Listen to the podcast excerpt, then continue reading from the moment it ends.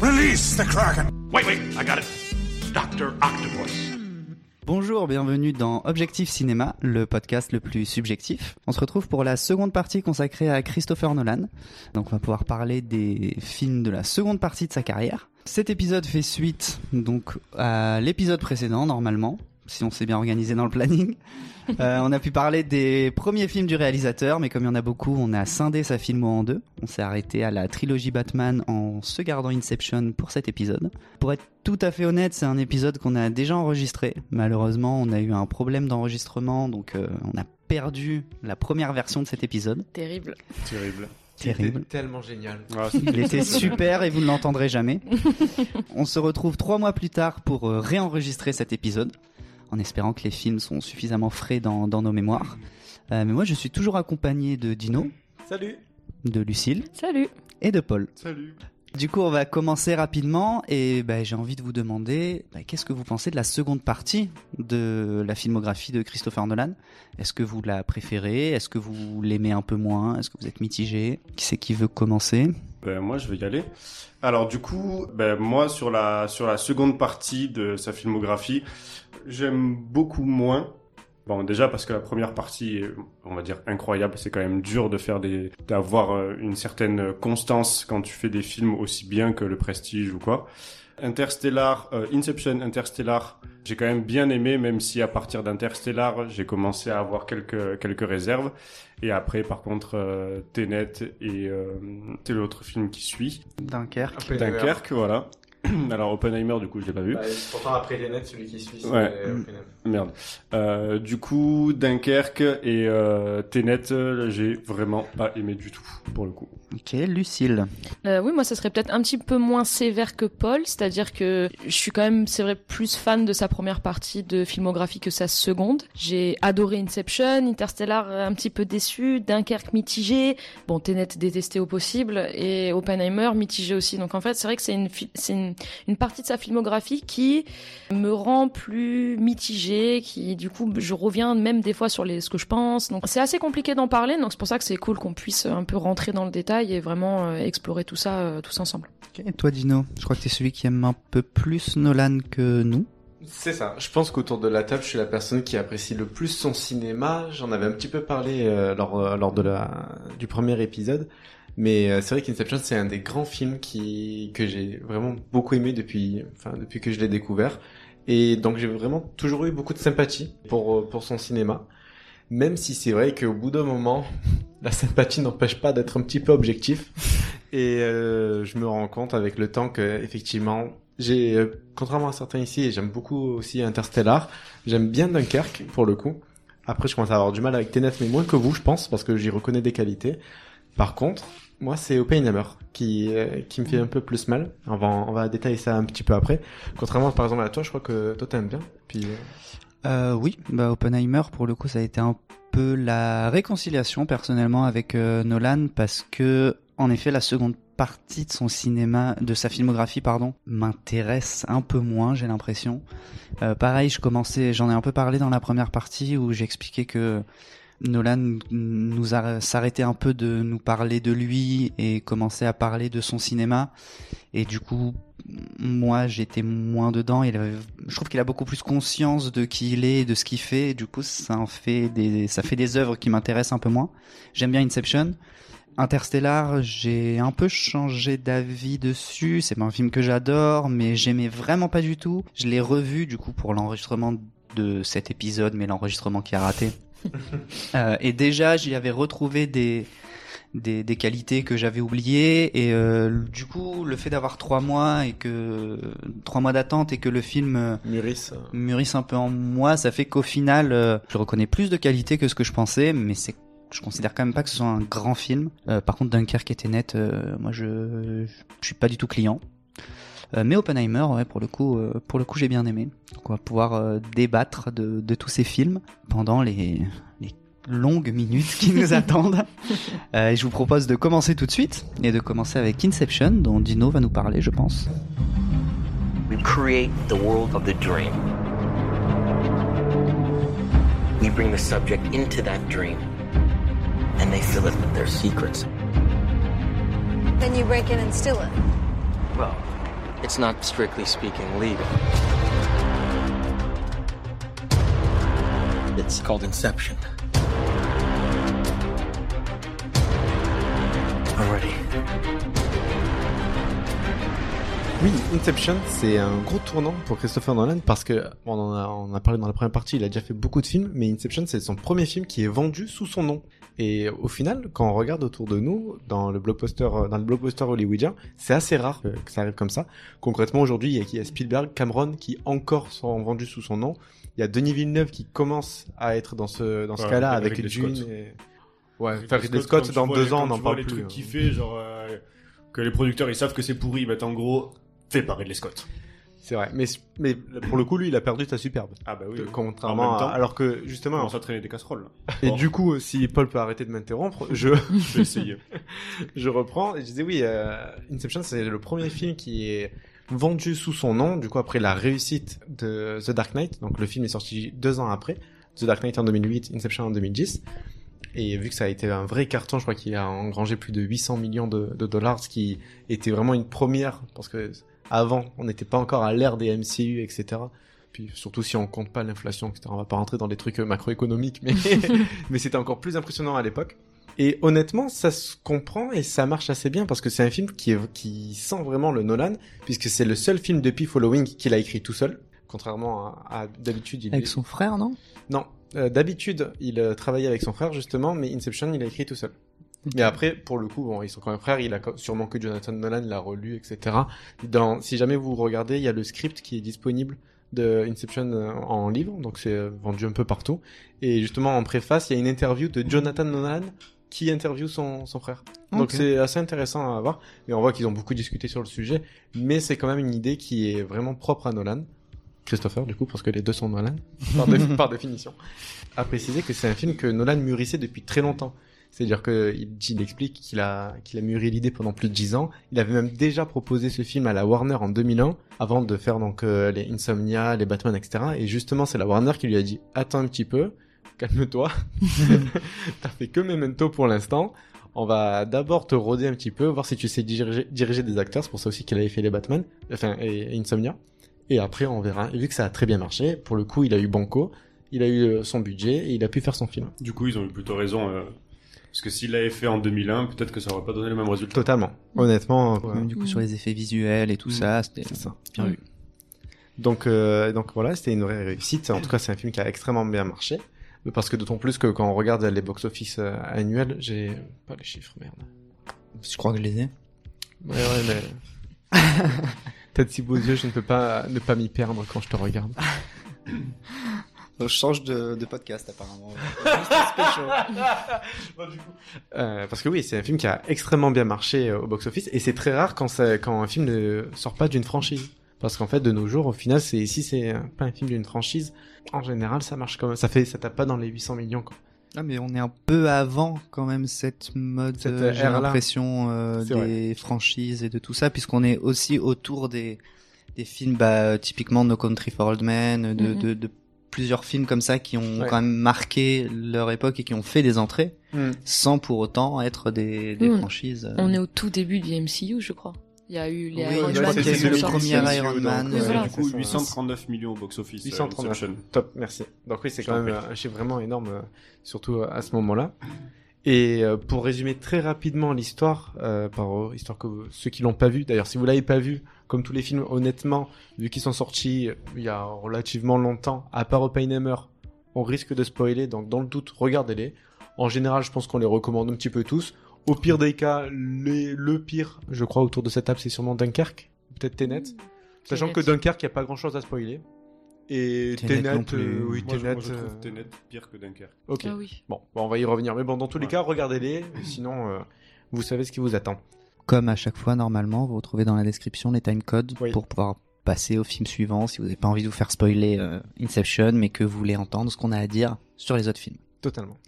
Pour l'histoire d'Inception, du coup, c'est le personnage de Leonardo DiCaprio, qui s'appelle Cobb, qui est habitué à voler des informations dans les rêves des autres. Donc c'est un genre de cambrioleur professionnel, mais dans l'esprit des personnes, avec une machine très spécifique, avec une équipe qui le réunit à chaque fois. Sauf que cette fois-ci, il doit implémenter une idée dans le cerveau d'un autre, au lieu d'en voler une. Cette idée, elle est très simple. Il doit donner l'idée à un concurrent industriel de son employeur de détruire l'empire de son père qui vient de mourir. Voilà. Merci. on passe à Allez, on passe Interstellar. Du coup, pour commencer, euh, est-ce que Lucille, tu pourrais nous dire ce que tu penses de ce film? Oui, bah c'est vrai que c'est un film, euh, comme tu disais, c'est le film, le premier film où on a mis le nom de Nolan en avant.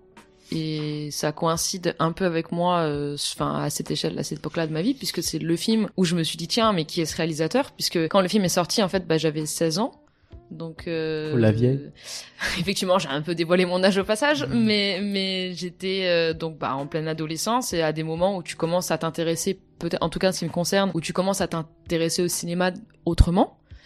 Et effectivement, c'est un film qui m'avait beaucoup marqué. Je me souviens être littéralement bouche bée à un moment dans, dans un dans un plan en fait où la, la voiture est au ralenti avec la musique, les effets, et je me souviens avoir pensé, waouh, c'est quoi ce truc que je suis en train de regarder Et c'est un film qui me plaît même encore aujourd'hui, parce que des fois il y a des films qu'on aime beaucoup et puis qu'on les revoit avec le temps. ah, Requiem for a Dream, par exemple. bah lui ça fait longtemps que je l'ai pas vu mais il y a d'autres films euh, que je vais pas forcément citer pour pas envoyer des balles perdues mais il y a pas mal de films où tu les revois soit tu les adores et à l'époque tu les aimais pas trop et à l'inverse des fois tu les adorais et que tu les revois et tu te dis ouais putain c'était un peu Les dur goûts changent. bah pourquoi pas effectivement les Merci. merci de cette, De rien. de cette On te réveille dans deux heures, tu petite Je intervention. ferai une intervention par film. Mais du coup, effectivement, c'est un film que même maintenant, quand je le revois, je l'apprécie beaucoup parce que déjà, c'est un vrai divertissement. Ouais. C'est un divertissement qui est bien ficelé, qui est intéressant, qui est pas pompeux non plus. Et c'est vrai qu'il y a souvent ce truc quand dès que ça se veut un peu intelligent, c'est vite pompeux. Et c'est pas le cas dans Inception. C'est peut-être plus le cas dans d'autres films euh, dont on va parler Ouais. après qui me plaisent moins. Mais c'est pas le cas dans Inception. Et c'est un film qui est référencé. Un- je trouve que c'est aussi un film d'amoureux de cinéma. Ça se sent que Nolan est un amoureux de cinéma, notamment des James Bond. On- C'est souvent évoqué quand on parle d'Inception, mais, mais c'est aussi plaisant de voir ce film euh, qui a cette double lecture, à la fois dans son scénario, à la fois dans sa mise en scène, dans ses références. Tu sens qu'en même temps, ils se sont éclatés à le faire. Enfin, en tout cas, c'est ce que je trouve qu'on perçoit quand on voit le film. Et comme tu parlais de la ribambelle d'acteurs qu'il y a dedans, enfin, c'est un film aussi qui est, plaisant. On en a parlé dans la première partie, on va pouvoir en reparler là un petit peu plus du rapport de Nolan et de ses personnages. Autant c'est des trucs, je trouve, qui lui font défaut, notamment dans Interstellar, encore plus dans Tenet. Et on aura l'occasion d'en reparler hein, bien. Mais effectivement, dans Inception, je trouve que c'est un film où les personnages sont attachants, où ça joue bien, où c'est fluide, où c'est pas mal écrit, où euh, enfin il y a, il y a une continuité, il y a une fluidité qui rend le divertissement agréable, intelligent. Et donc c'est vrai que pour moi c'est une vraie réussite. Même ça, enfin le film a presque 15 ans si on arrondit, et c'est encore un, encore un succès. Toi, Paul? Euh, avant de parler de ce que je pense du film, euh, je voulais parler du coup d'une anecdote parce que du coup tu as parlé de James Bond et quand on a enregistré la première version du podcast qui ne sortira jamais, il y avait la rumeur comme quoi Nolan allait réaliser le prochain James Bond et entre temps, du coup on a perdu le podcast et on a dû en refaire un et ben entre temps ça a été annulé. Et je suis mi-content, mi-triste parce que j'aurais aimé voir ce que ça donne James Bond par Nolan et mi, mi... Mes figues, mes raisins. ouais voilà parce que j'ai pas envie de voir ce que ça fait James Bond par Nolan. Bah, on, a vu, curieux. on a vu ce que c'était un James Bond. Bah oui. Oui, il y a un peu de ça. Ouais. En fait, on l'a C'était net, quoi. C'est ça, on en parlera après. Il ouais. y a juste à le remettre à l'endroit. Euh, ouais, du coup, Inception. Alors, ben, comme Lucille, moi, parce que ben, je devais avoir euh, 16 ans, pareil, euh, à peu près le même âge, il me semble. T'avais 15 ans, du coup. J'avais 15 ans. Ah, t'as un an de plus que moi? Oui. Oh, la vieille. Euh...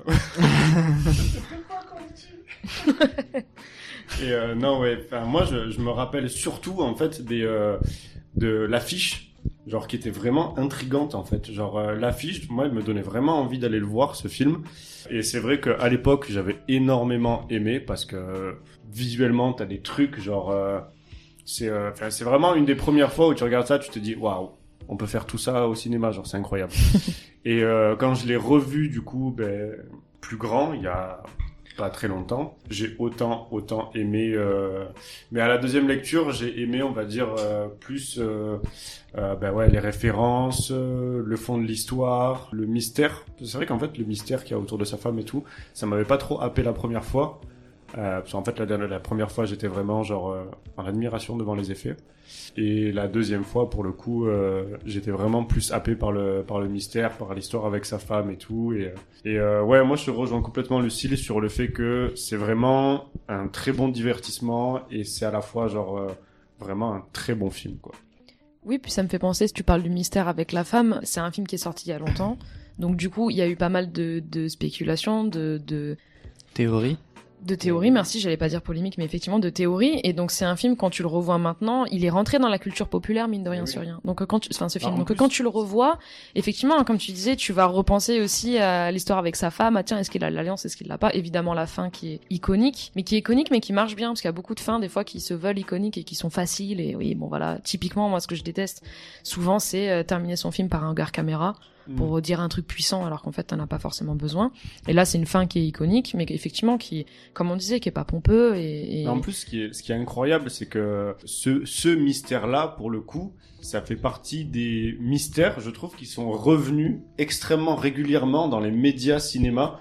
Euh, C'est-à-dire que depuis la sortie du film jusqu'à très récemment, en fait, on avait de temps en temps, On en parle encore, une, ouais. fois, Mm. une fois tous les six mois, un média cinéma qui fait euh, euh, une nouvelle théorie sur la fin, euh, une possible confirmation de la fin, euh, machin chose explique la fin, et euh, ça a duré euh, pendant des années. Genre, tu sens que c'est un truc qui questionnait vraiment les gens et que du coup les médias cinéma le, le récupéraient assez régulièrement cette histoire. euh, la fin enfin dévoile, la fin, la, la, vra- la vraie fin. La fin enfin dévoilée. La- Exactement, le mystère enfin dévoilé. Pour le coup, alors, on va y revenir juste après, mais et il me semble bien que Nolan, enfin pas il me semble, mais Nolan a bien une fin bien définie Mm. et il y a Ah oui. plusieurs éléments qui me permettent de le lire.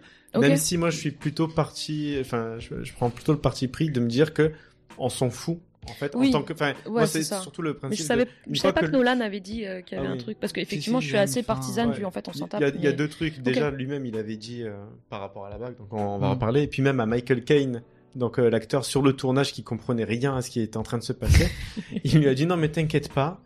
Bon, on spoil, hein, donc je le dis. T'inquiète pas. Tant que t'es dans une scène, c'est que c'est la réalité. Vu qu'à la fin il y a Michael Caine, c'est forcément la réalité. Donc voilà, Et il a donné ça comme truc. Et puis euh, Après, c'était pas une explication officielle de Nolan, c'est Oui. une indication à Michael Caine pour qu'il comprenne euh, le scénario qu'il est en train de jouer. Nolan a quand même son idée sur la fin. Après, Mm. au final, enfin, il y a quand même le principe de une fois qu'une œuvre est sortie, chacun peut se l'approprier. Personnellement, je préfère, même si je connais la fin officielle, mais me dire que je reste dans le doute. Parce que on va y revenir juste après. D'abord, je demande à Théo son, son avis sur le film. Mais oui, je pense qu'il y a quand même des éléments qui sont contradictoires au final avec cette fin. Théo, ton Oui. avis Euh, mon avis sur Inception. Euh, donc Inception est sorti en 2010, donc, puisqu'apparemment tout le pas monde- un avis. Tout le monde donne son avis. C'est un fait. Je pense qu'il est sorti en 2010. et Il se trouve que j'ai raison.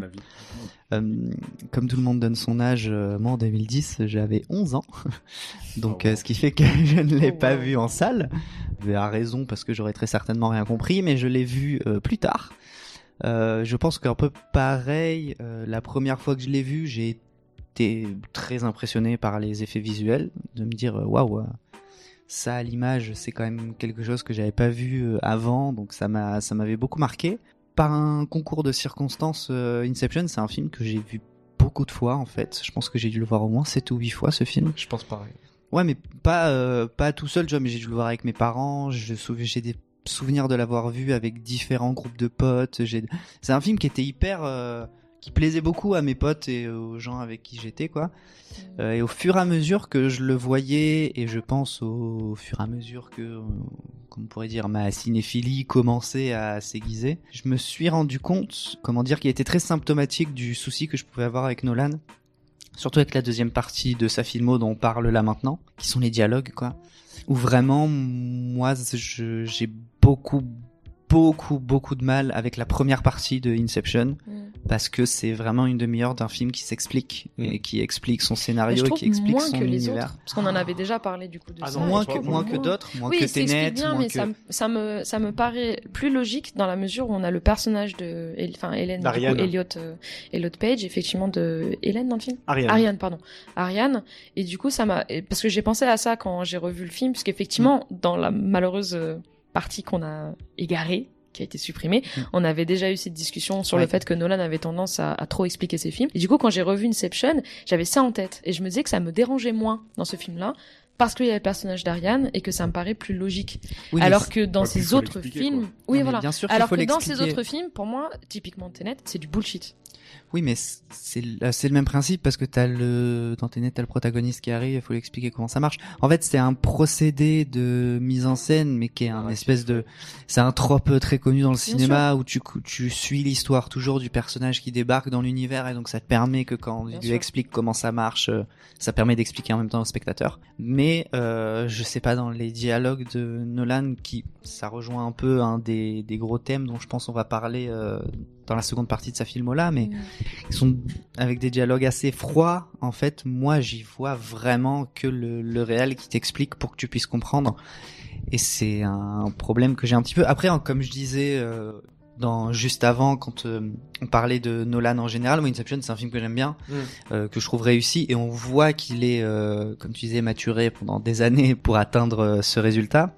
Et ça fonctionne encore super bien, encore aujourd'hui. C'est un film que j'aime bien. Euh, mais voilà, pour moi, c'est vraiment la porte d'entrée du. euh, je, je vous explique euh, mon Mm. univers et après vous me suivez là-dedans. En fait, je trouve qu'on commence à voir le côté de Nolan qui moi me plaît un peu moins.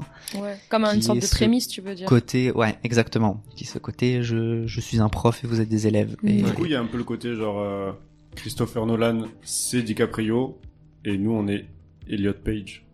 Oui, mais d'ailleurs, Ouais. et alors il y a plein de, il y a une théorie sur internet aussi par rapport à Ah ça, ouais sur le fait que, ben en fait, Leonardo DiCaprio dans le film est coiffé et ressemble de ouf à Nolan. Ouais. Oui. Et- Mais c'est vrai, Et en fait, et d'autant plus que, vrai. d'autant plus que si tu regardes, si tu regardes l'équipe que que compose Leonardo DiCaprio, il y a aussi un truc, c'est que il y a aussi un truc que en fait, si tu euh, décomposes, c'est une équipe de cinéma. Leonardo DiCaprio, c'est réalis- c'est le réalisateur. Mhm. Ims, c'est l'acteur, c'est le personnage qui va jouer l'oncle de Shelby. Fisher. de, Murphy. De Kylian Murphy, oui, Mm. qui a joué l'oncle de, de Kylian Murphy. Donc il y a Elliot Page qui serait, euh, enfin, oui ça, Elliot, Page- euh, Elliot Page, la- la- le personnage d'Ariane, qui serait le, le script puisque c'est l'architecte dans le film, etc., etc. Et en fait, chacun a sa fonction dans le film. Et Mm. du coup, effectivement, Leonardo DiCaprio est le réalisateur parce que c'est lui qui met en forme l'équipe et qui dirige un petit peu le tout. Donc en fait, le parallèle avec Nolan est tout à fait euh, Mais présent. tu sais que j'aime beaucoup cette théorie. Bah, c'est- alors a priori c'était pas volontaire. Après il y a aussi le truc si on regarde, c'est enfin il y a plein de théories comme ça. Enfin ça après c'est pas des théories mais c'est comme tous les personnages de dans le film. Si tu prends le- la première lettre de leur prénom, Oui. ça fait Dreams. Euh, D pour euh, Dom Cobb, R comme euh, Ouais, mais ça Ronald, euh, vraiment, Reagan. on s'en fout. oui, enfin, enfin, je- le sujet c'est que Non, mais ça, ça peut Je être pense que ça peut plaisant, faire mais c'est mots pas aussi ça qui avec fait euh, un... du coup les mêmes lettres. bah Read. Mm. Mais oui, du coup, il y a- y, y plein de, de petites théories comme ça, mais juste pour dire que la Mais partie, stylée. la partie euh, réalisateur slash Leonardo DiCaprio, ça c'est plus intéressant. il a pas dit que c'était voulu, mais en tout cas, c'est vrai que bon. Oui, oui, bah, sûrement- no- sûrement qu'il a- Nolan, c'est vrai que c'est un mec, euh, quand tu le vois, même sur les photos de tournage, il est toujours très bien habillé. Il y a une espèce de modus operandi sur tous ses tournages où il a un côté un peu structurel, en tout cas sur, ce- sur ce point de vue-là. Mm. Effectivement, ça fait sens. Après, bon, est-ce que ça rentre vraiment dans l'histoire du film euh, et dans l'analyse euh, Je sais pas. Tu vois, pour moi, c'est plus de l'ordre du fun fact. Oui, oui, bien que sûr. vraiment de la théorie, comme ce que tu disais sur le fait que tous les, les noms des personnages fassent Dreams, c'est un fun fact que tu vois dans ses réflexions, mais de noms qu'il a donné à ses personnages. Après, euh, ça en fait pas ni un bon film, ni un mauvais film à cause de Ah ça. oui, non, ça, ça, ça, non, non, ça bien sert sûr. à rien. Mais c'est vrai que c'est du, bonus, fun, mais c'est du fun fact. Et, euh, du coup, euh, totalement, c'est en vrai, c'est du, c'est du bonus. Mais c'est comme le fait ce, ce que tu disais Théo, c'est que Nolan, c'est un personnage qui s'explique beaucoup, et on le voit aussi, même c'est tout bête, mais dans le nom des personnages, on n'a pas précisé dans le synopsis, mais globalement, Leonardo DiCaprio, pourquoi est-ce qu'il fait cette mission? C'est parce que les autorités américaines croient qu'il a tué sa femme, alors qu'en fait, elle a mis en scène sa mort parce qu'elle se croyait dans un rêve et elle voulait que Leonardo DiCaprio la suive, donc elle a fait croire euh, à des psychiatres, etc., que c'était sa faute si elle allait se tuer, etc., ou que c'est elle qui allait, lui qui allait le tuer, lui qui allait la tuer, etc., etc. Donc en fait, lui, il est pris pour euh, meurtrier. Donc c'est pour ça qu'il doit faire ça, pour essayer de laver son nom, parce que son employeur est un est Bernard Arnault puissance 20, et, et a beaucoup, est très puissant, et peut raser les autorités américaines pour que pour qu'il soit oublié. Donc c'est pour ça qu'il fait tout ça. Et euh, tout ça pour dire que du coup le personnage de la femme de de de Leonardo DiCaprio de Dom Cobb dans le film c'est l'antagoniste principal parce que c'est de elle que découlent les hum, péripéties dans, dans le film. Et son prénom c'est Mal. Ouais. Donc C'est Voilà. très subtil. Ah, c'est très subtil. Alors, C'est tout comme dans Insomnia, le personnage qui n'arrive qui est insomniaque s'appelle euh, je sais pas quoi, dormeur. Oui. Donc Mm. euh, voilà. Mais euh, alors ça, ça, ça permet de commencer à parler un peu, peu plus du film. Mais pour le coup, c'est pas tant sa femme, le l'antagoniste du film, c'est le souvenir qu'il a de sa femme en fait. Oui, totalement. Du coup, donc le fait que, le fait que l'antagoniste principal du film soit le souvenir de sa femme euh, et non pas sa femme elle-même, pour moi, on arrive déjà dans une strate de réflexion que je trouve beaucoup plus intéressante Oui, et beaucoup plus pertinente quand on veut parler du film que euh, parce que j'avais peut-être l'air un peu méprisant quand je disais qu'on s'en fout que les prénoms des personnages principaux ça fasse Dreams, mais c'est pour dire que oui, mais moi ça m'intéresse très moyennement ça. C'est le genre de truc qui font rire, mais. Oui, voilà. Alors, et toi, t'en as pensé quoi? Euh, bah moi du coup comme je l'ai dit pour le coup Inception c'est vraiment le film qui, qui m'a fait aimer le cinéma de Nolan. Et c'est via ce film qu'ensuite je me suis intéressé à toute sa filmographie. Même si je l'avais découvert avant et un peu comme Théo je l'ai vu énormément de fois. Mais c'est un film que j'adore. Perso j'ai rien à jeter dedans je crois.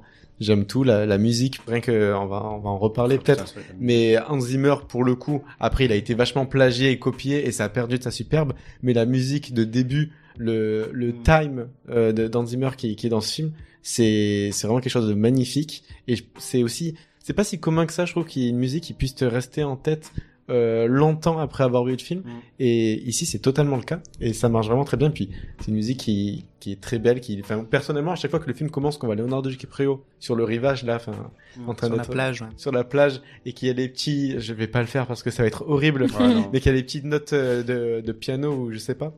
Mais d'ailleurs, J'ai des frissons. C'est oscarisé. euh, C'est Oscar Isaac. Qui a- qui a- Elle est bien, elle est bien, elle est bien. Putain, on était bien pour Non, euh, oui. euh, Du coup, c'est Oscar Isaac.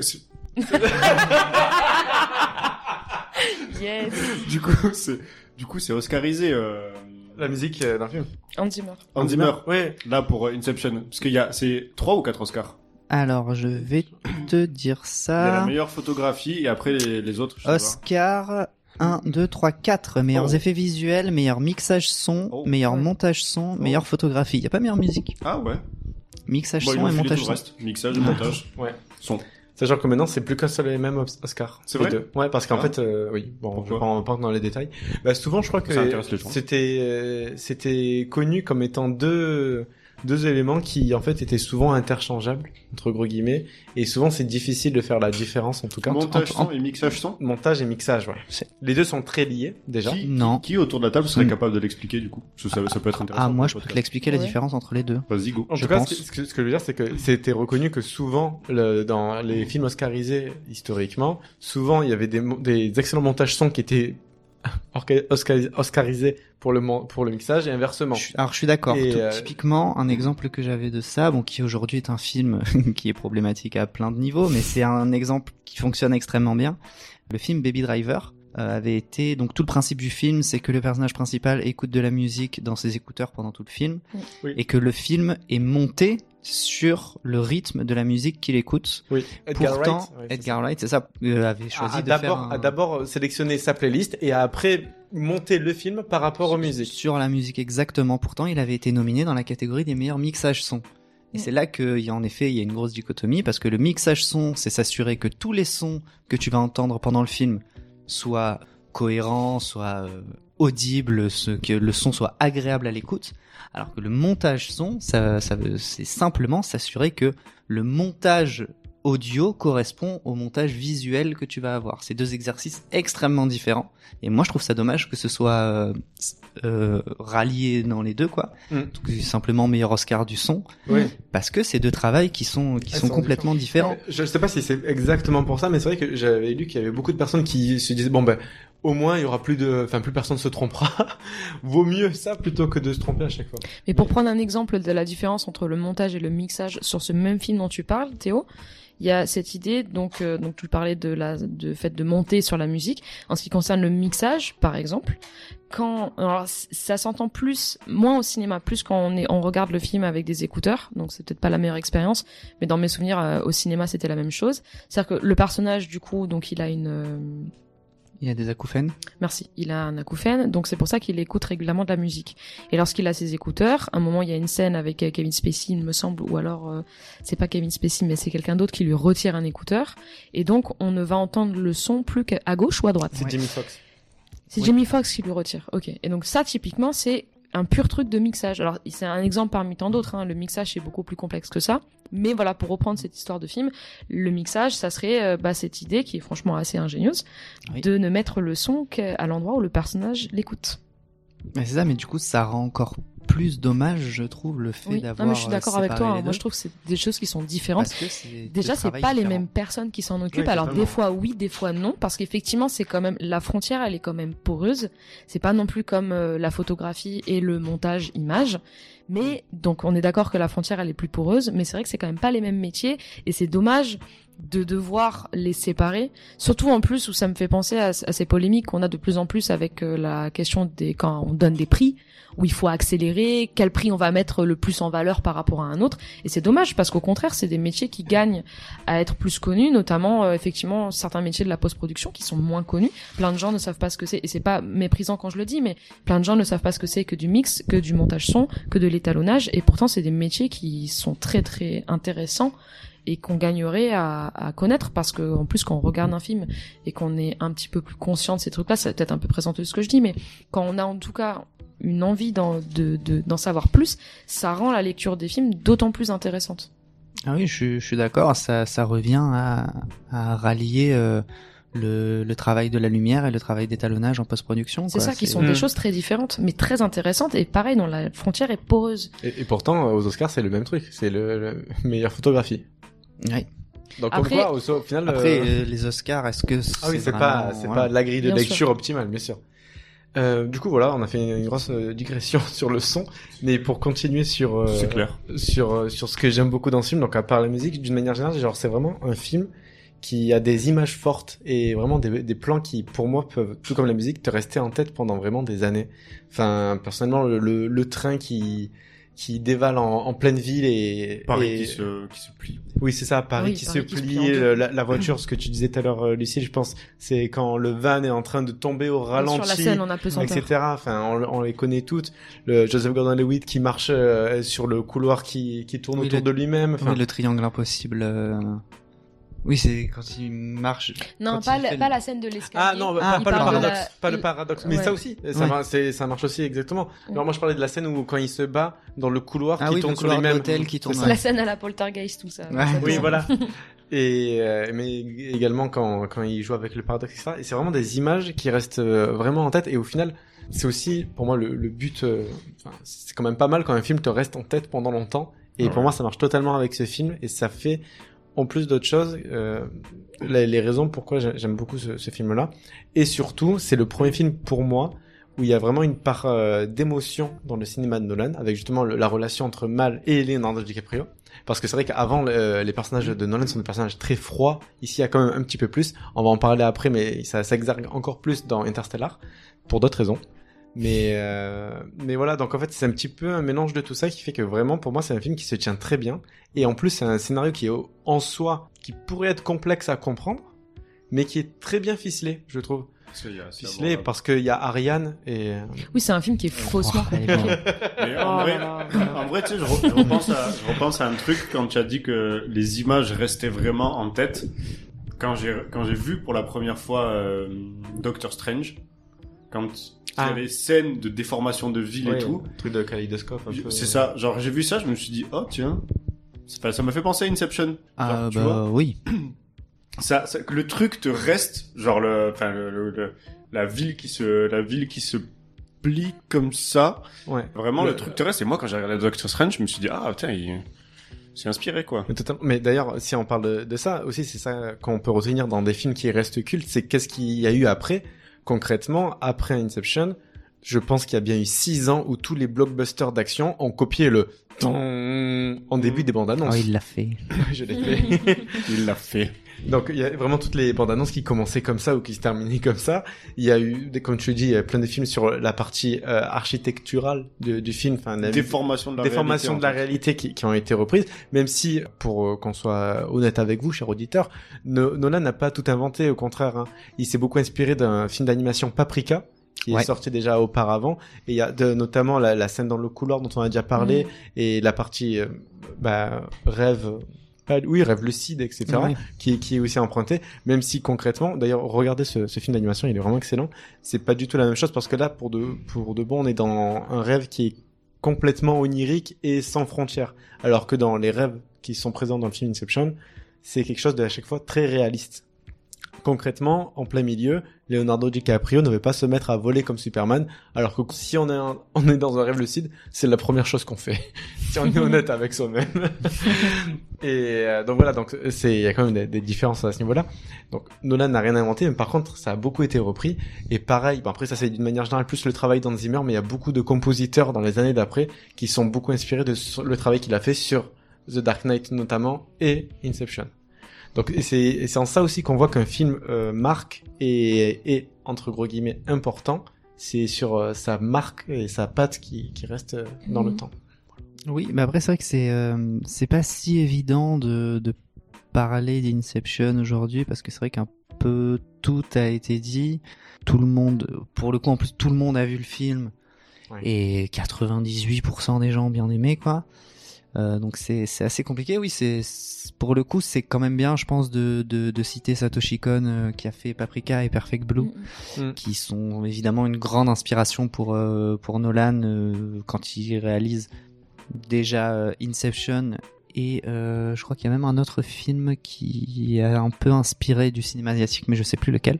Euh, mais par contre, euh, ce dont on a parlé un petit peu dans l'intro et dont peut-être j'ai un peu envie de vous lancer, c'est euh, tout ce côté sur le mystère sur la fin qui est resté un mystère pendant un bon moment jusqu'à ce que alors d'un côté, des gens se rendent compte et même que Nolan apporte lui-même l'explication sur quel est le véritable euh, artefact. C'est pas artefact, c'est Totem. euh, totem de, Mm. de Cobb.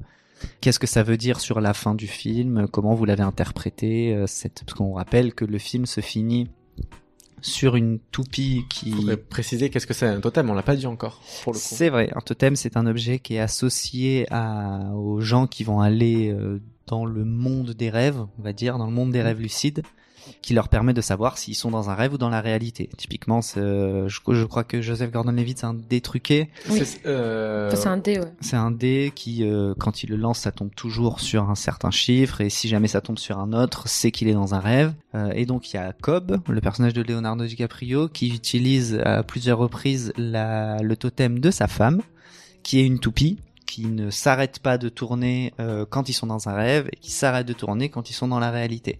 Mais c'est le totem de sa femme, et chaque personne a son propre totem. Sachant que du coup, comme tu étais en train de dire et que j'étais coupé, excuse-moi, la toute fin du film, c'est c'est Cobb qui retrouve ses enfants enfin une fois qu'ils ont accompli la mission. Il lance la toupie. lui, il lance la toupie, la caméra, euh, enfin, il y a un gros insert, donc il y a un gros plan sur la toupie qui est en train de tourner. Cobb va voir ses enfants qui sont à l'extérieur. On est toujours sur la toupie, nous, de notre côté, qui, enfin, la caméra avance vers la toupie. La toupie vacille, mais d'un millimètre. Et là, écran noir, le titre, Inception, et la musique, euh, etc. Non, dis-moi. Donc on ne sait pas si la toupie tombe ou pas. Moi, je suis ultra client de ce genre de fin. Moi, je fais, enfin, je suis, euh, je, je pars du principe qu'on n'est pas toujours obligé, euh, on n'est pas toujours obligé d'expliquer la fin de son film. On n'est pas toujours obligé de donner une fin à son film, enfin une fin concrète avec une réponse euh, de plus 2 égale 4 pour euh, pour une seule raison, c'est qu'en fait, genre euh, c'est trop bien de pouvoir parler après de ça, tu vois, genre euh, moi je trouve ça cool les les films qui te permettent justement d'en discuter pendant des heures.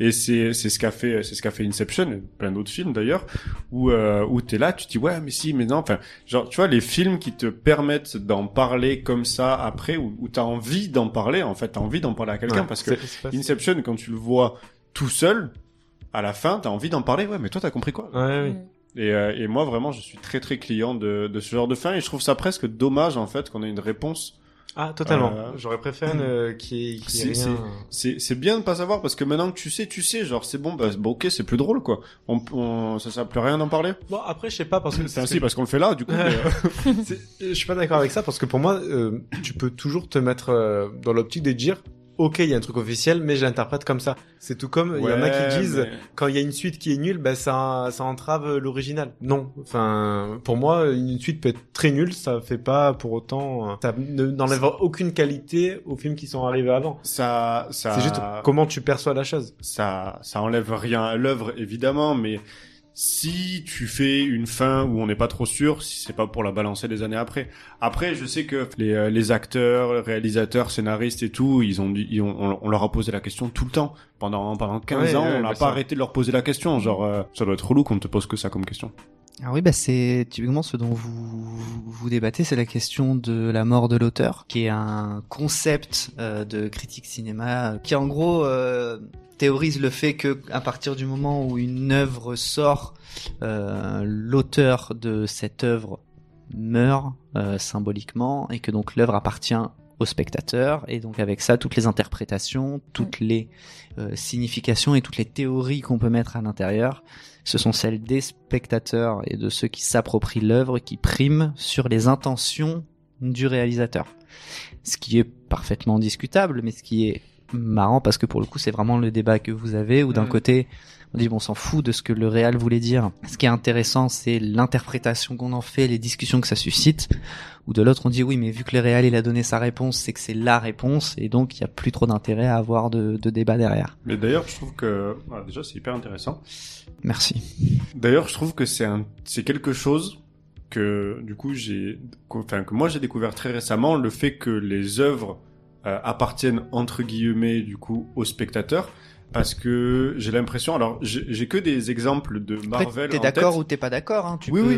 Non, mais ce que je veux dire, c'est que j'ai que des exemples de Marvel en tête, mais de temps en temps, on voit que les studios se plient à ce que les gens réclament sur Internet, Ah oui. en fait. Euh, et je- Sonic. je- Ouais, je- on en avait sais- parlé, je sais pas plus si dans un épisode qui a été coupé. ou Oui, plus, mais on en on a en déjà parlait. parlé et je sais plus si c'est euh, si c'est ce cas-là, mais euh, euh, il me semble que euh, John Krasinski Oui. en Mister Fantastic, Oui, ça a été Oui. beaucoup C'était- demandé. euh, c'était une réclamation du public parce qu'il y avait eu des fan art qui avaient été postés, qui Ouais. avaient été qui étaient devenus super célèbres et du coup le studio s'est dit ok bon ben et du coup ça m'a fait penser à ça en fait. Alors j'ai que Marvel en tête, mais euh, Après, dans les fanarts, il y avait aussi Emily Blunt en Elastic Girl, mais hélas, comme les studios sont des gros sexistes, ils n'ont pris que John Krasinski. exactement.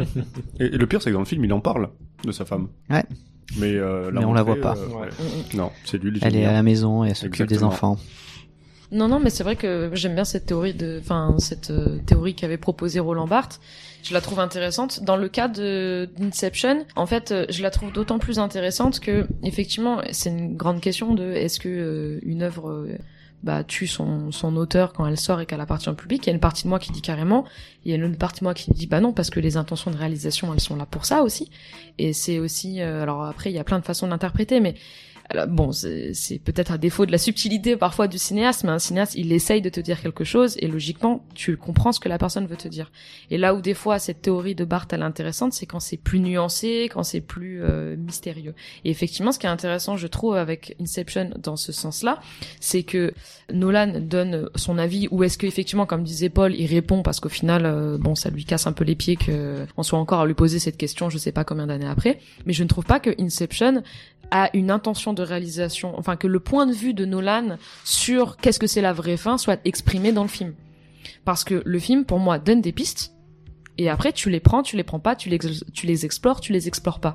Il n'y a pas une notion de point de vue fort sur, pour moi c'est ça, et enfin moi réalisateur je pense ça, et euh, les spectateurs vont dire ah bah moi je pense pas. Je vais prendre un exemple qui a rien à voir, mais par exemple euh, Bac Nord. Beaucoup de gens n'ont pas interprété Bac comme euh, Jiménez pense l'avoir réalisé. Alors à tort à raison, c'est un gros débat que j'ai pas forcément envie de lancer maintenant. Mais pour moi, le film a des intentions et soit tu es d'accord avec ce qu'il dit, soit tu les, tu les interprètes pardon de manière différente. Et je trouve que Inception, c'est pas un film où il y a une intention de dire la fin c'est ça ou moi je pense ça. Pour moi, Nolan ne nous dit pas c'est un rêve ou c'est la réalité. Tout son film, c'est une multitude de possibilités. Et en fait, c'est ça pour moi qui fait que la question de est-ce qu'il est éveillé ou non, elle a pas de sens Parce qu'au contraire, le plaisir est dans le fait de revoir le film en se disant tiens, je vais revoir le film avec cette théorie en tête. Tiens, je vais revoir le film avec maintenant Mm. cette autre théorie en tête. Et c'est ça qui fait pour moi le plaisir de ce film et qui est un très bon exemple aussi de la théorie de Barthes. Parce qu'il n'y a pas cette question du point de vue qui, entre guillemets, surdomine la pensée du film. Et c'est ça qui est cool dans, Inception. Ah, Après, c'est vrai que euh, ce qu'on disait avec toi, c'est que il- vraiment Nolan a dit, il y a un truc qui permet d'être sûr à 100%, c'est ça. Donc on te spoiler, mais du coup, comme tu disais, euh, Théo, le totem de Cobb, c'est pas la toupie, c'est la bague de Maria qu'il a à son doigt. Quand il a la bague, c'est qu'il est dans les rêves. Quand il ne l'a pas, c'est qu'il est dans la réalité. C'est lié du coup toujours à sa femme parce que tant qu'il est dans les rêves, bah, il est toujours marié à elle, elle est toujours présente, etc. Et quand on est dans la réalité, il n'est pas. Donc sur cette partie-là, c'est sûr. Juste pour revenir sur la théorie de Barthes dont on parle, etc. Et sur euh, l'appropriation de de l'œuvre par les spectateurs. Pour moi, en fait, c'est pas tant qu'elle est primordiale, c'est juste qu'elle prime sur euh, sur la vision de l'auteur. C'est juste qu'elle n'est pas incompatible. C'est en fait les deux Oui, peuvent oui, coexister et c'est pas parce que le réalisateur voulait dire ça qu'en fait on- le, le, le spectateur ne peut pas l'interpréter autrement. Typiquement, pour revenir sur euh, sur sur la fin de ce film, effectivement, il y a la vision de Nolan qui dit bon, mais officiellement, arrêtez de faire chier. Regardez la bague, elle y est, elle y est pas. Bim bam boum, il est dans un rêve ou non. Donc à la fin, il a sa bague. Plus comme on a dit, il y a Michael Caine. Donc Il n'y a officiellement, pas sa bague. non, il a pas sa bague. Bah, on le exactement. voit pas, justement. C'est- Je crois que la dernière Ah scène, si, on En fait, voit mais non justement deux inserts quand il est à l'aéroport, etc. quand il donne son passeport. Ah, on voit on qu'il a pas sa bague. Le, le ouais. moment où il donne son passeport, il a pas sa bague, effectivement. D'accord. Ça, plus le fait qu'il y a Michael Caine, officiellement, il est vivant et tout va bien. Et pareil, si on regarde euh, par rapport, si on, ça c'est une analyse plus euh, détaillée, mais si tu regardes les enfants par, dans les rêves, etc., à chaque fois, ils ne se retournent jamais lorsqu'il est dans des rêves, parce qu'ils sont toujours inaccessibles, entre gros guillemets. À la toute fin, ils se retournent vraiment. Enfin, il y a Oui. plein de petits trucs, et même, je crois que par rapport à leurs vêtements, je me rappelle plus trop, mais je crois qu'il y a un truc qui change, etc. Bon, bref, donc, officiellement, c'est la fin, mais après, il y a d'autres pistes qui peuvent être euh, vues sur, euh, sur le fait que, au contraire, il est peut-être toujours, euh, toujours dans un rêve. Comme le fait que la toute fin, le, le générique de fin, après le Inception, Déjà, il y, y a une théorie qui dit que le Inception qui est affiché à la fin dans le titre écran noir, c'est en fait c'est euh, Inception, c'est ce que vient de faire Nolan au spectateur. Il lui a mis une idée dans le tête. C'est l'idée, c'est le doute de est-ce que c'est un rêve ou non. Donc ça, c'est une première théorie. Mais sinon, surtout, c'est la la musique d'Hans Zimmer à ce moment-là, pendant tout le film. Comment on- les gens savent qu'ils vont se réveiller d'un rêve? Il y a la musique non rien de d'Edith Piaf. Je ne regrette rien, qui est, qui est mise, et du coup, à chaque fois que la musique s'arrête, les, les personnes remontent d'une strate et retournent dans, dans une réalité supérieure pour atteindre la réalité normale. Et à la toute fin du film, une fois que l'écran, qui a le cut et le titre, la musique pendant tout le générique, c'est cette musique-là, mais à l'ultra ralenti. Mm. Qui est donc en fait les, les- les gens partisans de cette théorie sont enclins à dire qu'en fait du coup c'est dans une strate de rêve tellement basse que la musique est vraiment très ralentie parce qu'on l'a pas précisé mais dans Inception à chaque fois que quelqu'un rentre dans un rêve le temps est divisé par 12 quelque Oui, chose comme c'est ça, Le temps passe beaucoup plus lentement. et euh, donc voilà, donc en fait tout ça pour dire qu'il y a plusieurs euh, visions disponibles et c'est cette partie-là moi que j'aime, c'est un petit peu ce que tu disais Lucille, c'est que et c'est pour ça que je dis qu'en fait il y, a une, il y a une réponse officielle, mais moi je m'en fous un peu en fait de sa réponse. Mm. C'est moi j'aime bien à la fin me dire ah je sais que tu l'as dit mais en vrai euh, je préfère croire que je sais pas. Et c'est marrant parce que moi cette question de la fin, euh, est-ce que la toupie, est- enfin la toupie elle tourne ou pas, euh, ou alors c'est sa bague, ou alors est-ce qu'il est dans la réalité ou pas, c'est une question qui m'a de moins en moins intéressé au fur et à mesure de mes visionnages du film, parce que donc encore une fois le film est sorti quand j'avais 11 ans, donc au fur et à mesure de mes visionnages j'ai euh, grandi et euh, commencé à comprendre un peu plus que ce que le film nous racontait. Et euh, parce qu'on l'a quand même toujours pas dit, et euh, ce serait dommage de pas en parler, mais c'est quand même un gros film qui parle du deuil et de comment est-ce qu'on arrive à se remettre de la mort ou enfin d'un événement extrêmement dramatique qui peut nous bloquer, qui peut nous bloquer euh, littéralement euh, dans une phase terrible pendant très longtemps. Et le fait d'utiliser euh, l'image du rêve et donc du temps qui se dilate, on va pas euh, refaire tout le film, mais il se trouve qu'un que tout au fond de, de tous les niveaux de rêve, il y a les limbes et que dans les limbes le temps passe incroyablement lentement et qu'à la fin Leonardo DiCaprio se retrouve bloqué dans les limbes Mm. Avec euh, la personne qui l'engage euh, pour euh, Saito. Ouais, Saito. avec Saito pour euh, et mais que du coup en soi si on si on suit le le film normalement si j'ai bien tout compris ça veut dire qu'il est vraiment resté des dizaines et des dizaines et des dizaines d'années en ressenti pour lui dans les limbes C'est pour ça qu'il est vieux Saito ouais. c'est ça, c'est pour ça qu'il est vu au début du film, et que donc c'est quand même une manière euh, Puis au final, moi, c'est ce qui m'a le plus frappé euh, quand j'ai revu le film euh, plus récemment, c'était de me dire putain c'est quand même une très bonne manière de représenter le deuil et de représenter le PTSD quoi le syndrome euh, post-traumatique. De dire voilà c'est quelque chose qui va t'accompagner pendant extrêmement longtemps qui va te suivre qui va te coller. Le fait d'avoir une fin qui est sujette à débat comme ça en fait ça fonctionne extrêmement bien avec le propos de son film qui pour moi est le deuil parce qu'il y a vraiment ce côté, est-ce qu'il est dans la réalité ou pas? À ce moment-là, il s'en fout. Il vit avec ce, avec ce doute, il vit avec ce, ce questionnement. Il est juste heureux de retrouver ses enfants. Et donc, ça, c'est une très bonne métaphore de, de ce genre d'événements qui peuvent nous frapper, de dire au bout d'un moment, est-ce qu'on est encore traumatisé ou est-ce qu'on s'en est remis? On s'en fout, on apprend juste à vivre avec. Mm. Et je pense que c'est ce qui me plaît le plus dans Nolan. Et je trouve pas énormément de, de chaleur dans les personnages de Nolan. Je trouve que même s'ils sont plus développés, s'il leur arrive des trucs plus dramatiques, si tout ça, je trouve que c'est de par leur posture des personnages qui restent froids. Euh, Cobb parce qu'il doit se mal tout le temps. Mal parce qu'elle est très froide puisqu'elle est morte depuis longtemps et euh, tous les autres de l'équipe euh, restent froids mais c'est ce qu'il raconte qui est euh, qui qui me touche beaucoup plus que que la chaleur des personnages. Oui, je suis complètement d'accord avec toi. Et du coup, ça me fait penser au film d'après, puisque Inception, finalement, c'est un, un film d'action. Enfin, c'est un- en fait, c'est un mélodrame qui se cache derrière un film d'action qui réussit. C'est un mélodrame Exactement. réussi qui se cache derrière un film d'action réussi, ce qui permet de lancer le film d'après. À part si vous avez quelque chose à rajouter sur euh, sur Inception, mais Non, c'est bon. non, ça ira. Moi juste parce qu'on n'a Ah. pas parlé, mais la, re- moi au contraire, et pour, je, je fais 10 minutes tout seul pour faire une transition incroyable vers Alors vas-y, vas-y. On plaisante, on plaisante. Non, mais c'est juste pour dire, parce que par rapport à ce que tu disais, par rapport à la chaleur, et pour le coup, c'est la- l'aspect deuil, émotion, on n'en a pas parlé, mais c'est la relation aussi de Robert Fisher, donc le personnage de Killian Murphy, et son père aussi, qui Tout est fait. très belle dans le film. Et justement, c'est ce personnage qui, de, de base, croit que son père est, enfin, le déteste, en, en soi, dans la réalité, sûrement oui, parce que tout ce qui se passe ensuite, c'est dans les rêves et c'est un petit peu de la manipulation, au final, par les Mhm. équipes de Leonardo DiCaprio. Mais le fait est que ça permet à ce personnage, qui vraiment euh, était totalement coupé de son père, etc., d'a- d'avoir une un deuil aussi de sa relation avec lui, outre euh, sa mort, mais juste d'un deuil global de la relation père-fils. Et justement, on va reparler de relation père-fils Et oui, belle perche. dans le prochain Bravo. film. Très belle perche. Les relations Même si filiales. la relation père-fils est la moins intéressante. Les relations filiales. paternité. Les, les, re- les- les- les relations filiales. Exactement. Effectivement, très belle perche pour nous lancer maintenant sur Interstellar. We're not meant to save the world. We're meant to leave it. And this is the mission we were trained for. I've got kids, Professor. Get out there and save them. You have no idea when you're coming back. I'm coming back.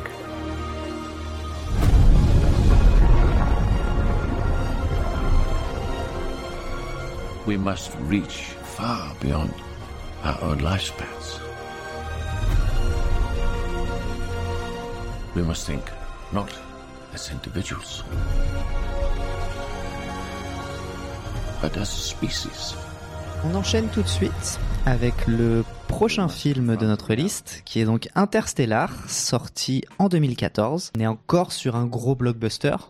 hein. On est sur un, en plus un long film de, de 2h50. Euh, on est sur, on a 160 millions de budget. 165 millions de budget et euh, un box-office qui a plus de 700 millions. Donc encore une très grosse réussite. On a encore un casting 5 étoiles avec Matthew McConaughey, Jessica Chastain, Anna Thaoué. Encore sur un très très très gros film de, de Christopher Nolan, mais on est sur des thèmes assez différents. On est dans un monde assez différent. Puisque là, on est dans une dystopie. Merci. un monde dans lequel donc la Terre devient de moins en moins vivable pour les hommes et donc euh, on est un peu en train de chercher euh, une, une nouvelle planète où on pourrait s'installer et euh, après avoir envoyé des comment des explorateurs visiter différentes planètes Fort, fort lointains. fort fort lointains comme dans Shrek 2 euh, Matthew McConaughey se retrouve dans une mission où il doit aller visiter donc ces différentes euh, planètes euh, dans les quatre coins de la galaxie en utilisant des trous de verre et des moyens de se déplacer plus rapidement pour trouver un endroit où l'humanité pourrait se déplacer. Alors Interstellar, qui est quand même un mélodrame pour le coup, qui est un film de science-fiction mais qui est beaucoup plus un mélodrame qu'un film d'action ou même qu'un, bon, c'est un grand film d'espace, mais c'est un gros mélodrame. Qui veut se lancer en premier sur Interstellar?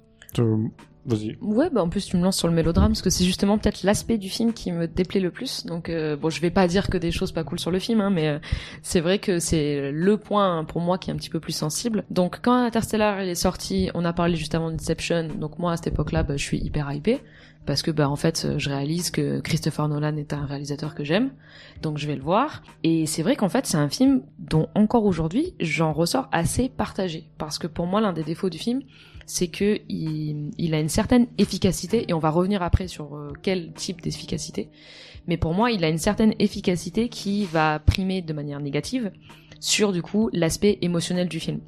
Et donc quand je l'ai revu, moi j'avais vraiment en tête bah, que Nolan c'était un scénariste assez fin et justement c'est c'est là où pour moi c'est paradoxal, c'est que pour moi Interstellar il y a des problèmes de scénario dedans qui font que justement en plus c'est pas un très très bon mélodrame.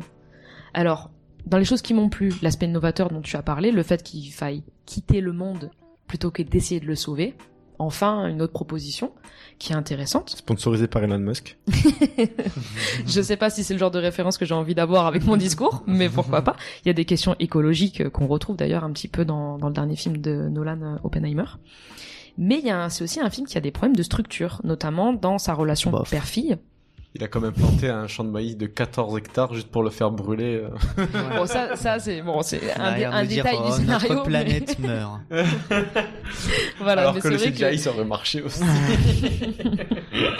Notre planète meurt, mais je fais dérailler un train en pleine ville, je fais rentrer un avion dans un aéroport et je fais exploser une bombe. Pardon Lucille, on t'a Ah, vous avez coupé. résumé le. c'est bon.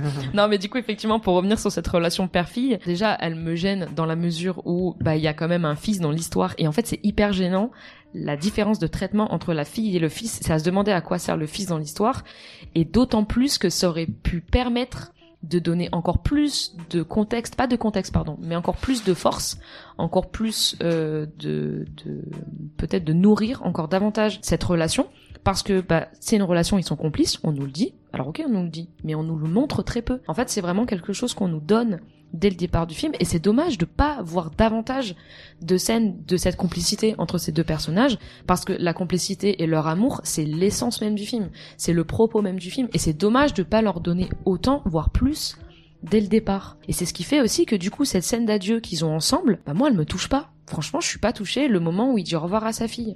Je suis pas touchée parce, aussi parce que je trouve que la musique, elle est trop présente. Et ça m'enlève une certaine euh, accessibilité à la scène. Et ce qui est paradoxal parce que juste après, quand il part dans sa voiture, je trouve qu'à ce moment-là, la musique, elle est incroyable. Et c'est pour moi, c'est typiquement un truc de, de question de dosage qui fait aussi qu'il y a des choses qui me gênent dans ce mélodrame parce qu'à des moments j'ai accès émotionnellement à une scène, à d'autres moments non. Je suis un peu euh, bah, le cul entre deux sièges, entre entre deux sièges pardon. la manière dont on utilise la musique et puis bah je vais revenir du coup aussi sur ces choses scénaristiques. On dit que la NASA c'est un truc un peu underground etc. Mais pas tant que ça. Enfin on est dans un monde complotiste mais en même temps ils ont des millions euh, limite ils ont caché une fusée sous la terre. Ils font confiance au personnage de Cooper, du coup de McConaughey. Mais d'où? Parce que encore une fois, on nous explique qu'il a une relation avec euh, l'éternel McCain qu'on retrouve encore dans un film de Nolan. Mm. Mais elle est floue cette relation, on la comprend pas très bien. Ils, ils se sont fréquentés, mais en même temps ils sont pas hyper proches. Enfin c'est assez flou. Ils lui font direct confiance parce que c'est littéralement le mec. Ah bah vous êtes là, ah bah tiens euh, montez dans la fusée. Enfin c'est littéralement c'est c'est quasiment ça quoi. Le Uber Eats, il aurait fait Ouais, pareil. c'est ça. Et c'est vrai que et c'est vrai qu'il y a peut-être un côté un peu de ma part qui est très français de vouloir trouver une importance dans les personnages, euh, dans ce qu'on voit. Dans on a quand même une- le personnage, c'est important dans le cinéma français. Donc peut-être que c'est mon petit côté un peu French dans ma façon de d'analyser le film. Mais c'est vrai que pour moi, c'est un des défauts de ce film qui se veut être un drame c'est que les relations avec les personnages, elles fonctionnent pas tant que ça. Et c'est aussi un film qui, paradoxalement, manque, manque pardon, un peu d'épique. Donc je parlais tout à l'heure de la façon... De... Attends, laisse-moi finir. Dans la façon, justement, de l'utilisation de la musique, parce qu'il y a une efficacité, et quand je parle d'efficacité, je parle justement de ce montage hypercut qui est, on parlait tout à l'heure des prémices de Dolan dans le scénario avec Inception. Pour moi, euh, la question de l'efficacité et du montage, un peu en hypercut, ben ça me coupe. Ça me coupe des personnages, ça me coupe dans des moments qui se veulent très épiques parce qu'il prend pas le temps, ou alors il va doser en ce qui me concerne, parce Ouais. que je te vois avec des grands yeux en train de me regarder, mais dans, dans ma sensibilité, son utilisation de la musique va plus ou moins me toucher et du coup pour moi va peut-être enlever de l'épique à des moments où j'en voudrais plus. Mhm. Après, malgré tout ça, donc voilà, je parle de cette efficacité au détriment de l'émotion. Je vais quand même terminer sur une note plutôt positive avant de vous renvoyer la balle, mais c'est quand même un film qui a des qualités formelles qui sont indéniables. C'est un beau film de cinéma. Là, On parle de la musique, de son utilisation, mais ça reste une très très belle partition, encore une fois, de Hans Zimmer. Donc on a cette musique, la voix off, les extraits qui sont lus, ces beaux plans de cinéma. Donc ça reste un film que je trouve plaisant et qui est pas euh, insupportable à regarder, bien qu'il soit effectivement long, mais ça, à la rigueur, un bon film, même quand il est long, on l'apprécie. Mais c'est un film où je trouve qu'on lui a prêté vachement plus de qualité dans son mélodrame, dans son émotion, que personnellement ce que moi j'en ai ressenti. T'as pas de cœur. Pour- Peut-être que c'est ça. Je, je l'ai déjà vécu avec Matrix 4 où apparemment j'avais pas de cœur, donc voilà. Mais c'est vrai que, tu vois, on parlait d'Inception, j'ai été plus touchée par l'histoire de Cobb et de sa femme que de l'histoire de Murph et de son père parce que on me parle d'une relation que je ne vois pas, que je ne ressens pas. Que dans Inception, ces moments où ils sont ensemble et ils vieillissent ensemble, ben je le vois et ça me touche. Oui, ah, on en a pas parlé putain dans Inception. Quand on voit dans les rêves euh, Cobb et Mal qui vieillissent, ce chialade totalement. Mais ouais, c'est beau. Oui, oui, là, c'est vrai. Je- Moi, je peux entendre, mais par contre, je permets de, de rebondir directement. Perso, c'est encore, euh, comme je disais au tout début, le cinéma Nolan que j'aime beaucoup. Pour, pour, pour le coup. Et pour plusieurs choses. Et en fait, en fait, je suis pas d'accord avec toi, je crois. non mais il y a pas de souci.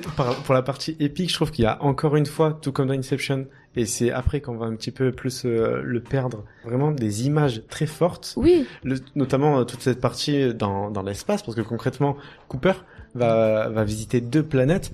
Bon, encore une fois, c'est Nolan, c'est du truc, c'est du très très réaliste. On n'est pas sur du Star Wars 8 avec euh, la neige blanche et le, le sable rouge euh, qui vole, etc. Oh, mais j'y arrive au très très réaliste.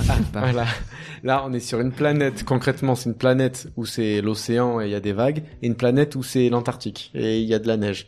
C'est un petit peu tout ce qu'on voit. Il y a rien de très folklorique, etc. Donc, on reste dans du Nolan, mais en tout cas, enfin, je trouve que quand même la scène de- du tsunami euh, sur euh, mais bien sur sûr, le mais truc, il y a des choses qui sont très fortes, qui moi en tout cas me restent en Mhm. tête. Pareil, il y a de très beaux plans inspirés de Kubrick et de 2001, etc. On le sait dans, dans le vaisseau, de, de point de vue extérieur, etc.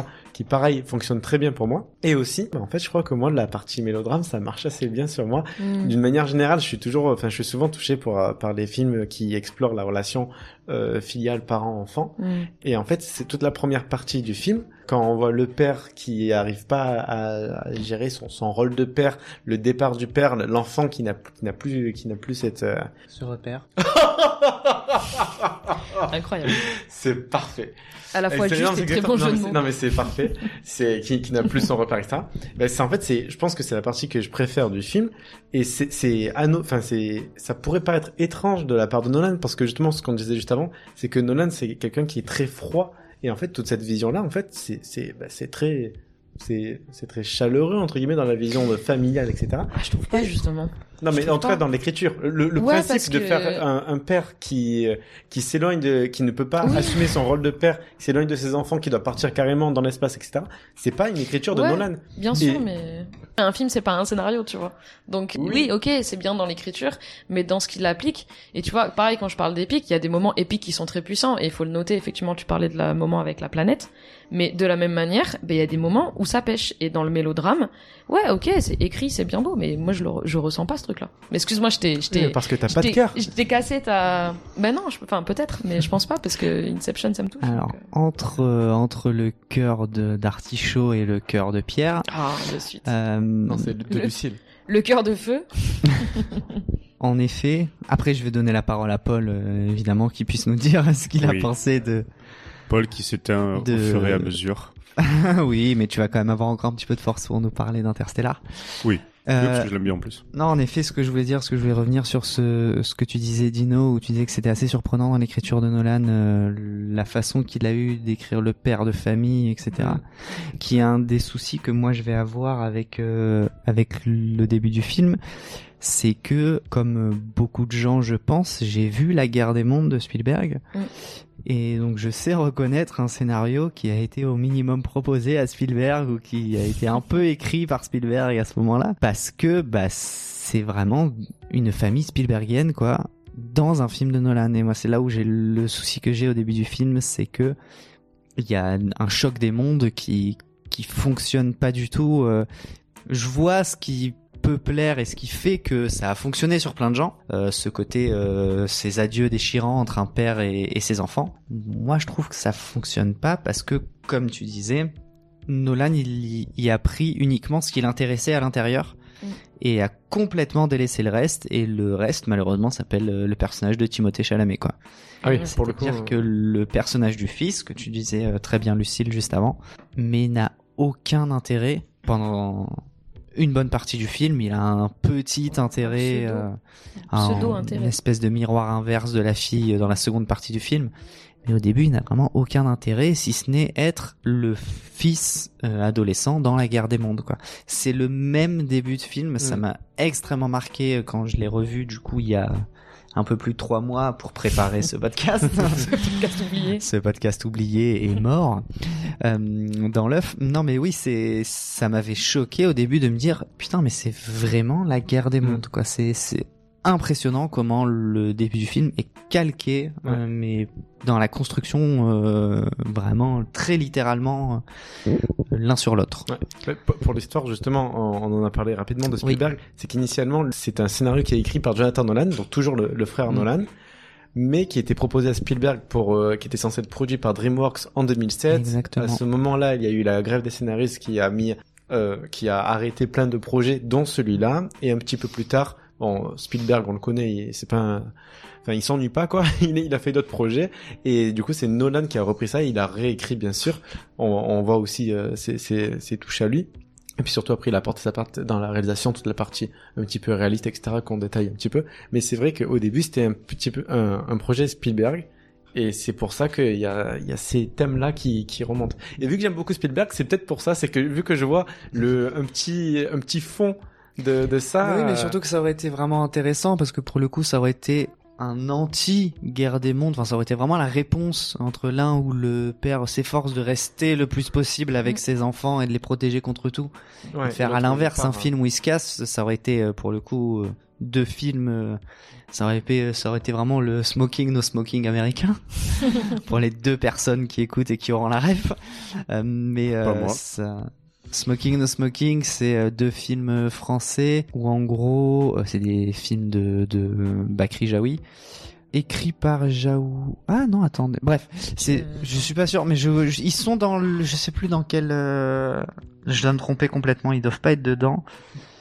Euh, mais bref, toujours est-il que ces deux films qui commencent euh, de la même manière, simplement, ils le changent à un moment quand un personnage choisit de fumer une cigarette ou de ne pas fumer une cigarette. Ouais, Oui, voilà, c'est c'est pardon, c'est Alain René. En fait, j'avais j'avais Oui, c'est Alain René qui est le voilà, réal... qui est j'ai un bugué. des... qui est un... qui est le réalisateur qui a inspiré euh, Jaoui à devenir réalisatrice, etc. Je pense que j'ai fait une association Incroyable. d'idées dans ma tête. Mais elle est dans le elle est dans le film. Et elle est dans le film, voilà, ok. Donc je suis pas complètement fou non plus, Non. je suis juste épuisé, très bien. Euh, mais du coup, voilà, c'est deux films qui prennent deux, deux chemins différents en fonction de, de ce qui se passe. Mais euh, mais du coup, Paul, euh, Oui, Interstellar. C'est toujours là. toujours là. Peut-être plus pour très longtemps, Il y, a, mais euh, il y a des vaisseaux dans l'espace, normalement c'est pour toi. normalement c'est pour moi. Et ben, alors Interstellar, moi j'ai une relation un petit peu particulière avec ce film. Euh, Sucré salé. peut-être. Exactement. Euh, non, parce que je me rappelle très bien de la sortie du film, de la promo du film surtout, où il y avait une promo qui tournait énormément autour du réaliste, du scientifiquement vrai, du scientifiquement possible, parce que je me rappelle qu'on avait des tas et des tas et des tas de, de physiciens, de scientifiques euh, qui parlaient dans les médias, qui étaient invités sur les plateaux. Rip Torn. Il y avait euh, un Rip Torn, c'est le physicien qui a été consulté par Nolan pour l'écriture Voilà, du film. j'allais dire en plus on a, on a dit, enfin ils ont dit que Nolan avait bossé avec un physicien, machin, machin, machin. Et euh, moi du coup au début je me suis dit bon, s'ils axent toute la promo sur euh, le réalisme, potentiellement ça pue un peu la merde. Je suis allé voir au cinéma. Je me suis dit putain c'est un chef-d'œuvre absolu.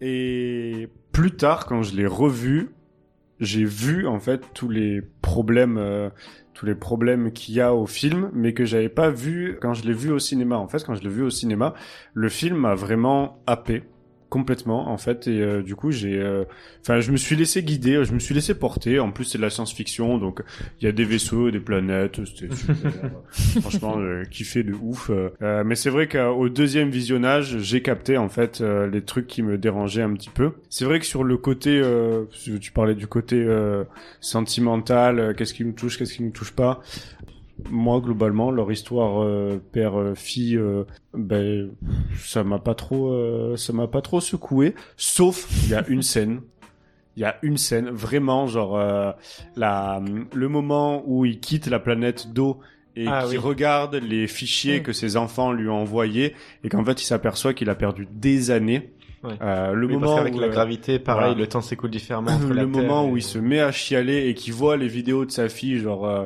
qui a grandi et tout, ça, ça, ça m'a fait un peu mal parce que genre euh, parce que il- tu peux pas rattraper le temps, genre c'est vraiment, enfin dans le film si, mais euh, Bah non, spoiler. enfin, Enfin, euh, lui, Oui, mais non. Non, mais oui. Mais enfin, en non. tout cas, Mais toi, oui. toi C'est oui ou bien c'est non, Angèle toi personnellement, tu peux pas rattraper le temps, genre euh, personne s'est jamais retrouvé dans une bibliothèque dans un trou noir, donc euh, Ah, tu ça- connais pas ma vie. spoil. Don't get me started. Car ça. Tu vas lancer Théo sur la scène de la bibliothèque, qui avait pas mal animé euh, Eh ben le oui, débat qu'on avait c'était- C'était enregistré. pas du tout fait exprès, mais euh, mais euh, je sais plus ce que je disais.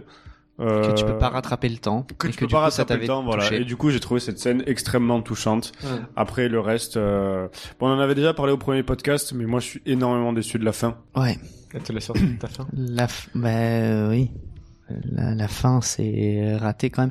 Mais oui, je, non mais je, Parlons-en maintenant. Je- bah on peut en parler. Lançons, On a- lançons on y est. Théo sur les scènes est, problématiques on du film. Bah en même temps, On- vous, parlez vraiment des deux Bah scènes oui. que j'aime pas du tout quoi. Bah, Non. Alors que j'ai Le retour, euh, une fois qu'il retourne de la, la- quand il a perdu tout son temps là, etc., qu'il rentre dans le vaisseau et que le physicien qui était resté, il a vieilli de, de 20 ans, etc. Alors non non si ce- ce- Ah. cette scène là je la trouve plutôt cool même si euh, c'est probablement une question de direction d'acteur mais normalement quand tu viens de passer 20 ans enfin même euh, plus que ça à être tout seul et que tu retrouves enfin les gens que t'as accompagnés tu as plus qu'un rictus comme réaction mais bon après c'est peut-être moi qui suis un Ouais. espèce d'e- d'extraverti euh, comme pas possible mais Pas je trouve vraiment qu'il a une réaction en mode Hein, vous êtes là. On dirait Monsieur Burns. Excellent. Alors que bon, ça fait ça fait plus de 20 ans qu'il les a pas vus et vraiment il a il a bah oui c'est normal. Mais bon après c'est voilà c'est ça la- comment dire on pourrait dire que c'est des physiciens qui savaient un peu à quoi s'attendre et qu'il a compris qu'il y avait eu un souci et que donc il y aurait des années bon. Peut-être qu'ils ont envoyé juste des gens chiants dans l'espace et du coup le gars. Oui oui il a aucune émotion. Peut-être, ouais. peut-être qu'il était Mm. content. Bon, on va pas épiloguer sur. euh, Oui, oui. Mais par contre non mais par contre en effet la scène où il voit le la comment dire euh, comment sa famille a continué à avancer sans lui et qui continue de lui envoyer des des vidéos etc. Euh, c'est pas la scène qui m'a le plus touché euh, même si en fait je pense qu'il y a deux choses. Premièrement, euh, c'est quand même très difficile de mettre en scène le drame à travers un écran. Euh, je sais plus quel. euh, bah, C'est-à-dire que là, il regarde un écran de ses Ah. enfants qui Oui, qui grandissent au fur et à mesure. Donc c'est un joli outil pour euh, pour arriver à mettre du drame là-dedans, mais c'est vrai que moi ça me touche moins que la scène où il doit dire au revoir à sa fille euh, quand elle est encore enfant.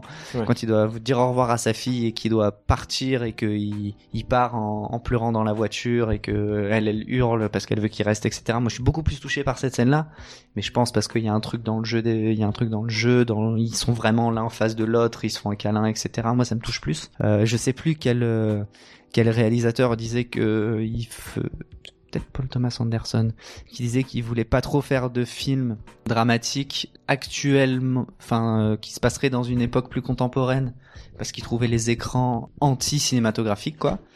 Tu sais que d'ailleurs c'est marrant cette anecdote parce que au tournage les ils ont d'abord filmé alors évidemment ça n'a pas Mm. été fait en live mais c'est à dire que Chastain n'était pas non plus sur le plateau et en fait ils ont d'abord filmé sa réaction à lui et après à- ils ont fait son texte à elle et Mm. c'est marrant parce que j'aurais pensé l'inverse j'aurais pensé qu'ils avaient filmé son Ah truc bon à elle et qu'il aurait réagi en découvrant les images et j'ai appris ça il y a pas longtemps qu'ils ont fait l'inverse Donc, étonnant. McConaughey, il a rien en face. Enfin, il avait même pas vu la Bah, prestation de Chastain. apparemment, ouais, apparemment. j'ai trouvé, j'ai trouvé ça euh, assez étonnant et, et, ça m'y fait penser du coup à ce que tu disais sur le rapport au- aux écrans et, et la façon dont on monte le drame euh, maintenant. euh.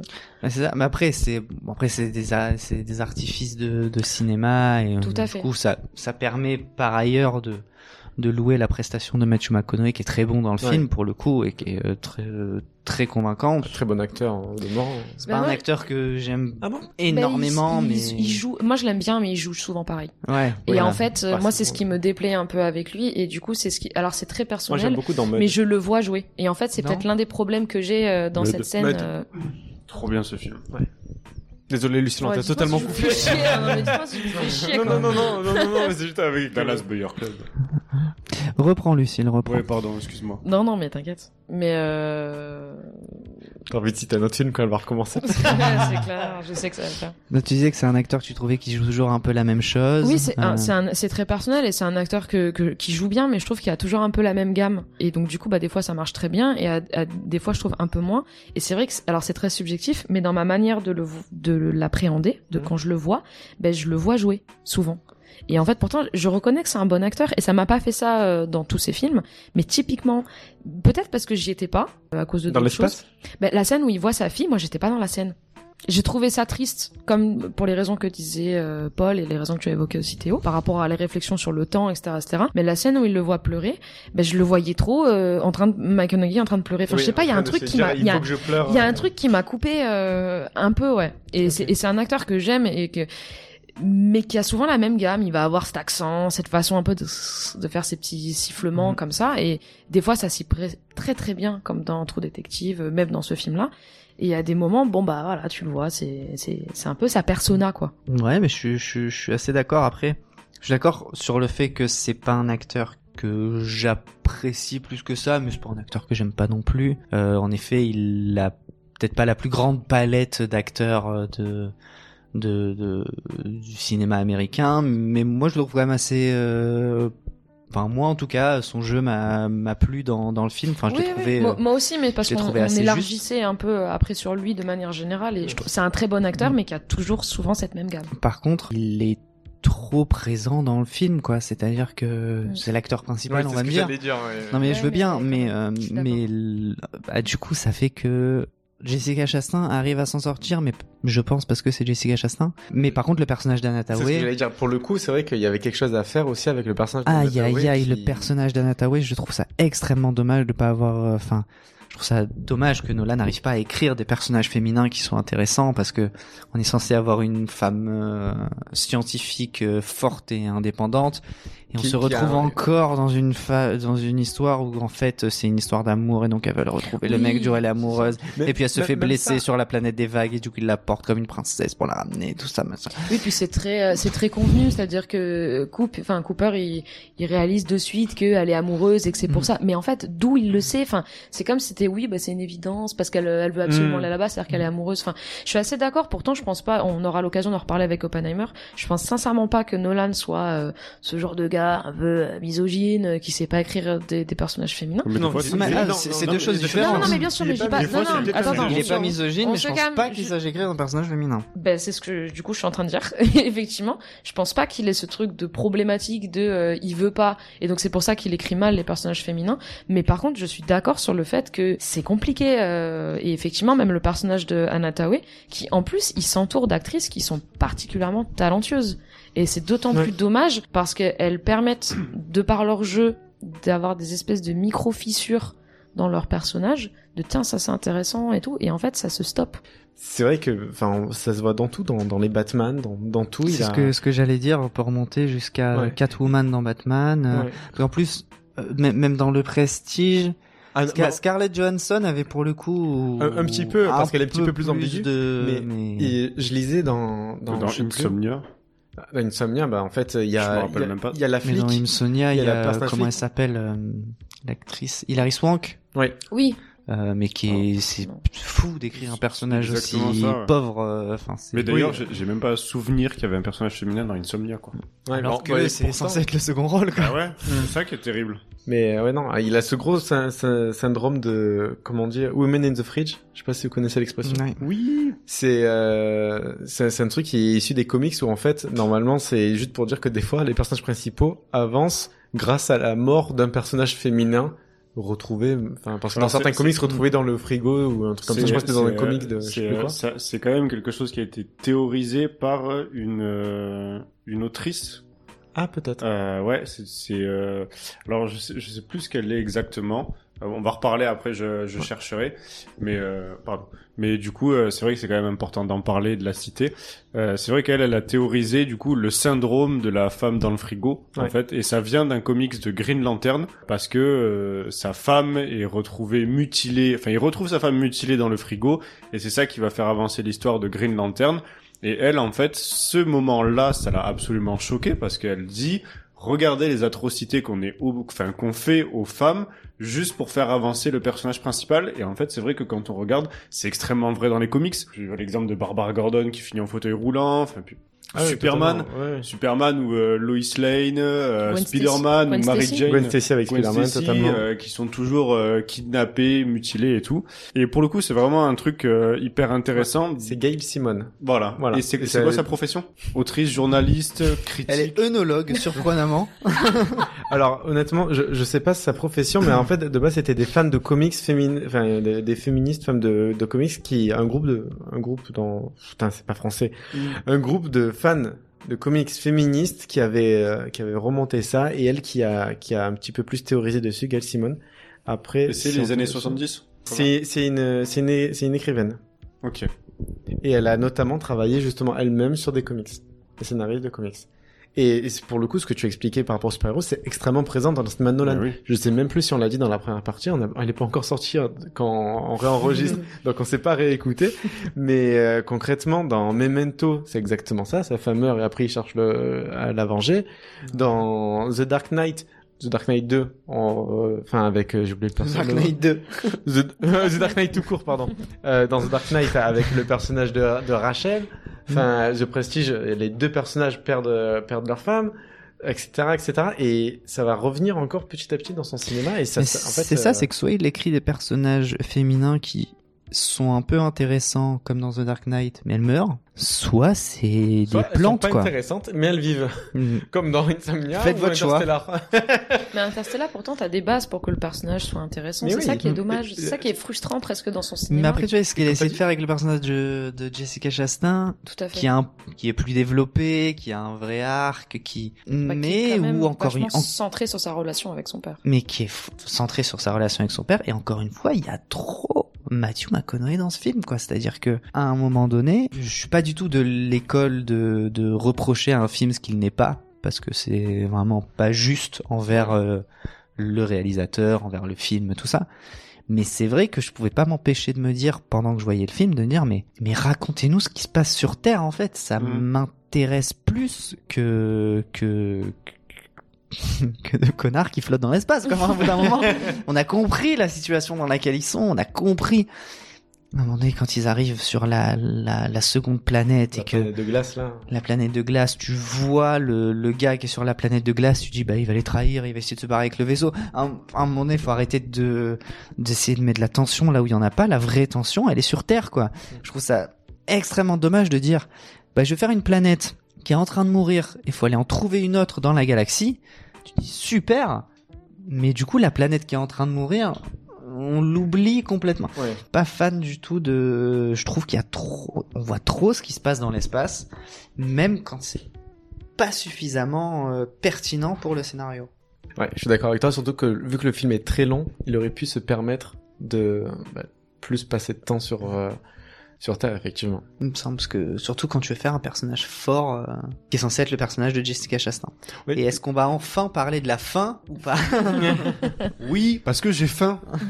Il est fier d'avoir fait un jeu de voilà, mots. Voilà, juste euh, pour dire qu'à la fin, euh, on va spoiler, hein, mais euh, à la fin, du coup, euh, la fille retrouve son père Ah oui, tu allais très à la fin quand même, genre. Ah oui, Ah ouais, ouais. attends, attends. Enfin, moi, moi, Allons-y non, étape par étape.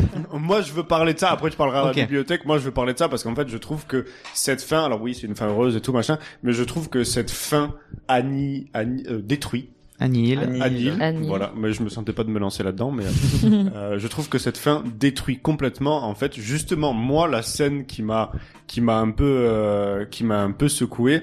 Le fait qu'il se retrouve en fait, euh, enfin que tout comme ça, tout finit bien rapidement parce qu'après avoir retrouvé sa fille, il retourne voir euh, Anataway. Il la retourne pas, hein, justement. on Enfin, il pas. repart la chercher, Il- quoi. Il repart la chercher, mais on sait pas s'il va la il, il repart en exploration euh, en mode allez c'est reparti pour un tour enfin genre non mais ça Patrick ça, ça- Sébastien sort de ce corps. non, mais, tu vois ça me saoule le mec il a traversé des trucs euh, atroces quoi il a raté la vie de ses enfants et tout il s'est dit allez c'est reparti j'ai vu ma fille on y retourne et c'est dommage moi je trouve qu'il que- la voit deux minutes, quoi. mais oui c'est ça Ouais, c'est vrai que ça passe trop c'est ça reste un peu avec quand même genre euh, Bah, Surtout qu'elle va mourir. ben voilà Et puis qu'elle Non, a mais eu des c'est- enfants et que, enfin, Mais oui, justement, si ton enfin, film tourne c'est- autour de la famille, et il part au moment où il retrouve sa Non mais famille. surtout que non mais c'est là qu'on voit que c'est raté parce que l'intention de non mais pardon mais c'est C'est là raté qu'on voit qu'il y avait plus Spielberg. ah ouais ouais là, Spi- là, Spielberg mon pote il est parti faire Ready Player One euh, je- euh, à la place ça se voit parce que. J'ai même pas compris. Mais comme C'est un j'ai mélange peur que de ce soit Nolan. antisémite je préfère enchaîner tout de suite c'est un mélange de Nolan et Spielberg. Ok, d'accord. Euh, non, mais c'est là qu'on voit que c'est raté parce que normalement, enfin, il y a une espèce de logique à dire tout le film, lui, il essaye de retrouver sa, sa fille. Pendant tout le film, sa fille, elle essaye de, comment dire, de, elle a envie de revoir son père, mais elle essaye d'avoir sa propre vie. Il y a une espèce de logique de dire à la fin, elle, elle a compris qu'elle avait pas besoin de lui pour vivre sa vie. Ouais. Et lui, il a compris que bah, sa fille devait vivre sa vie et qu'il pouvait pas passer sa, passer son existence à la suivre et à observer ce qu'elle fait. Ce qui est, encore une fois, si on prend le même euh, schéma de métaphore que dans Inception, un schéma de détachement parental qui peut être intéressant à explorer. Mais c'est raté parce qu'à la fin, comme Paul, comme tout le monde ici, et je pense une bonne partie des gens qui ont vu le film, tout le monde se dit, mais personne fait ça. Parce Ouais. que ton, ton effet fonctionne pas, parce que justement, tu as trop axé ton film sur le fait de, oh là là, il faut qu'il la retrouve. Hmm. À aucun moment dans le film, lui-même n'a ce moindre doute de dire peut-être que je devrais pas rentrer et que ce serait mieux pour elle qu'elle vive sa vie et qu'elle Ouais. arrête d'espérer que je rentre. Peut-être que, vu que un des grands messages du film.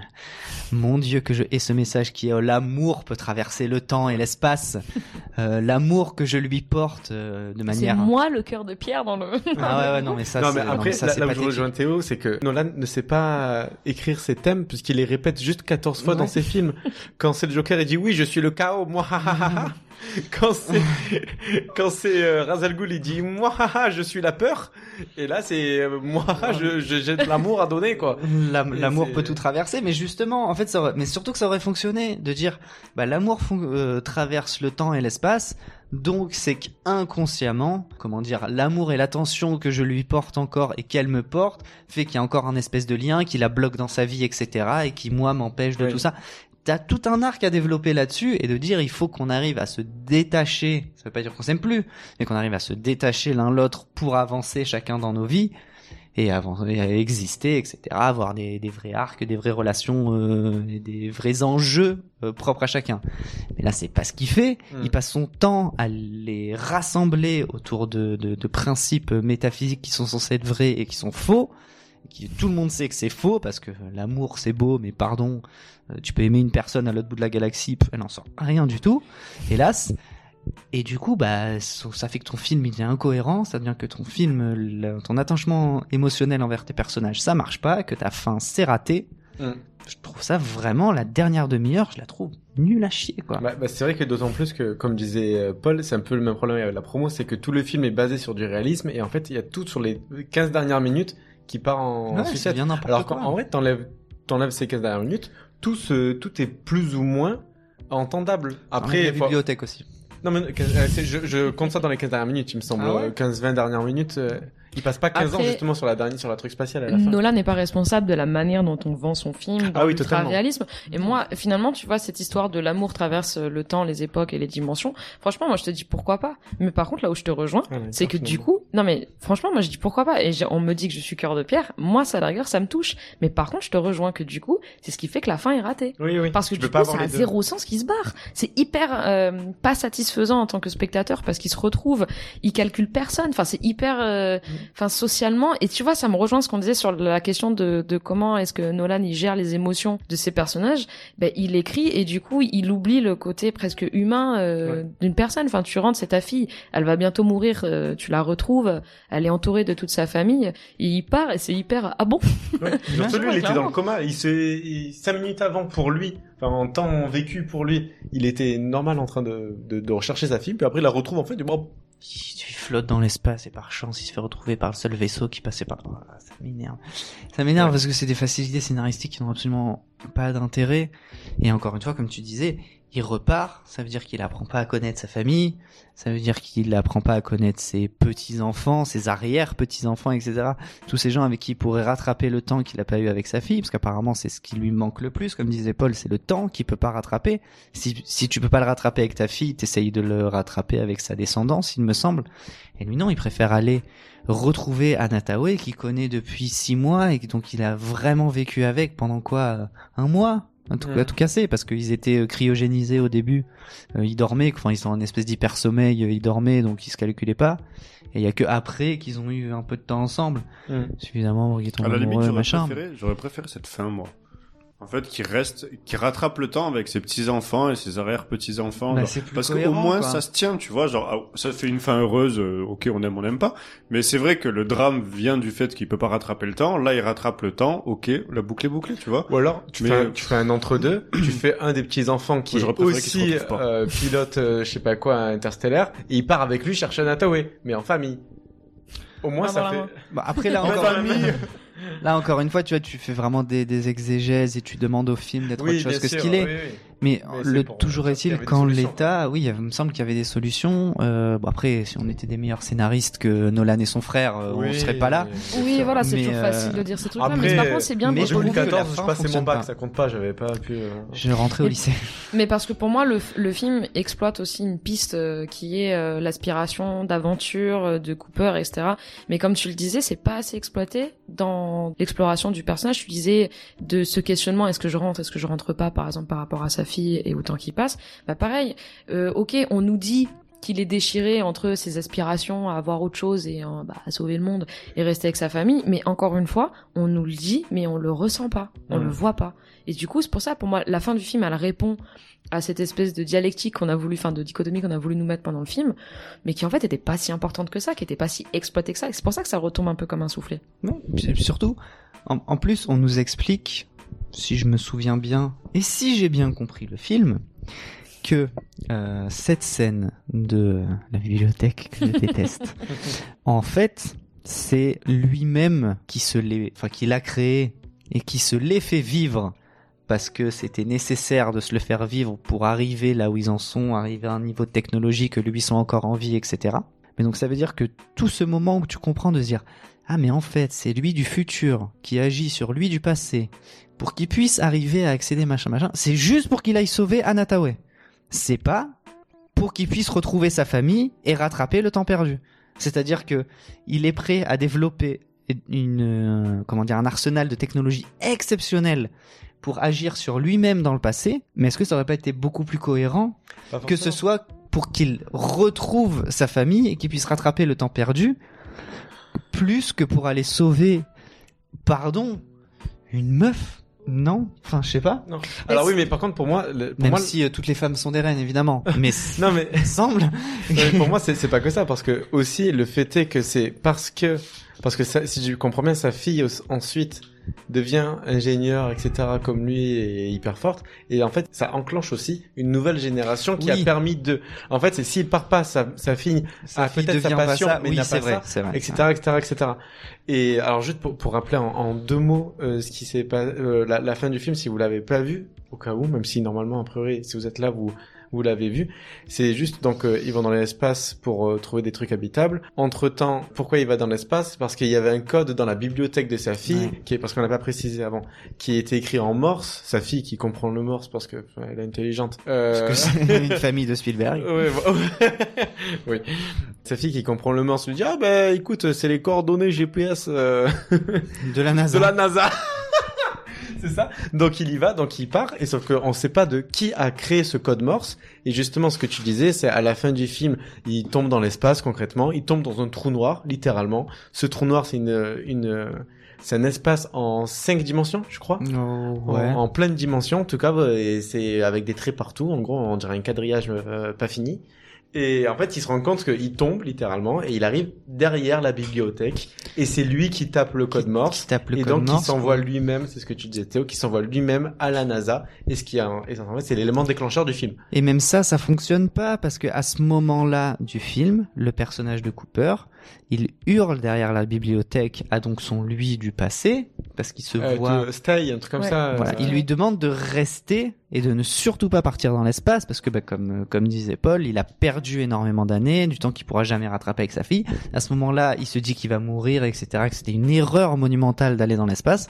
Donc, il fait tout pour qu'il ne parte pas. Donc, dans ce cas de configuration-là, il fait pas la il y a aucune raison qu'il qu'il donne les coordonnées de la NASA qui va l'envoyer dans l'espace.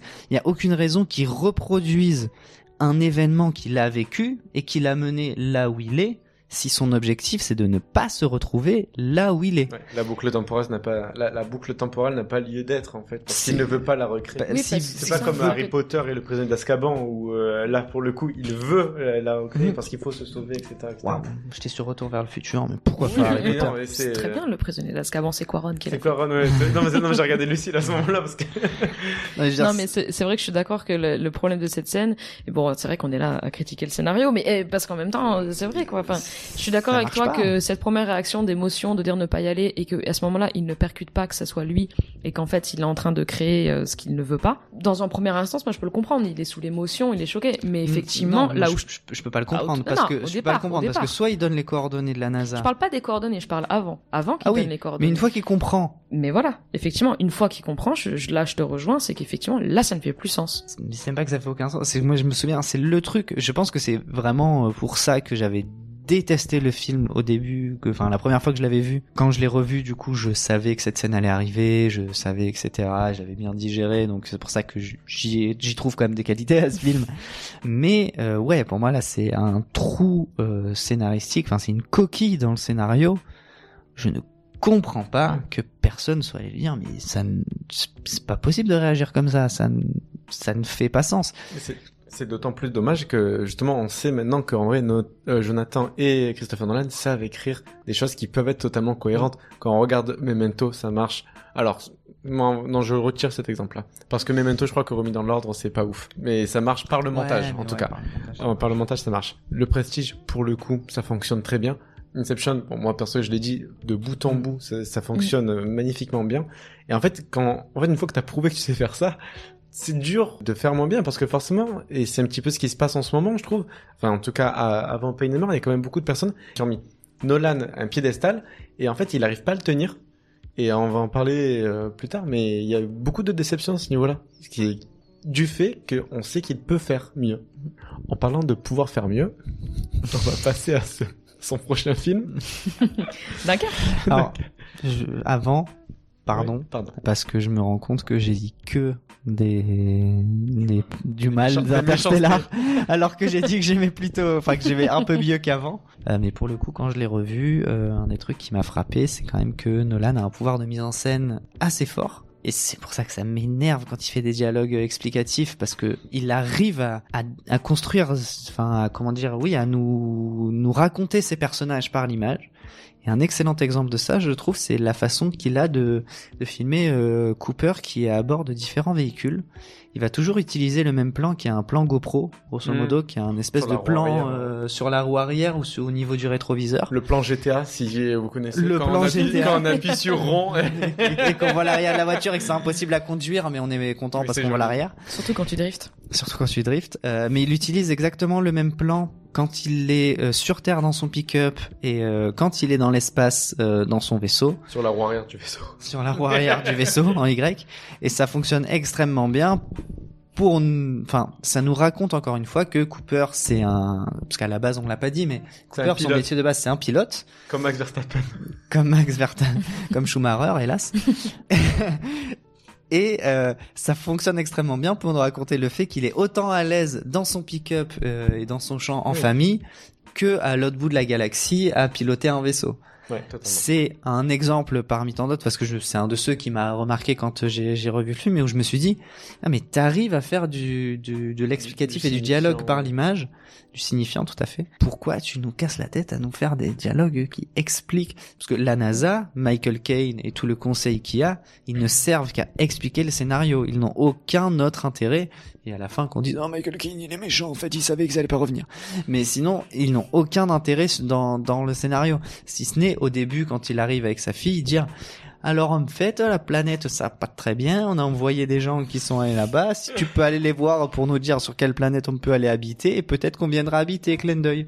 Et c'est tout ce qui sert, à part nous donner le synopsis, ils servent à rien d'autre. Et c'est dommage. Montre-le, quoi. Nous le dis pas. Ouais. Voilà. Totalement. Mais ça paraît. Ça a commencé par un compliment et ça finit encore ça, par ça un- mon J'arrive pas à m'en empêcher. C'était bien tenté. Allez, on va passer à la suite avec Dunkerque. What has happened is a colossal military disaster.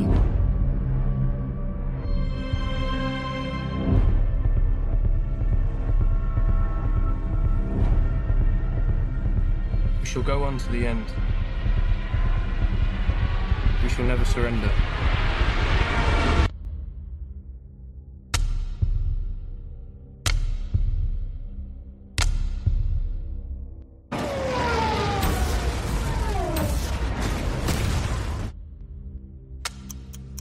En tant que grand fan de Stanley Kubrick, après avoir réalisé son simili de Milan Odyssée de l'espace avec Interstellar, Christopher Nolan décide de faire son simili Full Metal Jacket avec Dunkerque, qui est euh, l'opération Dynamo, donc euh, nommée par les Britanniques. C'est lorsque les, les Britanniques, en fin mai, début juin 1940, sont venus évacuer sur la plage de Dunkerque, d'où le titre du film, les soldats français et britanniques notamment. Donc ce film, concrètement, pour le résumer très rapidement, c'est un film avec quasiment pas de scénario, puisque le, le seul élément de, qui fait avancer l'histoire, c'est est-ce que les soldats qu'on suit vont être évacués ou pas, concrètement.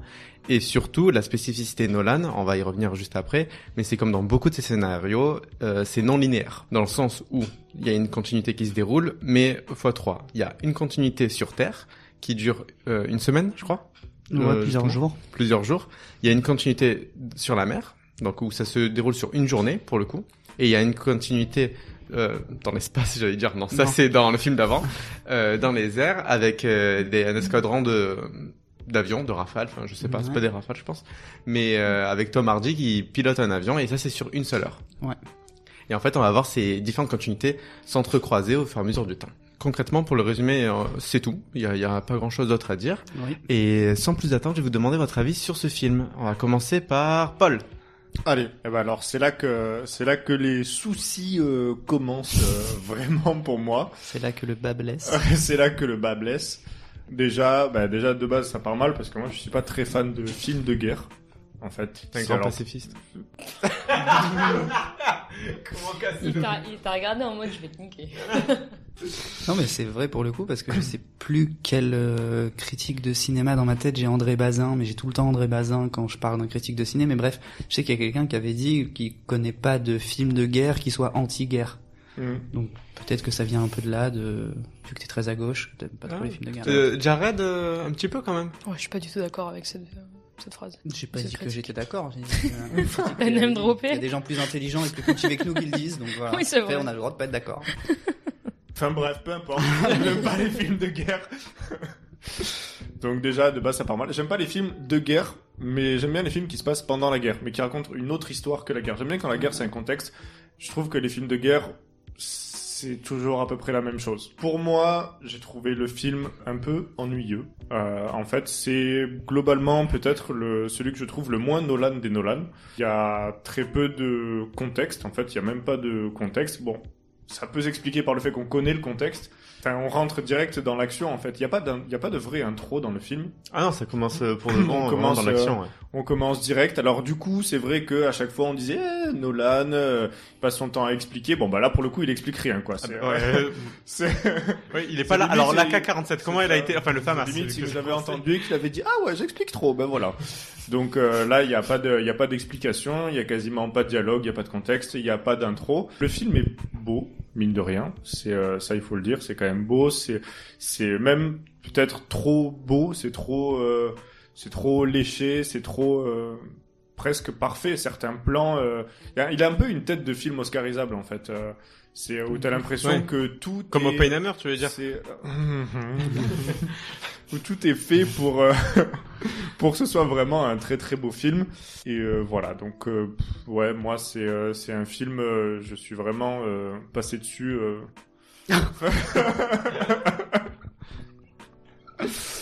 Passer Comme dessus ça. une soirée, puis il a plus jamais rappelé. c'est vu une fois mais je le reverrai pas non après euh, voilà pour les pour les bons points quand même du film bah, je trouve que visuellement c'est beau j'aime bien l'ambiance du film le film est beau il y a pas d'héroïsme en fait et ça je trouve ça pas mal c'est Un euh, petit peu pour il y a le pas coup. Enfin, l'héroïsme, mais, mais même limite des citoyens avec euh, la Ah partie ouais, je suis pas euh, d'accord. des. Non, euh, mais ce que je veux dire, c'est que les, les les bateaux. personnages, ils sont là, et en fait, ce qui leur arrive, Bateau, ouais. c'est... Le bateau, il est euh, vachement héroïque. Non, mais je disais juste qu'en gros, genre, les personnages, ce qui leur arrive ou pas, c'est chance ou malchance, et euh, ça, pour une fois, je trouve que c'est bien qu'il n'y ait, euh, ait pas le côté héroïque... euh, Oui, il n'y a pas un soldat qui arrive à décimer Ouais. la moitié de l'armée en face et qui Ouais, arrive à c'est pas American potes. Sniper. Il y a, a euh, pas le côté épique, oh, en fait, et ça, j'aime bien. Et toi, Théo, t'en penses quoi? Dunkerque, j'ai pas énormément, énormément de souvenirs, enfin d'images mémorables du film. Je pense que je suis assez d'accord avec euh, Paul sur le fait que c'est assez intéressant de voir un film de guerre qui n'a pas un, soldat ou une petite escouade de soldats qui est invincible et qui euh, rétame toute l'armée en face. Tout ça, que c'est un peu, on a une vision un peu plus globale de, de ce qui peut se passer pendant une opération de guerre. Même si bon, ça reste filmé à l'américaine et ça reste euh, les gens les plus connus euh, sur l'affiche qui s'en sortent, mais bref. Ouais.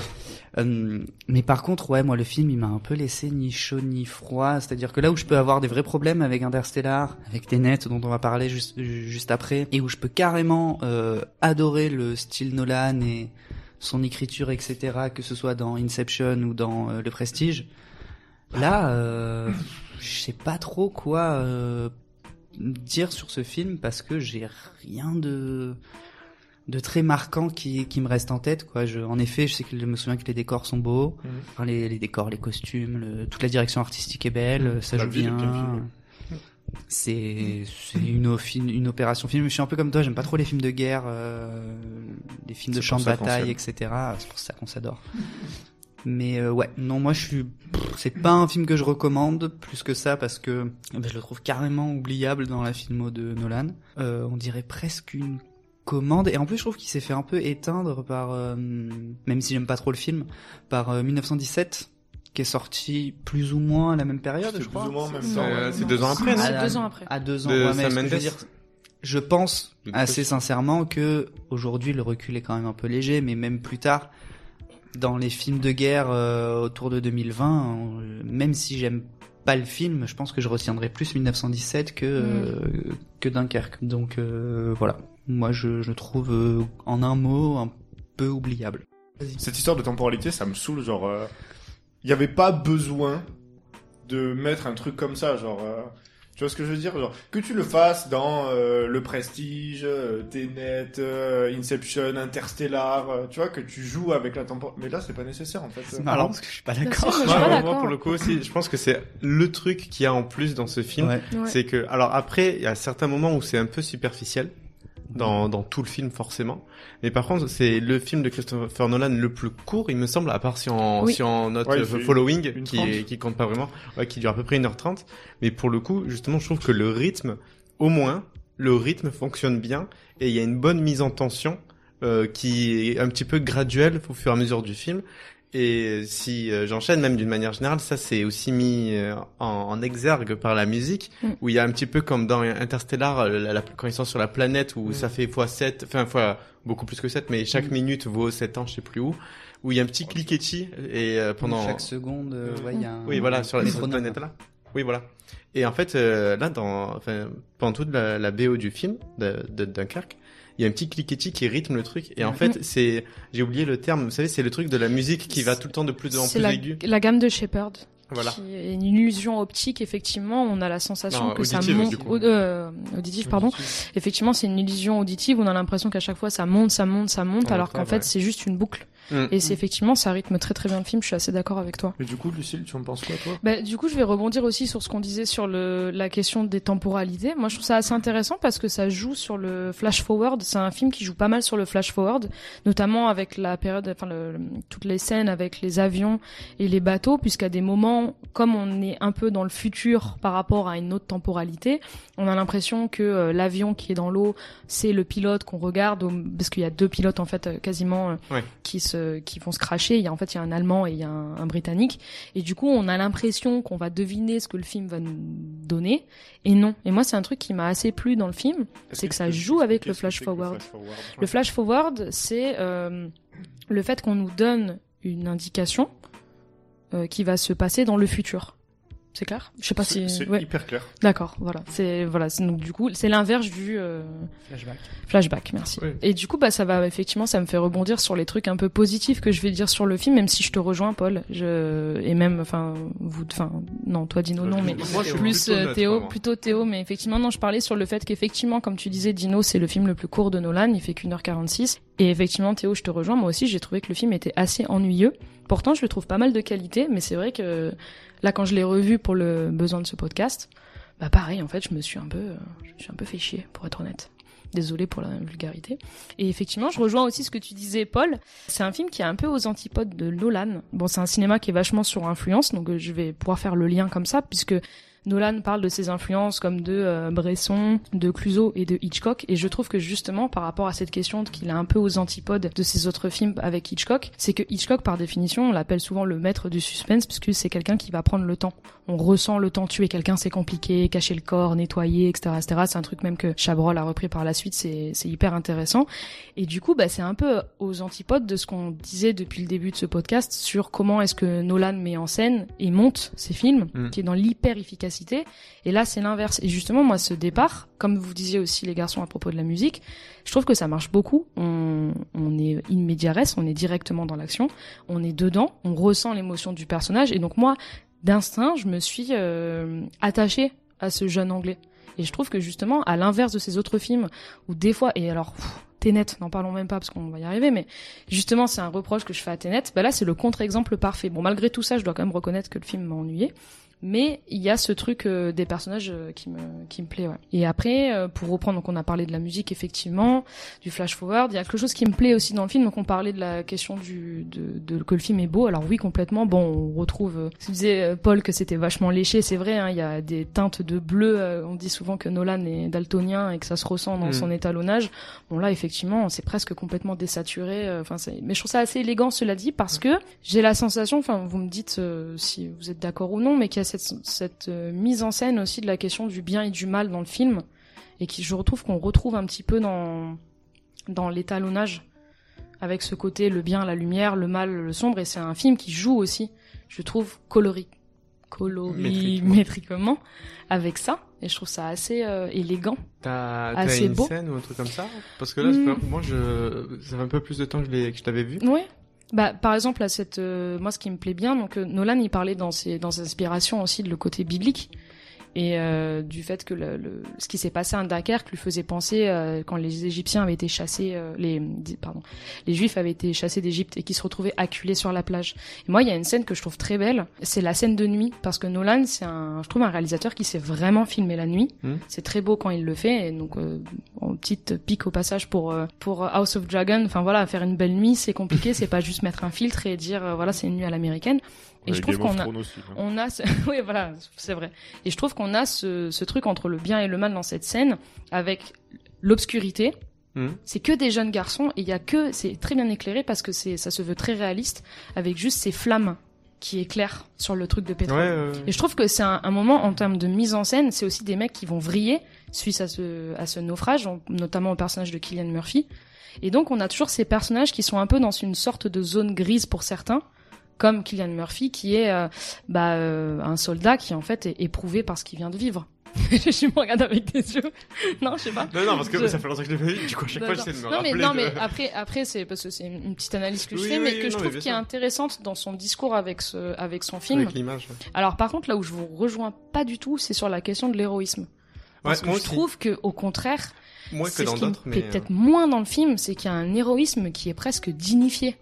Dans, dans son truc, le héroïsme de l'Amérique, enfin de l'américain, du coup non, parce que c'est des Anglais, mais franchement c'est à l'américaine. ouais, Le citoyen qui va sauver avec la musique, etc. Moi, franchement, la séquence du bateau, je comprends et il joue bien et on est pris par la tension du film et par le suspense. Mais franchement, moi, ce- cette espèce d'héroïsme dignifié, euh, enfin, Bah, je- le, le film se termine avec un discours de Churchill euh, quand ils sont de retour euh, à la euh, sur euh, sur le sol Mm. britannique quand ils sont dans un train ou dans un bus je sais plus donc euh, rien que ça enfin Mais- avec d'autres Après, moi, je éléments parle d'héroïsme des, des personnages. Bah, pour moi, il y a le- les le- personnages n'ont rien d'héroïque. bah typiquement Ah le dernier Après, dans le dernier film acte reste américain, donc Quand même, euh, dans le dernier acte, le personnage de Tom Hardy, c'est Bah ouais. clairement le héros américain. Il aurait pu s'appeler Rambo, c'est la même. Hein. C'est ça. Le Il gars, va il, sur il la finit- non, mais il se crache avec son avion, il marche avec un avion en flamme derrière oui. lui. C'est une scène de blockbuster américain. Euh, oui.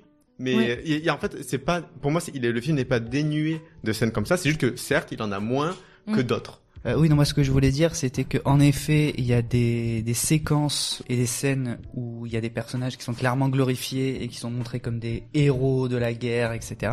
Mais euh, je trouve que pendant le film, il y a une façon de filmer les soldats par certains moments qui sont, euh, je parle plus pour les séquences, on va dire pour les soldats au sol, Ouais, euh, sur Terre, oui. où je trouve que ils sont vraiment filmés comme une espèce de masse euh, de chair à canon presque. de chair à canon et enfin bon, je, je retrouve pas ce côté euh, escadrille euh, imbattable quoi c'est-à-dire que je reconnais que pour les les, les pilotes d'avion et euh, pour certaines scènes sur les bateaux c'est et toute la fin grosso modo c'est vraiment un film américain qui raconte une histoire anglaise mais euh, je trouve que pendant la majorité du film toute la, la séquence sur la plage bah moi je la trouve assez juste dans euh, ce qu'elle veut montrer de la guerre à ce moment-là et Mm. de euh, comment les soldats se voient eux-mêmes à ce moment-là. D'accord, on est aux antipodes de, de Fury ou de Exactement. Oui, bien sûr. Exactement. ça plutôt bien. Hmm. Pour le coup, moi, par contre, euh, pour rebondir sur ça, une chose que j'aime bien dans le film, euh, c'est justement qu'en fait, euh, pour le coup, ceux qui sont sur Terre, c'est vrai que c'est vraiment du bétail. Quasiment, ça, ils se font tuer. Et en fait, même carrément dans le film, je crois qu'on voit pas, ou en tout cas quasiment pas, d'ennemis. C'est toujours en hors champ qui sont. Ouais. Et en fait, du coup, les personnages sur Terre, à part- celui qui est sur euh, dans dans l'espace, j'allais dire encore une fois, j'ai un problème. Celui dans dans l'air euh, qui qui veut chasser Tom Hardy, enfin qui Hmm. qui, qui est dans son avion. Mais à part lui, en vrai, on n'en voit pas vraiment d'ennemis. Et encore lui, même lui, on voit pas son visage, etc. Il est pas personnifié, c'est juste un ennemi, point. Euh, vraiment, personnage fonction de l'ennemi dans, l'air. Et par contre, sur Terre, on en, a, on en voit vraiment pas tout le temps, ils sont en champ. Et ça fait vraiment, en fait, c'est pour ceux d'en bas, c'est vraiment, à la limite, à des moments, une partie de cache-cache, comme dans le moment où ils se mettent dans, dans le bateau Mm. et où il y a la, il y a la marée qui monte, où, euh, et ils se font tirer dessus, etc. Vraiment, en fait, ils ont aucune échappatoire. C'est, c'est, ils ont aucun moyen de riposte ni quoi que ce soit. C'est vraiment juste attendre pour se faire tuer, quasiment.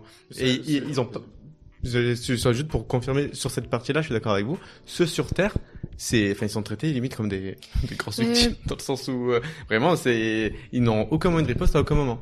Ouais, moi, je suis, en fait, je suis un peu partagée avec ce que vous dites parce que je suis d'accord. Enfin, la question de l'héroïsme, encore une fois, oui, c'est vrai, ça vient pas des soldats et ça vient des citoyens. Donc, bon, après, je trouve qu'il y a quand même un peu ce truc euh, assez convenu, etc., etc.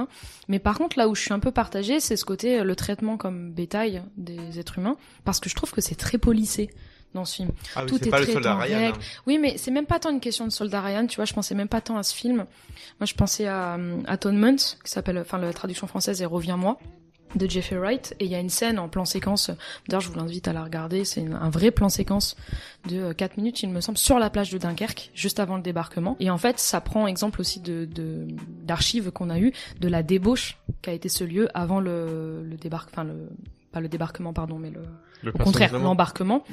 Et en fait on ne voit pas du tout ça dans Dunkerque on ne voit pas du tout le, le- côté la folie humaine que certains ont eu on la voit un peu avec Killian Murphy mais qui en fait euh, bah, c'est suite au, au naufrage etc finalement c'est très policé comme film. Il y a cette un peu cette dispute qu'ils ont dans le bateau, comme tu disais, parce qu'il y a ce côté de cache-cache et, Mm. et je trouve ça intéressant, comme euh, comme vous comme vous le disiez, qu'on voit pas l'ennemi ou très très peu. Et pourtant, bah, t'as l'impression qu'il va pas non plus jusqu'au bout du truc parce que la question de la condition humaine ou de ce qu'ils ont pu ressentir en termes de peur, tu la ressens parce que je trouve qu'en termes de montage, en termes de musique, en termes d'ambiance, ça marche très bien. Mm. Mais peut-être qu'effectivement le film va pas aussi loin après dans le développement. Et pourtant, c'est comme on- je disais au, au préalable, Dunkerque, c'est un film qui me plaît peut-être plus que d'autres sur le papier parce que euh, il y a un traitement des personnages que je trouve intéressant. Mm. Mais plus par la question de la mise en scène par rapport effectivement à la première scène. Mais voilà, c'est hyper, c'est presque. Euh, Enfin, j'avais lu ça une fois dans une dans une critique qui disait que c'était très kafkaïen, tu sais, tous ces ces rangs euh, de soldats de soldats justement bien bien habillés qui Oui. attendent sagement, c'est complètement absurde sur la plage. Alors certes, ça a sûrement été le cas parce que j'imagine que Nolan s'est bien documenté. Mais voilà, c'est vrai que c'est quand même un peu un peu c'est on n'a pas l'impression du Dunkerque qu'on Bah, nous après, a aussi justement, vendu. euh, moi, je trouve ça, je trouve que c'est, je trouve que c'est bien en fait, parce que euh, bah, déjà, ça, ça te met un petit peu dans l'ambiance. Enfin, ça participe en fait au truc lourd de l'ambiance, le fait qu'on voyait pas les ennemis, et puis surtout, ça, ça rejoint un peu la réalité de cette guerre avec un, un peu la première, mais c'est que en fait, euh, comme les méthodes de combat ont changé. Tu vois rarement l'ennemi en fait. Oui, oui, c'est pas du face à oui, face, c'est pas du combat à l'épée, euh. Il te pilonne, mais euh, il y a beaucoup moins de face à face que sur toutes les guerres qu'on a eues dans Oui, l'histoire. Oui, mais coup, Ça, cette- Nolan, Nolan, il adore, Nolan, il, adore l'ordre, il adore que ce soit cadré. C'est ce Oui, que- mais ça c'est même pas naturel. non, c'est pas naturel. Mais c'est pour ça que Nolan, il se revendique un peu de l'école euh, Kubrick dans l'idée, tu Mm. vois. Ce côté, euh, euh, l'agencement d'un plan doit être euh, euh, extrêmement réfléchi, extrêmement propre, extrêmement lisse. C'est euh, c'est c'est pour ça qu'il a choisi de filmer son film comme ça, et c'est peut-être ce qui est dans un certain point, comme tu disais, Dino, un avantage Mm. parce que euh, ça permet de euh, de déshumaniser l'ennemi et de tout ça, donc ça nous permet de nous attacher beaucoup plus vite aux personnages et de comprendre les enjeux, etc. Et justement, moi, ça me touche beaucoup moins parce que du coup, c'est beaucoup plus binaire, c'est beaucoup plus manichéen. Oui. Euh, ce, que- ce que je dis là, quand même, je le sors pas de mon cul non plus. C'est-à-dire que il y a. François Bégodeau qui en a beaucoup parlé de Nolan et euh, qui disait qui disait notamment ça, euh, ce que je viens de dire avec lequel je suis d'accord, ce côté. Nolan, il est très, euh, il faut que tout soit carré, c'est-à-dire que là où il a pas pu mettre euh, une, une espèce de rigueur, on va dire, ou de travail euh, dans le, la structure, dans le concept de son film, eh ben, il a choisi de le mettre dans le, le traitement de ses personnages et la gestion de de tout ceci dans, dans son cadre. Mm. Et en effet, la conséquence que ça a, c'est que ça me touche moins parce que bah du coup, on se retrouve face à quelque chose de trop propre quoi. Ouais. Mm. C'est c'est c'est littéralement tu demandes à quelqu'un de faire une peinture et il te fait du photoréaliste et t'es en mode c'est beau, mais du coup, il y a pas grand-chose d'autre derrière quoi. Oui, je pense que effectivement c'est ça que tu dis. Moi, je trouve qu'il manque un peu de. Bah après c'est pas Nolan, mais ça manque un peu de bordel en fait sur cette plage et que et que tu sentes la, la peur viscérale et en fait à des moments tu la ressens dans le film et c'est des rares moments de bordel et je reviens encore sur cette scène de naufrage parce que pour moi c'est l'une des meilleures scènes du film Ouais. sur tous ces aspects à la fois de comment c'est filmé, de la musique, mais aussi de ce que tu ressens à ce moment-là pour eux quoi. Ouais, au niveau de l'image, en tout cas, c'est la deuxième fois que Nolan travaille avec Hoyt van Hoytman. Donc c'est son directeur Tes photographie. Ah, merci. c'est le directeur photographie qu'il a depuis Interstellar et qui continue encore aujourd'hui avec lui. D'accord. Donc euh, il a fait tous ces films après. Et c'est vrai que euh, je suis d'accord avec vous sur le fait que, il, enfin pour le coup, il, se- il est pas, enfin il est vraiment bon. Il fait vraiment de belles images. Mais moi, c'est un, un petit peu ce que vous avez dit là aussi. Mais même c'était aussi le cas avant. Nolan, pour moi, il filme des belles choses, mais ses plans sont rarement euh, signifiants dans le sens où c'est pas, on en parle beaucoup plus de ça dans ce podcast-là, mais c'est pas un Spielberg où il y a des, des plans qui sont hyper travaillés et où c'est vraiment de l'ingéniosité folle. Nolan, il filme des choses folles, mais de manière efficace entre gros guillemets. Tout comme dans, je m'en rappelle plus, ça fait longtemps qu'on l'a enregistré. Tout comme dans The Dark Knight, quand il y a le camion qui se retourne, la scène est folle, mais Mm. parce que c'est, il a filmé en réalité un vrai camion qui s'est retourné. Et bon, vu que c'est pas un débile, c'est, il s'est filmé de la bonne manière, mais sauf que les plans ne rajoutent, enfin, sont efficaces et c'est tout entre gros guillemets. Et c'est un peu un reproche que j'ai maintenant avec le recul euh, à Nolan. J'en j'en parlais à Théo il y a, il y a pas longtemps. J'ai regardé euh, de nouveau la, la guerre des mondes euh, de Spielberg. Justement, on en parlait quand on parlait d'Interstellar. Et par exemple, dans ce film et dans plein de films de Spielberg, ça m'arrive vraiment, je regarde le film et je me dis, attends quoi? Et juste parce qu'en fait, la- le plan est tellement bien mis en scène, je reviens en arrière pour revoir le plan. Et ça, c'est un truc, c'est, on demande pas à tous les réalisateurs de le faire, mais les gens portent Nolan très haut. Maintenant, dorénavant, euh, il a acquis vraiment un statut euh, quasiment, on va dire, dans, dans le, pour le, la plupart des gens, équivalent à des très grands, etc. Des limites, je pense que si on fait un sondage dans la rue, c'est un des plus connus, etc. C'est sûr, les gens Alors- mettent euh, Nolan dans le top 5 des meilleurs réalisateurs du ça. monde actuellement. Et alors que, en fait, pour moi, c'est un, c'est un bon scénariste, parce qu'il écrit euh, quasiment tous ses scénarios. Ouais. C'est, c'est un bon scénariste avec son frère. Avec son frère, oui, Parce avec que Jonathan, je, ouais. je pense, je Ah, pense Inception, que, il l'a fait seul, hein. je pense que ce sont des gens qui se corrigent mutuellement, en fait. Oui. Bon, après ça, dans le scénario, tu fais jamais un scénario tout Oui, seul. Il y a un grand oui, mythe c'est derrière sûr. l'image du scénariste. C'est Un sûr. scénariste qui a écrit son film tout seul, il l'aura jamais fait Mais tout je seul. pense que, je Jamais. pense que Nolan et son frère, ce, ce sont des gens qui se corrigent mutuellement. En Mm. fait, l'un apporte l'autre. Parce que, bah, on en parlera tout à l'heure, hein, Ouais. mais Tenet, il n'y a pas son frère. Euh... Bah, il y avait, après, ça veut rien dire, dans Inception, il n'y avait pas son frère non plus. Mais bon. Hmm. T'as pas fait Inception, son frère? Non. Et Nolan, il avait été solo, sur le coup. Et tout ça pour dire que c'est, Nolan filme de, de très belles choses, mais de manière un peu trop efficace pour moi, ce qui fait que des fois, bah, l'image est belle, oui, mais c'est limite plus, euh, bah, pour le coup, c'est grâce à son directeur photo. C'est pas tant, entre guillemets, grâce à Nolan et à ACG, ah, on va faire le plan comme ça, comme ça, comme ça. Oui, parce que C'est un petit, un petit reproche que j'ai aussi, euh, ce que tu lui reproches, en fait, c'est plus sa mise en scène que son Oui. cadrage. c'est ça. Après, euh, ouais, je sais pas, moi je dirais juste euh, Dunkerque. Comme comme il n'y a pas toutes ces histoires de comme on a dans Memento, dans Le Prestige, dans dans Interstellar, enfin comme il y a il y a pas de je sais pas, il, il manque un truc De complexité. de euh, complexité, il manque un truc qui fait que moi j'étais pas du tout investi pendant le film en fait. Et je pense que c'est pour ça que je l'ai trouvé ennuyeux. Ben moi, pour le coup, je suis quand même content qu'un réalisateur, au moins, essaye de faire autre chose.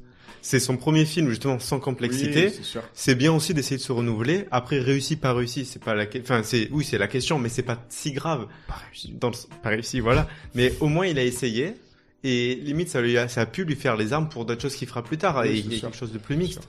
Après Oui, tu voulais- Ouais, je, je suis d'accord avec Dino. Euh, moi, je trouve ça intéressant qu'il ait pris de faire autre chose, un autre style. Et puis surtout, c'est que magnifique perche pour tes nets, mais c'est pas parce que tu fais un film compliqué que c'est bien. Oui, aussi. Et le pire c'est que c'est même pas compliqué. C'est pas bien. To do what I do, I need some idea of the threat we face. As I understand it, we're trying to prevent World War III. Nuclear holocaust. No. Something worse.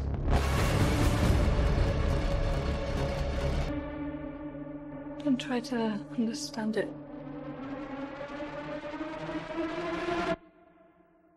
Feel it.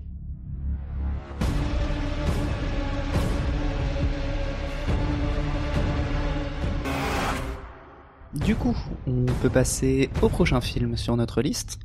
Le prochain film, c'est peut-être pas celui qu'on attend le plus. Euh, je vais vous demander votre avis flou sur Tenet. Ce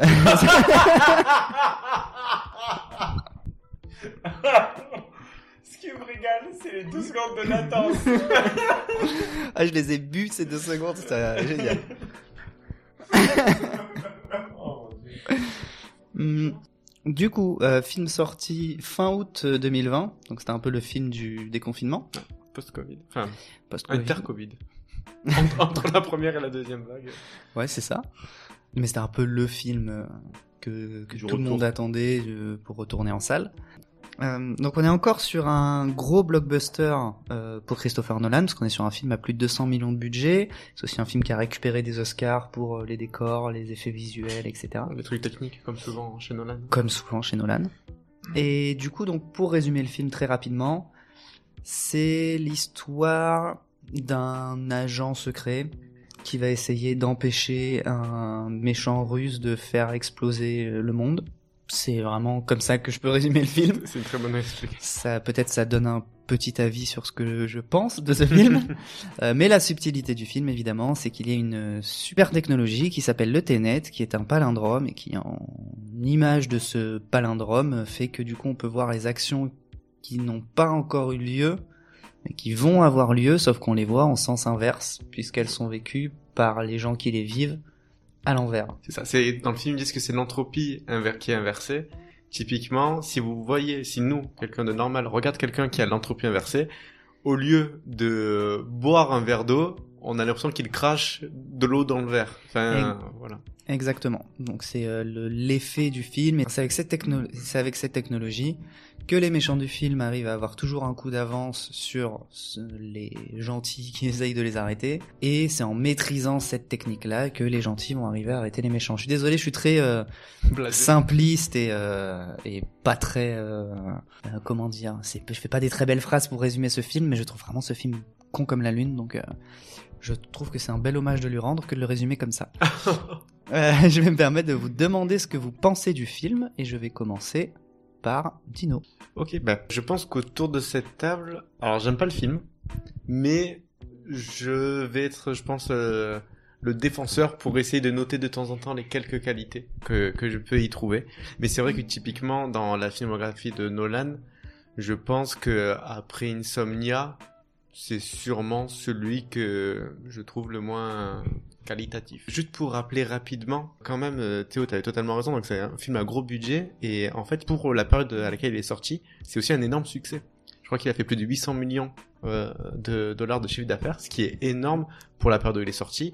On rappelle qu'au moment, enfin, fin août euh, 2020, il y avait pas tous les cinémas qui étaient encore réouverts. En France, c'était le cas à ce moment-là, mais typiquement aux États-Unis, selon les États, c'était pas le cas. Et euh, aussi, c'était un moment où les gens avaient encore peur de sortir parce que concrètement, on est entre deux confinements. Si on parle de la France, on est vraiment entre deux grosses vagues Covid. Et aussi, c'est là où il y a eu une grosse émergence et, euh, et montée en force des plateformes de streaming avec le. Disney+, HBO qui est sorti, etc. et tout.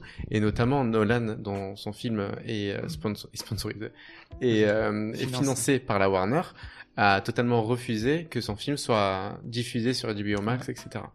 Et donc déjà, c'est, entre guillemets, aussi si on peut, j'en profite pour dire euh, bravo à Nolan, parce que c'est un des rares euh, cinéastes aujourd'hui qui est vraiment contre euh, cette pratique, et qui au contraire promeut totalement l'expérience cinéma. Et je trouve ça bien parce que d'ailleurs on va pas faire un, un gros live sur ça, mais concrètement aujourd'hui il y a de plus en plus de films de très grands réalisateurs qu'on n'a pas la chance de voir au cinéma. Euh, si on cite euh, dernièrement en face de moi j'ai Lucille dans son réalisateur préféré Fincher, elle ne peut même plus voir les, les séances euh, au cinéma à moins d'aller à Paris et de payer, Si, en 100 de payer 170 euros Et pour c'est une ce que j'ai avant-première fait comme un gros pigeon. pour euh, pour The Killer donc Que t'as pas trop aimé, qui En plus plus. est. Ouais, en plus. Parce que c'était pas très bien, faut l'avouer. C'est vrai. Et euh, donc voilà, donc il y a beaucoup de cinéastes en fait, de réalisateurs de renom, euh, Fincher, euh, même Quaron, Scorsese, Scorsese. qui euh, qui se, se tournent vers les, euh, les plateformes de streaming, aussi parce que euh, ils ont beaucoup de latitude pour le coup, parce que les plateformes de streaming essayent d'avoir des Oscars dernièrement, donc ils aiment avoir des grands auteurs et des grands cinéastes qui font des films pour eux, donc ils leur laissent entre gros guillemets, c'est ce qu'ils disent, carte blanche. Euh, ça met un petit peu de renommée aux, aux plateformes. Mais concrètement, pour nous spectateurs, c'est vraiment dommage parce que l'expérience cinéma, quoi qu'on dise, c'est quand même génial. Et, Et puis, euh, ça, et puis ça permet, après on va vous donner la parole, hein, c'est promis. Euh, je puis- pas parler du film encore pour l'instant. Non, non, il a juste, Non, il, mais il a juste clashé mes trois réalisateurs préférés. Non mais c'est hyper intéressant parce que on peut quand même noter que il, il est assez courant de dire que sur les plateformes de streaming, notamment Netflix, euh, etc., c'est là où les grands réalisateurs viennent faire leurs films les moins forts. Euh, et je pense que ça permet de mettre en lumière deux métiers très différents dans le domaine du cinéma, qui sont les producteurs et les diffuseurs.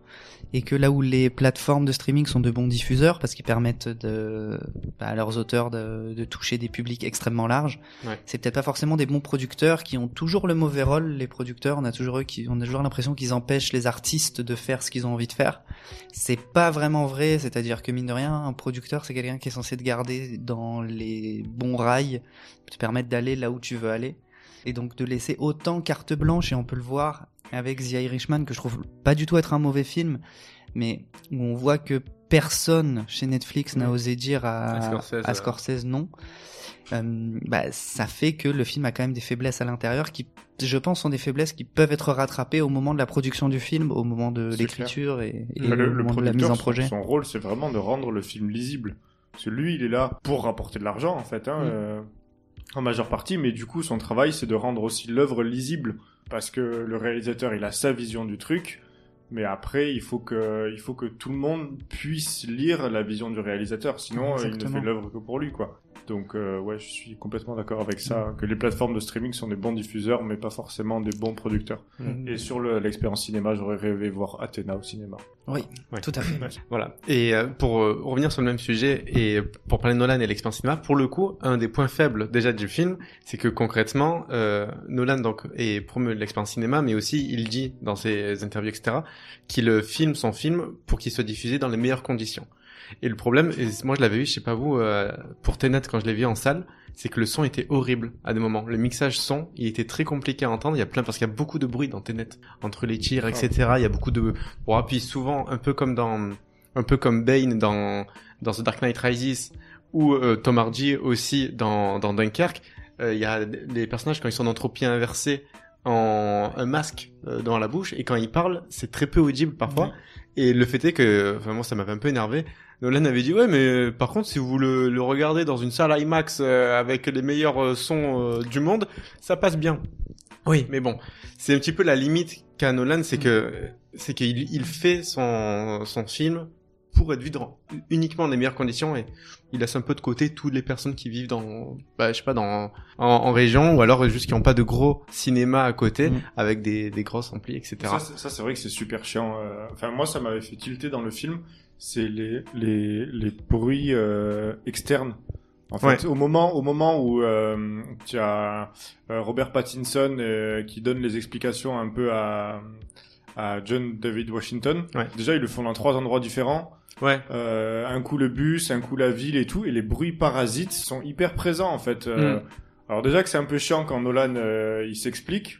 Alors s'il s'explique et qu'on comprend rien. Ouais, et euh, que c'est les embouteillages derrière peu et que ça relou, klaxonne. euh. Exactement, c'est un peu relou quoi. Vas-y termine. Oui, donc du coup tout ça pour dire que aussi l'avantage de Nolan et ce qu'il promeut, c'est ça peut être aussi son inconvénient quand il pousse un peu trop loin. Et sinon pour parler du film après 14 minutes de de divagation, concrètement, moi j'aime pas tant que ça le film. Ce que j'aime bien, c'est l'aspect vraiment un peu comme dans Inception, la, les séquences qui font vraiment très James Bond en fait. Au final, Nolan, on le sait, a toujours voulu euh, réaliser un, un film de James Bond. C'est pas toujours pas le cas à l'heure où on vous écoute, ou on- vous nous écoutez plutôt. Allez-y, c'est à vous de parler. on vous On tend, vous écoute. On vous, on vous tend le micro. c'est euh, c'est toujours pas le cas à l'heure où nous écoutez. Mais en fait, c'est dans tous ces films, il essaie de distiller un peu euh, des choses comme ça. Et pour le coup, il y a les scènes, il y a des scènes d'action qui marchent très bien. Typiquement, pour moi, ce film, c'est le premier film de Nolan où il y a une scène de combat qui est bien filmée. La cuisine la cuisine, ouais. La cuisine. La scène dans la cuisine, Ah ouais. elle est géniale. C'est le moment. Franchement, c'est le seul film de Nolan où vraiment tu sens l'impact des coups, même dans le combat, euh, dans les combats dans Batman, etc. Je trouve ça, enfin vraiment, je trouvais que c'était le point faible de des films. Je, je me rappelle plus si on en avait Oui, parlé. on en avait hein. parlé. Mais euh, donc écoutez le premier épisode pour plus Oui. d'informations. Mais euh, concrètement, dans celui-là, enfin, il y a des bonnes scènes de combat, il y a des coups qui sont portés où on entend.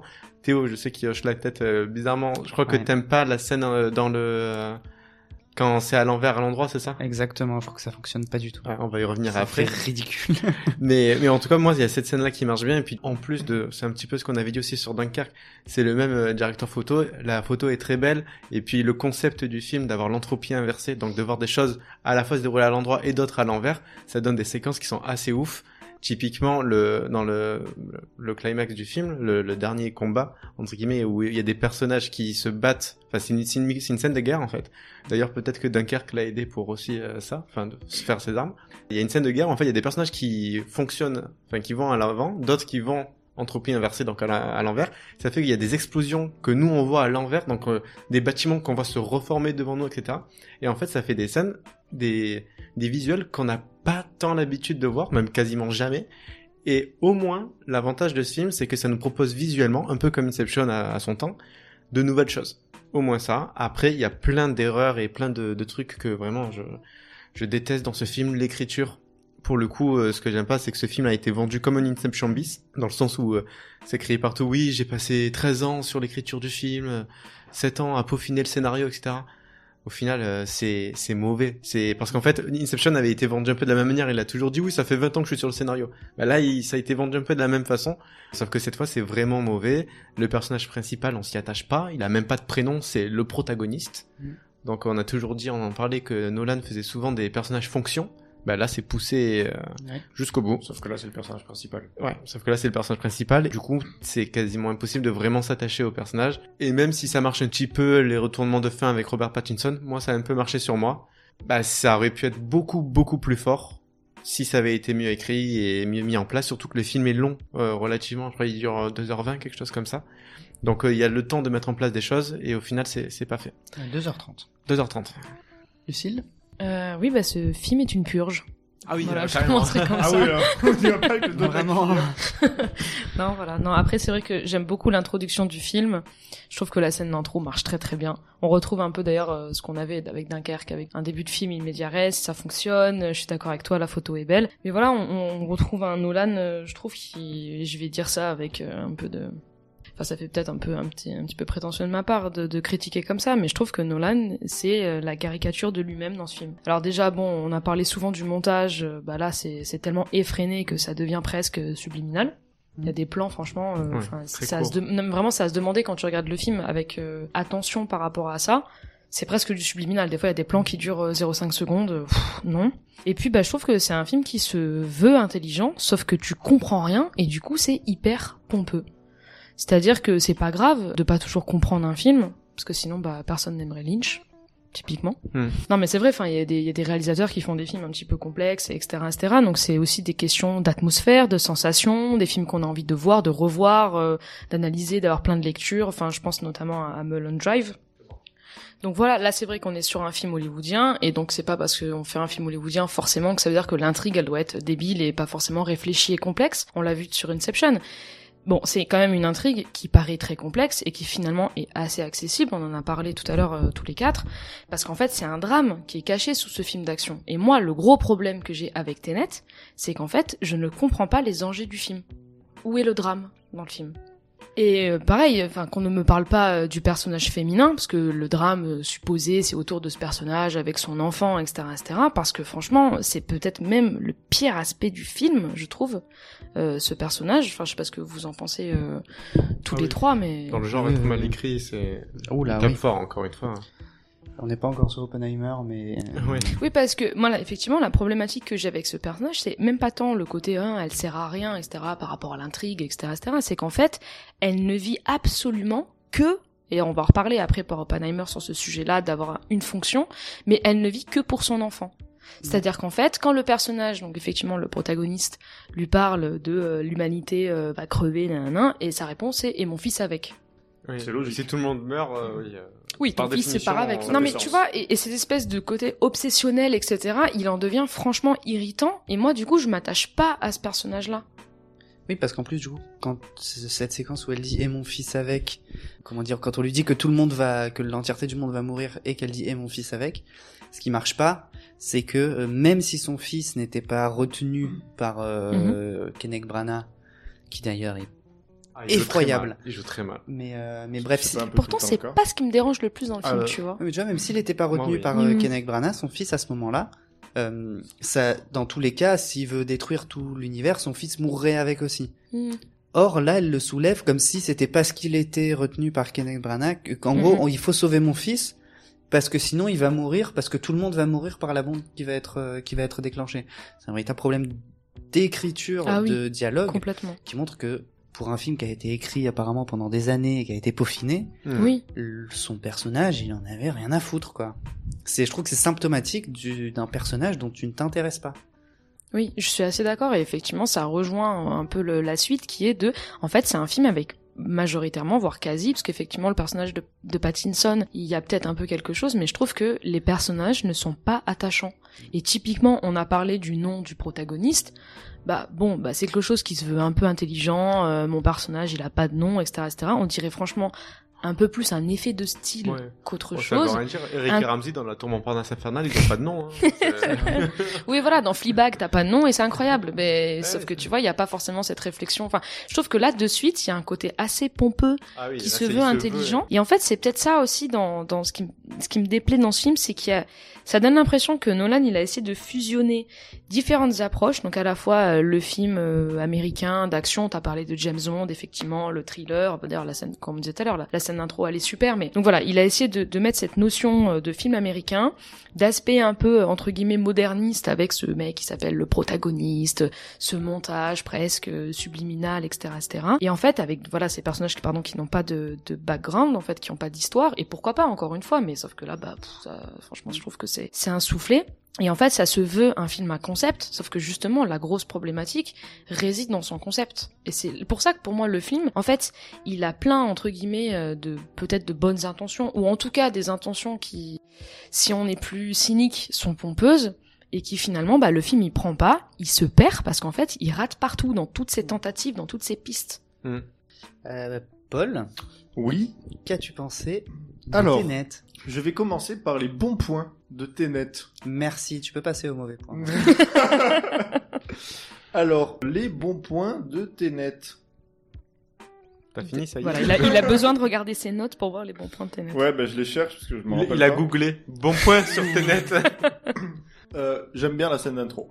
Ok. Elle est, elle est quand même maxi stylée la scène d'intro. Le film est pas moche en soi. euh, les plans sont beaux. Enfin, la réalisation est bien. euh. J'ai beaucoup aimé la scène de combat dans la cuisine. Ouais. Que John David Washington défonce la gueule de quelqu'un à coups de râpe à fromage. J'ai trouvé ça, oui, c'est avec ça.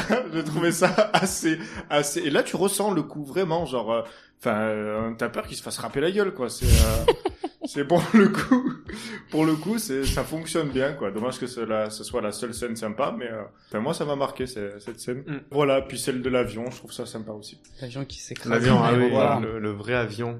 C'est ça. Euh, vrai bah, j'ai fait le tour, euh, j'ai fait le tour des bons points que je trouve euh, au film.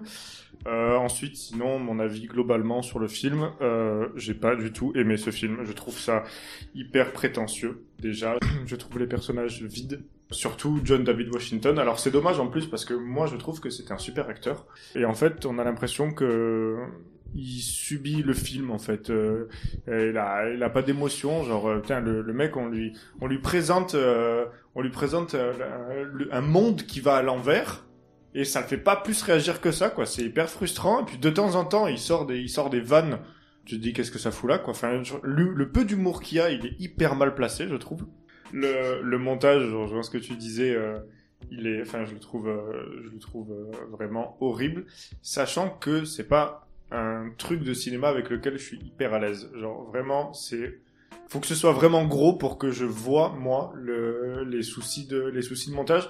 Et je m'en suis aperçu parce qu'au bout d'un moment j'avais l'impression que les scènes n'avaient aucun rapport les unes avec les autres. Mm. et du coup je me disais mais qu'est-ce qui se passe? C'est là que j'ai compris que c'était un souci de montage alors que j'y connais absolument rien en montage Mais justement, le montage, quand un montage est réussi, tu le remarques pas. En fait. Ouais. C'est très rare de, de sortir d'un film et se dire il est super bien monté ce film. Quand il, fait. quand, quand il y a pas un montage euh, particulier, quand Mm. c'est pas un montage expérimental ou quoi, euh, ou vraiment quelque chose qui est très surprenant. Comme par exemple, euh, on pourrait parler du montage de Screen Amaric, qui est très particulier parce qu'il y en a presque pas et que c'est vraiment un enchaînement de plans très Ouais. longs et très fixes. Mais quand c'est un montage plus traditionnel, quand le montage est très très bien réussi, bah, il se remarque pas. Mm. Après voilà sur le sur le concept, euh, bon ben c'est rigolo, ça ça ça aurait pu être euh, ça aurait pu être sympa, sauf que ben, déjà euh, le côté de film qui s'explique, euh, ça me saoule.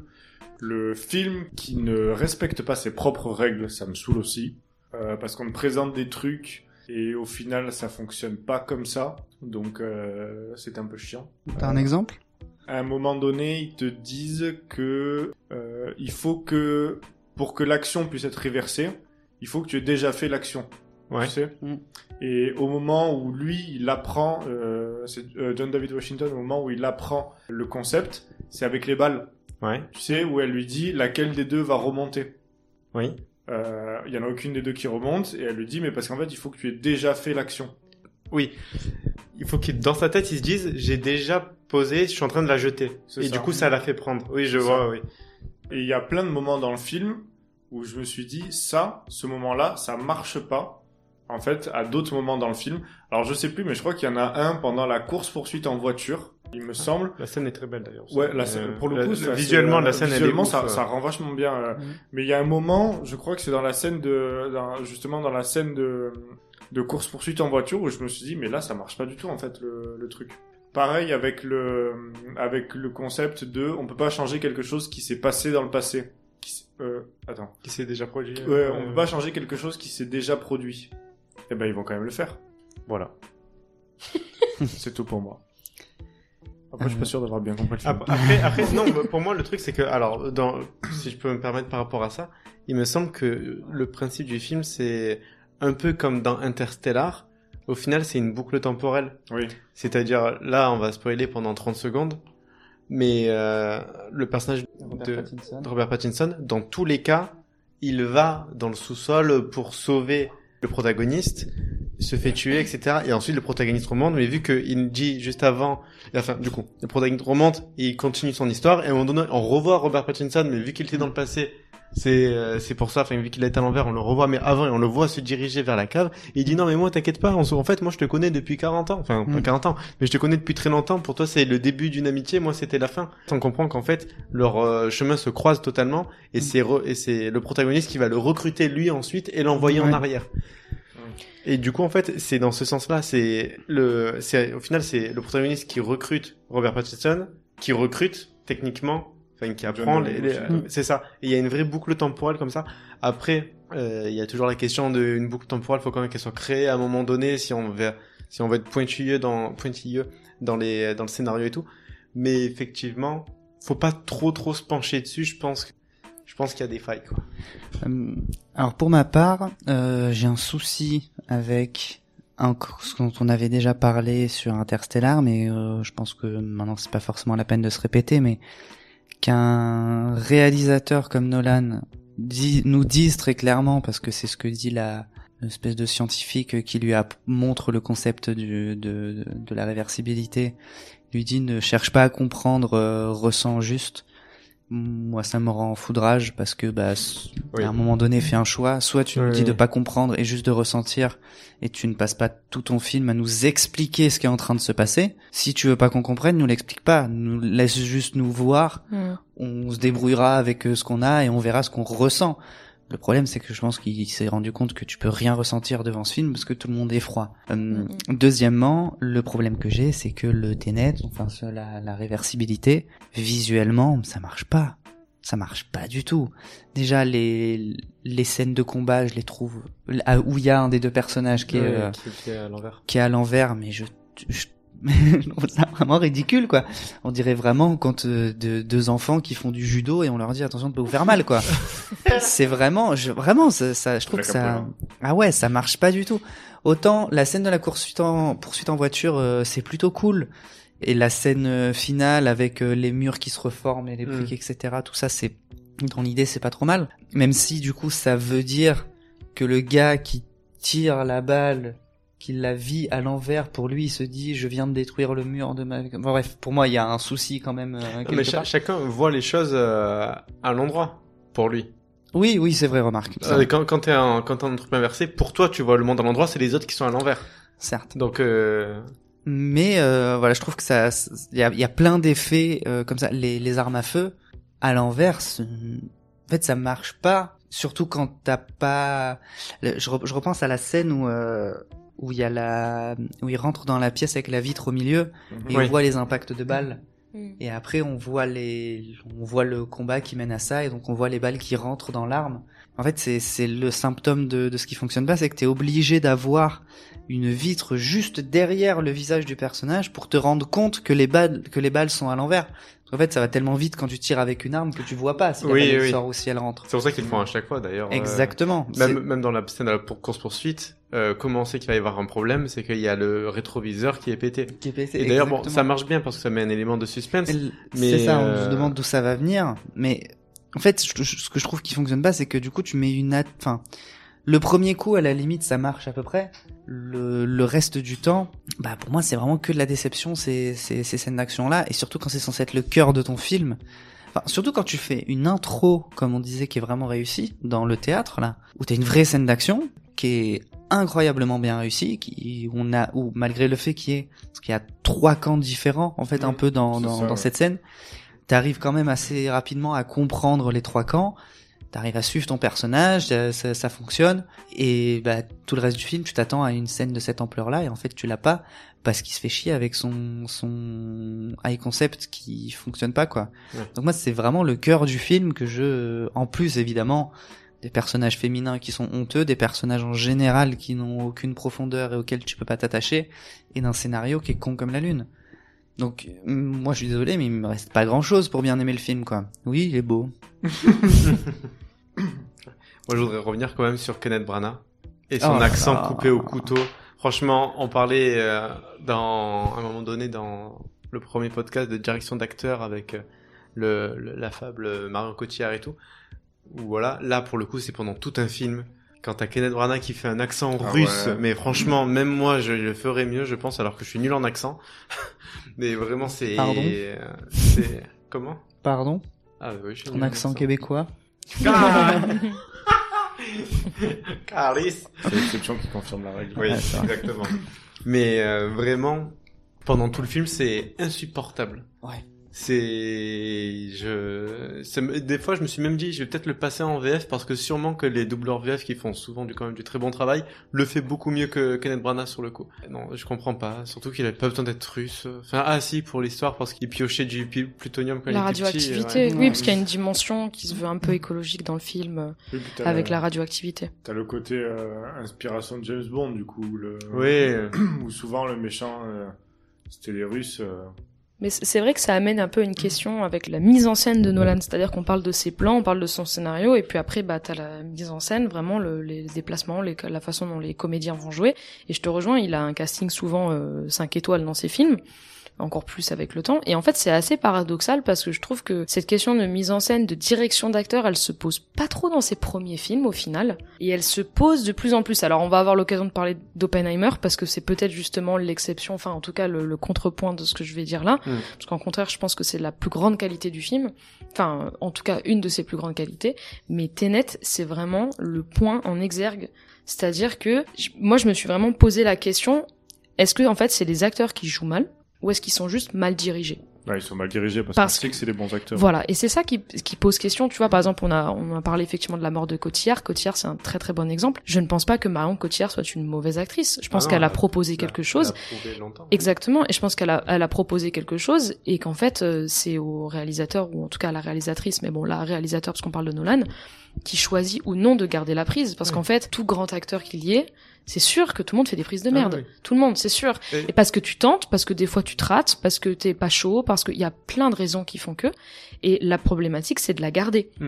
Ce qui, ce qui est possible aussi, c'est que, elle, que pour le coup, pour Marion Cotillard, peut-être qu'elle a proposé 40 prises de merde et qu'il a choisi la meilleure. Bah oui, mais, dans ce cas-là mais tu là, dois. c'est une prise. Là, on Oui. parle quand même d'un film entier, ce qui est un peu plus compliqué quand même. Un, un bon acteur ne rate pas non plus un film entier constamment. Oui, oui, Donc, parce que la- effectivement, la mort de Cotillard, bah, je trouve que déjà quand tu la vois, enfin, tu, tu en testes d'autres, enfin, c'est, c'est normal.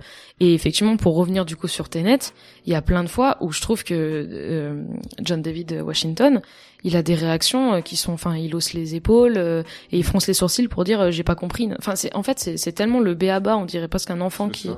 qui essaye de jouer. Et pourtant, je rejoins euh, Paul. Je pense pas, je suis pas non plus hyper connaisseuse de son cinéma, mais j'ai vu quelques films avec lui et de prime abord, je me dis pas oh là là, ce mec, c'est pas possible. Et il y a plein d'autres acteurs où c'est le cas avec Nolan où je me dis dis donc, euh, c'est pas évident, alors qu'en vrai, normalement, euh, c'est des bons comédiens. Donc c'est vrai que ça pose la question de la direction d'acteur, mais en même temps, ça nous fait peut-être une transition si vous avez rien à rajouter sur Tenet, sur Oppenheimer, où là, on est dans une autre dimension d'acting.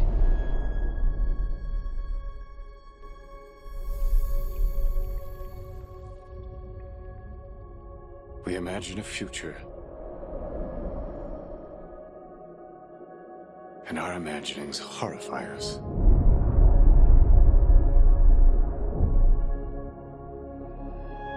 They won't fear it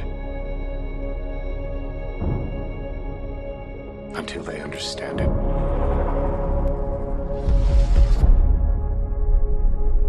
And they won't understand it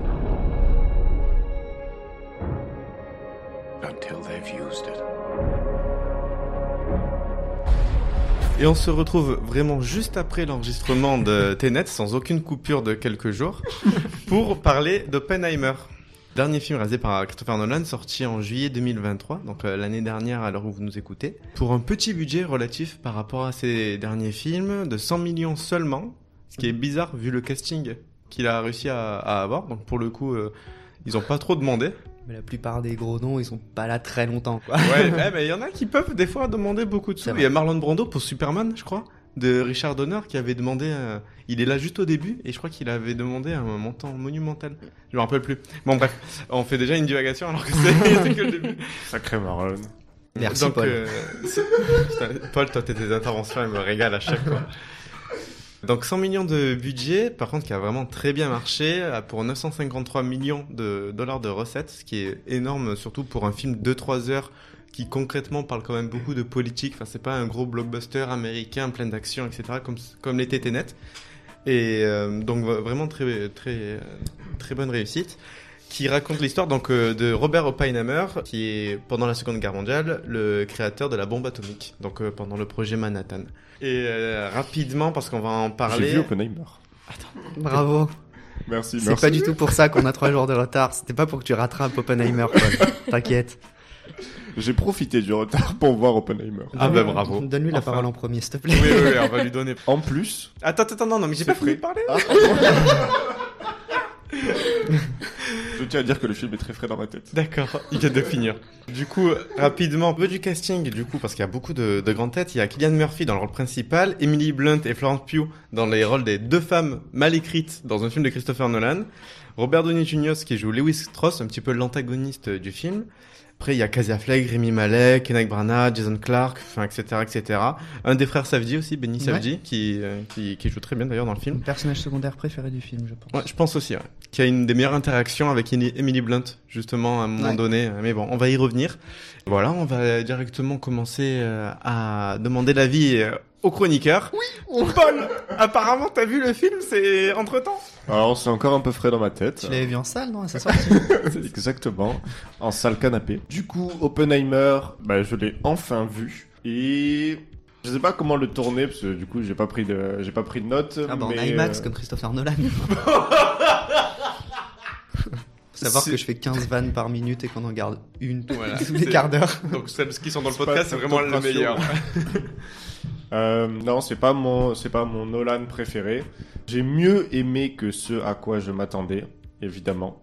Je le trouve au-dessus de Tenet et Dunkerque, mais en dessous globalement du reste de la filmographie, mais pas à cause de la réalisation ou à cause de l'écriture. C'est juste que moi ça m'intéresse pas en fait. Euh, moi je suis pas sensible à ça. euh, euh, déjà les trucs, les biopics, les films historiques et tout, euh, moi ça Mm. me saoule de base. Dans ce podcast, on a l'impression que j'aime rien. Quoi. J'ai dit pareil pour Dunkerque. Mais Ah t'es un peu comme on ça sait dans que la tu vie. aimes Valérian et la Cité des Millions. Oui, on se rappelle le premier épisode. J'adore la science-fiction. Et euh, oui, non, donc en fait, moi, c'est l'histoire juste qui m'intéresse pas, mais euh, on va dire pour, euh, pour un film de 3 heures où globalement il y a que des gens qui parlent et qui font péter une bombe, C'est très bien. c'est très bien.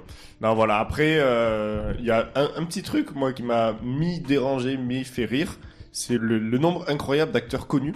Ouais. Parce qu'en fait, tout le long du film, et en fait, ils ont tous que des petits rôles, et tout le long du film, genre, ils apparaissent comme ça, et moi, j'étais là, genre, ah, je le connais, lui. Ouais. Je l'ai vu dans machin chose. Ouais, mais alors ça, moi, je trouve que c'est une excellente technique parce que euh, vu qu'il y a énormément de second rôle, Ouais. euh, parce que, bah, grosso modo, euh, Oppenheimer va construire une équipe de scientifiques qui va l'accompagner. À côté de ça, euh, comme le, évidemment, c'est un film de Nolan, donc on va avoir les scènes avant qu'il y ait la bombe qui ait explosé, les scènes après et euh, les scènes des années après, euh, une fois qu'il aura un peu, pas renié, mais qu'il aura dit que c'était pas une bonne idée des États-Unis créer un arsenal, etc. Et que donc il va commencer à être, euh, avoir des problèmes juri- juridiques. Il va se retrouver devant un conseil qui va devoir euh, établir s'il a encore, euh, grosso modo, la carte scientifique d'État. Mm. Euh, donc ça fait beaucoup beaucoup de personnages intégrés. L'avantage de mettre des têtes connues à l'intérieur, c'est que du coup tu retiens immédiatement. Ouais, c'est vrai. T'as pas à retenir ah, bah, les noms de chacun, tu dis juste Ah, mais oui, c'est Rami Malek. C'est ça, ouais. c'est Rami Malek, oh c'est le gars de The Boys, oh c'est le Alors, Rami Malek, etc. vraiment, il apparaît 30 secondes, quoi. Ah, ouais, ouais. C'est euh, le gars de The Boys aussi, d'ailleurs. euh, Mm. Mais oui, non, c'est franchement, c'est faut, faut dire ce qui est. Je trouve que c'est quand même mine de rien un bon film. Et par contre, moi, ce que j'ai adoré, c'est euh, les, les espèces de flash que Oppenheimer a. Euh, Les visions subjectives ouais. Ouais. En fait, j'adore ça parce que il les a pas en mode, enfin, ils, ils sont pas tournés comme d'habitude en mode cauchemar. Genre, il fait un cauchemar de ci, de ça, machin. C'est-à-dire que ces, ces espèces de visions subjectives, elles vont s'intégrer directement dans la scène qu'il est en train de vivre. En fait, il y a des moments où il va parler à quelqu'un, où il va être devant une assemblée, et en fait, tout le monde va s'illuminer hyper fort, Mm. comme s'il faisait péter la bombe derrière lui. Et des fois, on a même des scènes où les visages des gens se, se déchiquetent comme s'ils étaient à côté de la bombe et tout. Et en fait, je trouve que le fait de faire passer, on va dire, ces, ces doutes, ces remords, ces espèces de flash, cauchemars, intégrés directement dans la scène qu'il est en train de vivre et que nous, on est en train de voir, j'ai trouvé ça ultra stylé. Ouais, Ouais, c'est un gros point fort aussi. C'est vrai. Complètement. Voilà, globalement, euh, pour mon avis sur Oppenheimer. Bon film, mais euh, voilà, je le reverrai pas, quoi. Ok. Ah oui, d'accord, c'est c'est net. Euh, et toi, Lucille? Moi, je suis peut-être pas comme Paul, euh, plus ou moins. Non, C'est-à-dire tu que. Lucille. voilà, effectivement, je, m'appelle Lucille. Bonjour. non, mais je- en fait, effectivement, quand on a enregistré pour la première fois euh, Feu ce le premier podcast, Il y a 4 mois, on le rappelle. n'est-ce pas? Euh, Je sortais d'Oppenheimer, enfin je l'avais vu une semaine avant, et je me souviens que j'avais dit déjà à l'époque que quand j'étais sortie de la séance, j'avais ce besoin encore de digérer le film. Quand on avait fait le podcast une semaine après, je me disais, je me sens encore partagée. Bon voilà, ça fait combien de mois maintenant 4 euh, mois, Voilà. toujours pas digéré Ben, en fait, en fait, si, c'est-à-dire que je, je rejoins ce que disait Paul sur euh, l'interprétation, enfin la mise en scène des vues subjectives qui me plaisent aussi beaucoup. Et il y a deux trucs, j'ai aussi des souvenirs plus contrastés de, de- en tant que spectatrice. Bon, grosso merdo, j'ai quand même bien aimé, on va dire. Après, je, je sais pas vraiment si c'est un biopic. Enfin, c'est un biopic parce que ça retrace une partie de la vie de Oppenheimer, etc., etc., qui est intéressant d'ailleurs. Moi, je connaissais pas du tout euh, cette affaire de macartisme, etc., etc., sur, euh, sur lui. Je crois que t'allais dire cette affaire de, de bombe. Non, celle-là, je l'avais. Le, le Japon existe Je connaissais pas ce truc, c'est horrible. hein. Non, non, mais, mais Ça l'affaire. Hein.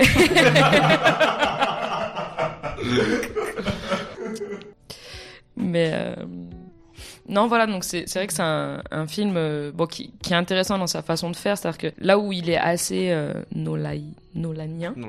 ouais, nolanien si on peut dire, c'est que c'est vraiment un film qui est un peu euh, monté comme un film d'action. On retrouve encore ce rythme euh, assez effréné qu'on a régulièrement dans sa filmographie. La bande annonce aussi, enfin la bande son en Tout à son fait. qui est aussi en continu comme dans Interstellar, qui- qui, Exactement. lit les scènes. Ouais, il y a, en fait, il y a de la musique constamment. Et c'est vrai que pour certaines personnes, enfin, en tout cas, les personnes avec qui j'étais au cinéma, ça les a dérangés, justement.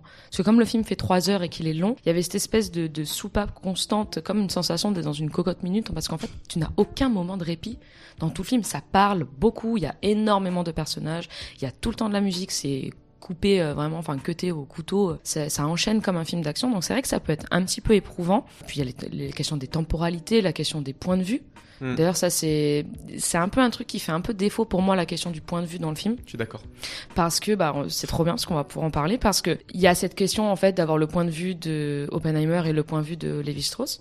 Et en fait, je trouve que le film il pêche un peu là-dedans parce qu'il n'y a pas vraiment le point de vue de Lévi Strauss. C'est-à-dire C'est- que c'est-à-dire que le moment où, où euh, il voit Oppenheimer et euh, j'allais dire Heisenberg, Et mais non. Einstein. et Einstein, Mais il y a aussi mauvais Heisenberg dans le film. scientifique. Ben, le moment où il les voit de loin, ben moi j'ai pas le point de vue vraiment de Lévi Strauss parce que je suis persuadée à ce moment-là moi en tant que spectatrice qu'il fabule. En fait, je je je suis pas dans sa vision à lui. Mm. Tu sais, ça me fait penser à la série euh, The Affair. Mais si, t'as son point de vue, justement. Mais que à la fin, en fait. Ben pas vraiment, je trouve. Si, moi, à aucun moment, ben Ouais. j'ai trouvé que quand moi, tu trouve- revois ouais. une scène, par exemple avec le point de vue d'Oppenheimer et le point de vue de Lévi Strauss, t'as pas vraiment, je trouve beaucoup beaucoup de différences. Tu vois, si je prends la Ah, série, Si. ah je trouve pas. Ah, Alors si, il y, a- il y a la scène, il y a la scène euh, avec quand Oppenheimer parle à Einstein qui est flagrante, mais globalement c'est Mais la pas de ouf seule. non plus. Hein. Bah, pour le coup, celle-là Si. pour moi ça a marché. Non. Pendant tout le film, Lévi Strauss, il est certain que Bah, il mais moi, je suis mais je- mais moi, je suis sûr qu'il a tort. Mais Pendant oui, il tout a le tort. film. Ben oui, tu- mais justement. oui, sauf que t'as conscience que lui, pour lui, il parle, il parle de lui. Bah oui, mais Alors si tu vois le point de vue, c'est que tu, tu, tu as ce moment où tu dois un peu ressentir comme le personnage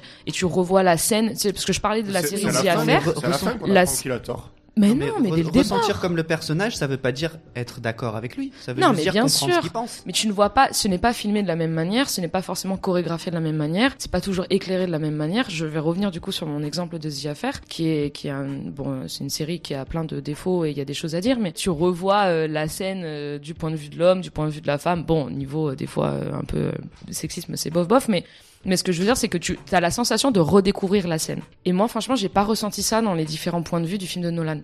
Mais c'est deux enjeux différents. Non, mais d'accord. Mais il y a quand même cette idée de tu redécouvres la scène autrement. Et moi, pas- ça m'a pas marqué, tu vois. J'ai toujours suis eu mon point de vue à moi sur ce qui se passait. Ah oui. Ouais, mais ça m'a dérangé, moi. Pour un film qui se veut comme un film de point de vue, j'ai trouvé qu'il allait pas assez loin dans son développement. Juste, je me permets parce que c'est dans la continuité. Ouais. Je suis d'accord avec ce point. Enfin, je suis pas d'accord sur euh, la scène euh, typiquement avec Einstein et Oppenheimer qui discutent là près du lac. Mais par contre, j'ai trouvé que c'était pas assez appuyé pour que ce soit vraiment intéressant. Oui. C'est-à-dire, c'est distillé là, on le voit, mais en fait, ça apporte pas tant que ça. Ça explique, euh, en- ça explique, c'est ça, ça explique après pourquoi est-ce qu'il est autant acharné. Mais franchement, est-ce que t'as besoin de Bah, En fait, moi, il y a des scènes. En fait, vu que ça n'a pas été assez poussé, il y a certaines scènes où en fait, je me dis, bah, en fait, elles auraient carrément pu être coupées, on aurait tout aussi bien compris. Et surtout, euh, enfin, là, je vais y revenir. Mais ce qui m'a énervé, moi, et ça c'était même pendant pendant que j'étais dans la séance, c'est que Nolan a expliqué son film avant qu'il sorte. Ah oui, mais les gars, Ah, non, non, non. 15 films qu'il explique ses films. Non, genre, non, non, non. Alors, me Nolan explique encore. ses films après, en général. Là, c'est, pour moi, c'est un gros aveu d'échec. Après? Ah oui. Tenet, il, il explique après?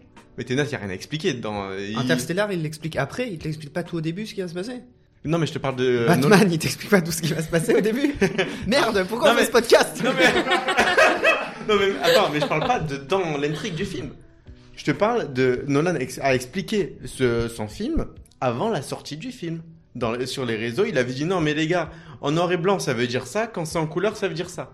Bon pour moi, il y a des interviews de lui. Et c'est ça qui m'a gêné, c'est en fait pour moi c'est un aveu d'échec parce que un réalisateur doit réussir à expliquer l'intrigue au sein de l'intrigue et s'il fait des choix de mise en scène typiquement le noir blanc et tout, enfin il y a pas Xavier Dolan qui s'est dit En fait, dans Mommy, au début, c'est en ratio petit, puis quand ça s'agrandit, c'est parce qu'il se sent libéré, il se sent bien. Super imitation de C'est impressionnant. Ah, écoutez les Et attends, on sait qui nous écoute. Salut. Euh, franchement, c'est un hommage euh. qu'on t'a rendu là. Ouais. Bon, tout ça pour dire que justement, euh, en fait, il met ses trucs de point de vue, Nolan. Il a, pour moi, même lui, c'est- a conscience qu'il a pas réussi à bien faire ce qu'il voulait faire pour que le grand public comprenne tout, etc. Donc, il a expliqué avant. Moi, je Et trouve que ça se comprend facilement. Ben, Oui. En tout cas, Nolan prend les gens assez cons pour, euh, pour dire avant que le film sorte, au fait, vous trompez pas. C'est comme si deux, deux semaines avant la sortie de Inception, il dit, hé les gars, il y a la toupie, on s'en bat les couilles en fait. Non, non, En fait, en fait, J'exagère, j'exagère, mais en fait, l'idée en tout cas, moi, de- d'expliquer euh, une- un choix de mise en scène et ce qu'il signifie dans l'intrigue avant, moi, ça m'a pas plu. Et en fait, pour continuer, c'est je trouve que globalement, en soi, il avait pas besoin de l'expliquer, tout comme il y a certaines scènes qui, dont, du point de vue de Lévi-Strauss, qui étaient pas nécessaires. Et ça rallonge un peu le film, de mon côté, et ça, Mm. ça, ça, ça, ça dilue un petit peu l'intérêt que j'ai pour le film. Mais je suis bon. pas entièrement d'accord. Euh, on va te redonner la parole juste après, C'est Lucien. c'est truc de perception après, hein, euh, ça peut, on peut aimer ou pas. Moi, ça m'a gêné en tout cas. Moi, je trouve que les scènes du point de vue de Lévi-Strauss, je les ai bien aimées parce que, euh, bah, du coup, j'aime bien la manière qu'il a eu de, de construire euh, Lévi-Strauss. En fait, j'ai- j'aime bien cette espèce de double construction de personnage où, évidemment, tu vas te concentrer sur le héros en devenir qui se rend pas compte qu'au début il fait quelque chose de mal et que quand il va s'en rendre compte il va essayer de s'en sortir mais qu'il est pris dans une trop grosse machination pour y arriver. Parce que c'est les héros qui m'intéressent plus et la construction de Lévi-Strauss qui est construit comme un méchant euh, du début. Donc au début tu suis son point de vue où tu te fais avoir comme le personnage au début en disant ah c'est un gars sympa. Et au fur et à mesure de toutes ces interventions, de tous ces moments où il y a son point de vue, tu te poses de plus en plus de questions sur ses véritables intentions et tu commences à comprendre que ah putain ça va, ça va vraiment devenir une merde, notamment que dans toutes les scènes euh, en noir et blanc où tu comprends à travers les quatre dialogues euh, qui découpent le film qu'il va avoir avec son assistant là, Mm. Oui. euh, que vraiment c'est euh, c'est le méchant de l'histoire quoi. Euh, donc moi je trouve que ça fonctionne. Je reviens sur ce que tu disais sur Nolan qui explique son film avant. Je ne sais plus du tout où est-ce que j'ai entendu ça, mais je suis d'accord en tout cas avec ça. C'est de dire que très souvent les cinéastes sont pas du tout les meilleures personnes pour parler de leur film. Malheureusement, c'est à eux qu'on donne la parole au moment de la promo, etc. parce que bah, c'est eux qui ont créé le film, donc on leur dit qu'est-ce que vous avez voulu dire? C'est compliqué de dire de pas les écouter, mais c'est vrai que souvent, au mieux, justement, ça, ça force une, une interprétation euh, Mm. aux spectateurs pour le film qu'ils vont voir, ce qui rejoint ce qu'on disait avec la mort de l'auteur, euh, il y a de ça quelques films. Euh, au pire, euh, c'est complètement aberrant et tu te dis waouh, mais tu as juste eu de la chance quand t'as écrit ou tu sais pas parler. Donc, c'est deux, euh, deux choses qui, dans tous les cas, font pas du bien à l'expérience de, de spectateur euh, Ouais. quand tu vas voir un film.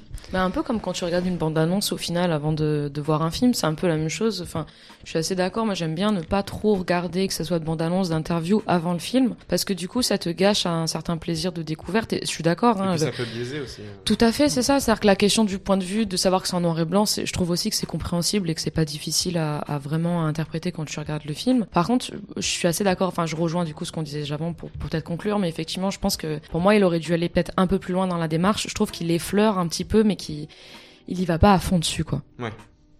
Mais du coup, pour reprendre un peu, euh, sinon, dans ce qui m'a plu dans le film, c'est que je trouve que Nolan, par rapport à d'autres films, enfin, ses autres films, c'est que là, il est pas distant avec ses personnages. Je trouve que c'est assez intéressant. C'est-à-dire que, bon, c'est un, on est sur Oppenheimer, on est sur sa vie, mais on n'est pas non plus dans un mélodrame à, à l'Interstellar. Mm. Et il va avoir des réflexions même formelles dans la manière, comme Paul disait, sur euh, les hallucinations. Il y a des réflexions qui sont intéressantes et je trouve que ça se mélange bien. On parlait justement de, il essaye de faire plein de trucs et ça marche pas, ce qu'on disait par rapport à Ouais. Tenet. Ben là, je trouve que ça marche bien Ouais, ça- et que et que bon, bon, Killian Murphy évidemment est un acteur euh, incroyable, mais euh, donc ça, ça joue, ça Mhm. joue à l'interprétation et on parlait de la direction d'acteur. Bon là, en tout cas, on sait pas. Comment ça s'est passé, mais en tout cas ça marche. Enfin, franchement, ça fonctionne. Ah Tous les acteurs jouent bien dans le film. Même, on va pouvoir en reparler après, mais même les personnages féminins, bien qu'ils soient mal écrits, je trouve qu'ils Ah, jouent bien. la performance est très bonne. Tout à fait. Et donc ça, je trouve que pour le coup, c'est un point fort du film, c'est que émotionnellement, tu te sens connecté au film, et malgré justement ces questions de montage, ces questions de d'essai un peu formels, ça fonctionne. Ouais, mais notamment pour euh, Oppenheimer, ce que disait euh, Paul aussi au début, c'est que vu qu'on littéralement à un moment on est dans ses yeux, on voit sa perspective, c'est quelque chose que Nolan fait, je- je crois quasiment jamais en fait dans ses films. Un petit peu dans Inception, mais un petit peu quand on est dans les rêves avec Cobb. Mais c'est vrai que c'est pas aussi poussé, quoi. Oui, c'est en fait c'est une point de vue objective de la vision des rêves de, de chacun. Il y a un petit peu de ça de loin, je crois, dans Insomnia où euh, il y a des scènes où on voit un petit peu, euh, pareil, il y a des, Mm. il y a des, des, comment on dit, des flares de lumière. Oui, c'est ça, ouais. Bah, des rayons ça. de lumière qui essaient de passer. Si, mais ça se dit aussi en Ok, français. bon, pardon. Flare. Bon bref, il y a des, oui, des flares de lumière où en fait on vit un petit peu l'insomnie avec le, le personnage de dormeur. Et là, sauf que c'est tellement poussé que du coup forcément ça t'inclut dans la, la diégèse un peu du film et tu te, tu, tu ressens aussi le stress, etc. Et la, la honte que peut ressentir Oppenheimer dans certaines scènes. Bon, cette scène c'est pas la meilleure, mais typiquement à un moment donné, le conseil que tu évoquais tout à l'heure, Théo, parle de la vie sentimentale d'Oppenheimer, parce qu'à un moment donné, donc il a eu des relations extra-conjugales avec une femme qui est communiste. oui. Et euh, littéralement, en fait, euh, bon, c'est pas très finaux, mais littéralement, on voit Oppenheimer, de son point de vue, il se voit sur la table du conseil avec Florence Pugh, donc qui joue la communiste, ben, en fait, en, en train d'a- d'accomplir l'acte, quoi, littéralement. Et en fait, c'est c'est pas le plus finaux, ça aurait pu fait- être fait différemment. Personnellement, ça m'a pas gêné. Je sais que certains ont, plus de mal avec cette scène, mais par contre, ce qui est bien, c'est que c'est nouveau dans le cinéma de Nolan. C'est Mm. quelque chose qui est pas rationnel, logique, comme il le fait d'habitude, et c'est quelque chose de plus entre guillemets ésotérique, euh, de perspective, etc., Oui. de perception, qui mais qui est inclus dans la mise en scène, alors que d'habitude c'est plus uniquement dans le scénario qu'il inclut les, les biais de, de perception. Parce qu'on a pendant même le premier épisode et le deuxième, on disait beaucoup ça en fait. Le cinéma de Nolan, c'est des, des problèmes, enfin c'est des problèmes, c'est des scénarios euh, où les perceptions sont confrontées souvent. Mm, mm. Et là, en fait, c'est avancer jusqu'à la mise en scène. Et c'est c'est un gros point fort du film, je trouve. Oui, parce qu'en plus, le moment où il est avec elle et qu'ils sont nus là sur la table, c'est la vision de sa femme qu'il les imagine Mm. dans mes souvenirs. Ah, pour moi, c'était c'est- pour moi c'était open. ah, Ben, ça commence avec Il y a- lui. Il y a lui qui est nu. Voilà. moi, ça c'est sa perception à lui parce Voilà. que, bah, comme tu dis, c'est vraiment euh, pas subtil, nu, mais c'est euh. il est mis à nu devant le conseil. Par contre, quand il y a en effet sa relation avec euh, Florence Pugh, Ah qui, oui, est- femme, suggérée, c'est sa femme. on est la caméra est du point de vue de sa femme Ok, et, on voit euh, Florence Pugh sur sur, sur Kevin Murphy. Ouais. Et même ça, ce que tu disais tout à l'heure, Lucille, euh, les, les scènes euh, avec, euh, pour le coup, même si toi t'as moins apprécié, les scènes de point de vue de Levi Strauss ou Oppenheimer sur la conversation avec Einstein et tout, c'est c'est un peu dans cette continuité. Et en fait, c'est un petit peu ce qu'on disait, je sais plus dans quel film, c'était pour Dunkerque que je disais ça, c'est que c'est peut-être pas parfait. D'ailleurs, moi, je vais y revenir après, mais c'est pas un Mm. film parfait pour moi. Mais au moins, ça essaye de nouvelles choses. Et Nolan commençait aussi un petit peu à être redondant au bout d'un moment. C'est bien qu'il ait fait un film à plus petit budget, totalement dans des thèmes différents, où il n'y a pas de grand twist, même si oui, un petit peu, mais c'est pas le but du film, où il n'y a pas énormément d'action, etc. Et qui change un peu sa, sa manière de mettre en scène aussi. Voilà. Lucille, je sais pas si t'as fini, toi, ou si on passe Non, bah on va pouvoir reparler après peut-être des personnages féminins, mais on Ouais. en reparlera juste après. Théo. peut- Oh bah très bonne perche. C'est parti C'est parfait. ju- Juste après qu'une femme ait parlé, c'est moi qui ai parlé des personnages féminins, évidemment. non, je me contenterai de dire qu'ils sont effroyablement mal écrits et que c'est très triste. D'ailleurs, euh, j'ai lu que Nolan s'était excusé auprès de Mhm. Florence Pugh notamment. De toutes les femmes. De- Il s'est excusé auprès de toutes les femmes. Je l'ai dit, voilà, je suis désolé. Euh, il s'est excusé auprès de Florence Pugh d'avoir autant coupé euh, parce qu'apparemment il avait beaucoup plus tourné que ça avec elle. Et il s'est excusé d'avoir autant coupé et de n'avoir gardé euh, bah, que les scènes où elle est nue, quoi. Ce qui est, Ce qui est nouveau pour Nolan aussi. Hein. C'est euh, C'est un réalisateur plutôt prude avant. Ouais. Et euh, Bon, après, c'est pas non plus. euh, Oui. Ouais, Non, c'est pas sulfuré. On aurait pu s'en passer, quoi. Sulfuré. Franchement, euh, Oui, oui, oui, non, bien sûr, mais c'est oui, je, je suis d'accord et je suis pas d'accord avec euh, ce qu'il a choisi de garder, etc. Mais on n'est pas non plus euh, sur euh, la vie d'Adèle, quoi. Tu vois. Oui, Mais- Euh, mais ça veut pas dire que ça diminue quoi que ce soit, évidemment. Non, du coup, moi, Oppenheimer, c'est vraiment le film de la réconciliation avec Nolan, euh, malgré ça. Je dis pas que le film est parfait, loin de là, évidemment, mais euh, c'est un film où je retrouve quand même euh, ce que j'aime bien chez Nolan, c'est-à-dire un moment où il parle de lui. Euh, je pense aussi que, parce que euh, pendant la, il me semble que c'était vraiment la, la partie 1 de, de Nolan où je disais que, au moment du prestige, si ma mémoire est bonne, que je disais que la seconde partie de la filmo de Nolan m'intéressait moins parce qu'il se mettait à parler de son cinéma et plus de lui-même. Et là, il se remet à parler de lui-même. Alors certes, c'est quand même assez mégalo et je pense que euh, quand il se regarde dans le miroir, il trouve pas ça dégueulasse. Mais ça m'intéresse quand même beaucoup plus que quelqu'un qui va parler de euh, son cinéma, euh, surtout pour rien dire dessus. Là, il, il se met quand même lui-même au centre de son récit et il choisit Oppenheimer pour, pour se raconter, ce que je trouve être plutôt intéressant. Dans le film, moi j'aime, euh, comme je l'ai dit juste avant, j'aime beaucoup cette double construction de personnages qu'on suit sur, euh, Mm. sur trois heures. Moi j'adore les films où ça parle, euh, je- les films de dialogue, j'aime beaucoup ça, donc euh, j'étais très content d'avoir Ah, des là, dialogues pendant pour le trois coup, heures. j'ai plutôt bien aimé qu'il assume son côté, je m'explique, dès le début du film. C'est-à-dire que vraiment l'intro, il y a Lévi Strauss avec son assistant, et son assistant lui dit mais souvenez-vous, nanana, nanana. il met tout le contexte. Il y a vraiment une, une tirade de deux minutes où il y a tout le contexte. Et après Nolan il dit on avance, on y va. Maintenant Précédemment dans, dans l'épisode de- de- Exactement. de- de. J'ai, je trouve ça effroyable. Mais, écoute, c'est assumé. Ça prend deux minutes au début du film et après tu commences vraiment. Pourquoi pas? Et après, je le- pour être honnête, c'est quand même une enfin, c'est quand même complexe. Il y a beaucoup de personnages. C'est quelque chose de grand. Il y a beaucoup d'enjeux, etc. dans le film. Je, c'est, enfin, c'est acceptable, je trouve, justement, dans ce genre de film, qu'on mette, remette les, les bases dès le début pour que tout le monde soit sur le même niveau de compréhension. Je de ne répondrai qu'une seule chose, Magnolia. Euh, non, par contre, ce que, ce que j'aime aussi beaucoup dans le film, donc on a parlé de, de Killian Murphy qui fait une excellente prestation, ce que je trouve être pas évident, euh, parce qu'il doit quand même jouer un, Oppenheimer qui change pas mal euh, au cours de au cours de sa vie, parce qu'on l'a au début quand il est censé être jeune, même si on voit que Killian Murphy a plus de 22 ans, hélas, mais bon, il est censé être jeune, puis faire ses armes en en sciences et puis euh, revenir aux États-Unis dans un second temps, monter la, être choisi pour monter la bombe nucléaire, etc. Donc on voit pas mal de choses de, de sa vie. Moi je trouve ça quand même assez intéressant. Euh, je trouve ça dommage. Il y a quelques libertés qui sont prises, qui sont un petit peu dommages euh, sur les, les visions qu'il va avoir avant la bombe. Il a des espèces de visions quantiques Ouais. où j'ai quand même deux trois petits soucis dans le sens où la physique quantique, je suis très loin d'être un expert, mais ça m'avait un petit peu intéressé. J'ai écouté de la vulgarisation dessus parce que c'est un sujet qui m'intéresse Oui, t'as regardé C'est pas sorcier. Euh, non, j'ai regardé de la, un peu de, de, de la vulgarisation dessus. Pas pour Oppenheimer, hein, je suis pas un fou à ce point-là, mais parce que le sujet m'intéressait de base. Euh, et la représentation visuelle qu'il en fait, c'est un, un peu simpliste, mais j'entends. Par contre, euh, Oppenheimer n'était pas du tout un précurseur en, en physique quantique. Il l'a un peu ramené aux États-Unis, mais il s'est uniquement appuyé sur des travaux qui n'étaient pas les siens, et lui-même a pas joué un grand rôle là-dedans. Mais bon, c'est après, on est quand même on, sur. on le voit dans le film, ça. Ouais, mais c'est quand même vachement suggéré que tous ces cours qu'il a à la fac et euh, au Mm. début il a un élève et à la fin il a toute une salle etc. C'est comme il est quand même montré comme un, un espèce de gars qui a ramené carrément la physique quantique aux États-Unis alors que bon, c'est pas si simple.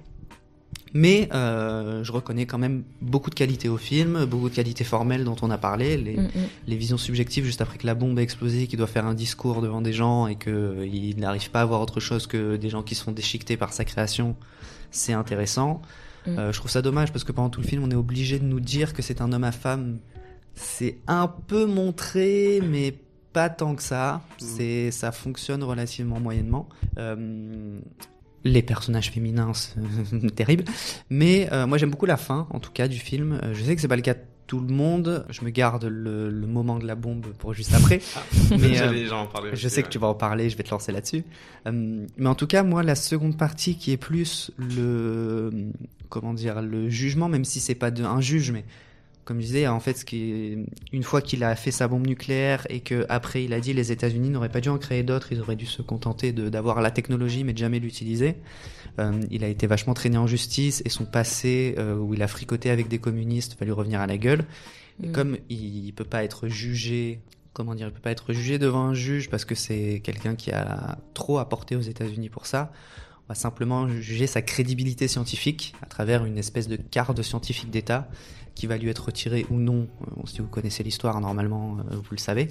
Euh, donc pour ça, il va se retrouver dans un piège qui est un espèce de jugement organisé par un conseil euh, à la botte de Strauss. Et, euh, et moi, toute cette partie-là, elle m'intéresse énormément parce que c'est là que euh, Nolan, justement, comme on disait, va commencer à aller un peu dans la psyché de son personnage, Mm. dans la psyché de ses personnages, parce que c'est dans ces scènes-là que Emily Blunt, elle a un peu quelque chose à jouer et quelque chose à défendre. C'est à ce moment-là qu'elle a une belle scène qui sauve un peu son personnage, même si tout le reste du film c'est terrible, mais elle a une scène qui est bah, qui fonctionne quoi, Mm. qui est un peu théâtrale mais qui fonctionne. Et jusqu'à la fin, jusqu'au jusqu'au moment où Lévi Strauss va pouvoir voir s'il peut être sénateur. Je me rappelle plus. Je me rappelle plus. Enfin bref, s'il peut euh, Accéder à un rang, accéder à un poste de responsabilité. Toute cette scène-là jusque-là, jusqu'à la fin, moi j'étais dedans et euh, j'en sors plutôt content. Par contre, en effet, il y a un éléphant dans la pièce, c'est la scène de l'explosion de la bombe atomique. Bon, euh, non. Non. Hélas, un champignon atomique, ça ressemble pas à ça. Moi j'aime ça- bien cette scène. Et ouais, mais ça Ah, valait peut-être pas le coup de Je sais que vous faire, aimez pas euh, cette scène, parce qu'on en avait déjà parlé la dernière fois, mais moi je l'aime bien. Pour moi, si tu choisis de faire un espèce de désastre écologique comme ça pour tourner ton film, tu fais au moins un truc qui a une gueule de champignon atomique. Ouais, totalement.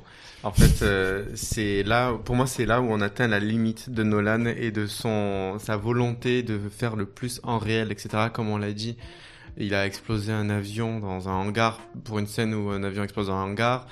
Il oui, a... parce que c'est vrai que c'était une scène Oui. de chevaux Ouais. au ça aurait eu aucun sens d'en faire entrer un avion dans un aéroport. Et euh, il, dans- il re- il retourne des camions quand il faut retourner des camions, etc. Et il va jusque là, donc euh, quand il faut euh, faire euh, une explosion atomique, bon, c'est pas une explosion atomique quand même, il est pas fou à ce point. Mais au lieu de demander à une bonne équipe d'effets spéciaux, parce que les effets spéciaux, comme on l'a déjà dit, je crois, dans ce podcast, honnêtement, ça fait plus de 10 ans qu'ils sont bons. C'est Mhm. juste si on donne assez d'argent et de temps à des, à- aux techniciens, ils sont vraiment extrêmement satisfaisants. Cameron l'a montré euh, depuis longtemps déjà. Et au lieu de faire ça, non, il fait exploser euh, plein de trucs. Euh, niveau écologique, comme tu dis, c'est pas beau. C'est pas beau, je, je suis un enfant. c'est pas, beau. Ouais, mais Non, après, vous êtes un peu en train de juger une scène sur la façon dont elle Non, est faite. non, non, alors, euh, Alors qu'il faudrait la juger pour ce qu'elle est aussi, Et en pour ce soi. qu'elle est, c'est mais- raté. Mais moi, je trouve pas. Et justement, comme disait Théo, le problème c'est que une, une explosion atomique, maintenant, on a tous, enfin surtout euh, à notre époque, on a tous visuellement, on sait à quoi ça ressemble. Comme tu dis Théo, c'est un petit champignon, etc. On a tous joué à Fallout, on a tous vu euh, Indiana Jones 4, même s'il est mauvais. Au moins, le champignon atomique ressemble à un champignon atomique. Champignon. Mais oui. Beautiful champignon. Et euh... Mushrooms. Et en fait, T'es bourré à 8h30 du matin, Paul? Non, je suis juste nul en anglais. Et, et le problème, c'est que, en fait, il y a, il y a tout, pour le coup, pour revenir sur cette scène, la mise en tension, elle est excellente. Et c'est ça qui me, qui me tend, Mhm. en fait, c'est que les cinq minutes avant l'explosion, elles sont quasi parfaites. Je trouve que la montée en tension, le- la prépara les, les préparatifs, le point de vue Oppenheimer où on le voit de profil, etc. Et on le voit, on voit la lumière de l'explosion jaillir sur son visage. C'est l'affiche du film. C'est, c'est vraiment magnifique tout ça, ok? Par contre, quand t'as le contre-champ sur le- l'explosion, bah en fait c'est juste du feu quoi. Et c'est tout con, mais Ouais, mais en fait, moi j'aime bien ça. Justement, ça m'a fait penser à Casino de Scorsese et je trouve que c'est aussi ce moment-là où Nolan, il, donc outre le, le- la question de la matière, etc., etc., parce que là tu te la manges, hein, la matière sur l'écran, t'as aussi cette idée de ce que tu disais Théo, de son point de vue à lui, ses réflexions. euh, bah, D'ailleurs, comme tu disais, hein, c'est un film où vraiment il va s'exprimer aussi sur, euh, bah, ne serait-ce que bon le truc le plus évident, mais sur l'humanité, où est-ce qu'on va, euh, l'écologie, etc., etc. Donc moi, au- enfin, mais là encore, c'est une analyse euh, que je donne, mais moi je trouve que formellement, enfin, moi elle m'a plu, mais je comprends qu'elle vous plaise pas, mais mais moi ça m'a plu, ça ça m'a pris au trip à ce moment-là. Parce qu'en fait, moi, je trouve que tous les enjeux, excuse-moi, je trouve que tous les enjeux sont un peu détruits à l'avance, c'est-à-dire que mine de rien, euh, faut sortir d'une grotte qui était elle-même dans une grotte pour savoir que, pour ne pas savoir que Qu'ils ont réussi à faire leur bombe et qu'ils vont finir par la lâcher. Donc tu peux pas avoir un enjeu sur est-ce que la bombe va marcher ou Oui, pas. bah c'est comme Titanic, comme le film Mais Titanic. c'est ce que je disais la dernière fois, c'est que l'enjeu est placé au mauvais endroit. Mais là, l'enjeu est même pas placé là-dessus. Au début du film, il y a un enjeu qui est plutôt intéressant, euh, qui suit un peu la discussion euh, qu'il a avec Einstein, etc. C'est de dire, est-ce qu'on va créer une réaction en chaîne qui va détruire l'entièreté du monde? Là, en effet, euh, on sait que c'est pas le cas encore une fois parce qu'on est là pour le voir. Ou alors, waouh, mais, euh, mais ce que je veux dire, c'est que même cet enjeu-là, il est détruit très tôt dans le film, parce qu'au moment où euh, la question se pose, on a un cut, bon, j'ai fait des calculs, il y a 0,00002% de chances que ça arrive. Donc c'est trop infime, ça n'arrivera pas. Il essaye de jouer un peu sur la corde de Eh, il doute sur le fait que ça peut arriver. Non, tu sais que ça n'arrivera pas. Et en plus, c'est léger. Hein. Le- les doutes qu'il essaye de mettre, c'est vraiment. euh, C'est ça, et ça, ça fonctionne pas, tu, tu doutes à aucun moment là-dessus. Troisième temps, tu te dis, est-ce que c'est cette bombe-là qui va marcher ou pas? Euh, Parce que il y a des problèmes de budget, de temps, etc. Tout ça. Mais pareil, tu, tu te doutes au vu de la, des 5 minutes de tension et de la construction qu'il y a. Pour le coup, ça aurait eu de la gueule de dire, elle tombe, ça fait chplof, et c'est pas celle-ci qui a marché. Mm. Bon, historiquement, c'est pas vrai, et du coup, bah, il suit ce qui s'est passé historiquement, mais du coup, ça marche. Dans ce cas, tout ce qui me reste, la seule chose qui me reste, c'est le contre-champ. Putain, qu'est-ce qu'ils ont vu à ce moment-là, et qu'est-ce qu'ils se sont dit?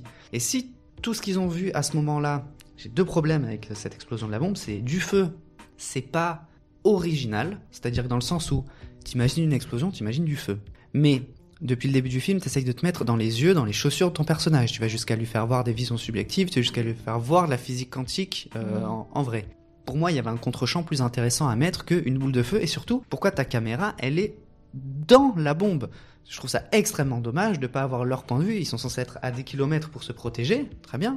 Mais à ce moment-là, il, il me faut une vision plus globale. Il me faut, il faut que je sois un peu plus à leur place pour pouvoir euh, suggérer, imaginer mm, et ressentir quelque chose qui pourrait s'approcher de ce qu'ils ont ressenti. Si tu me mets au milieu de la bombe pour me mettre des, jolis- effets de feu que tu as mis au ralenti, c'est beau, en effet, mais je trouve que ça ne dit rien sur l'avancée technologique qu'est la bombe atomique, parce que ça ressemble à n'importe quelle explosion, et ça ne dit rien sur ce que ressentent les personnages à ce moment-là, parce que je suis pas avec eux, je suis dans la bombe. Cette, mais explo- justement- cette explosion-là, Moi, je, suis- je suis- je suis d'accord avec ça. Parce Ah, moi, que non. C'est vraiment, quand, quand on les voit célébrer le truc, tu, tu te dis tout ça pour ça. Ah, moi, je trouve euh, pas. Mais d'ailleurs, juste, je reviens, je reviens sur le, le coup de la réaction en chaîne. Moi, j'aime bien justement ce, ça, et je trouve que c'est un enjeu important dans le film. Enfin, moi, j'ai ressenti comme ça la double lecture de la réaction en chaîne.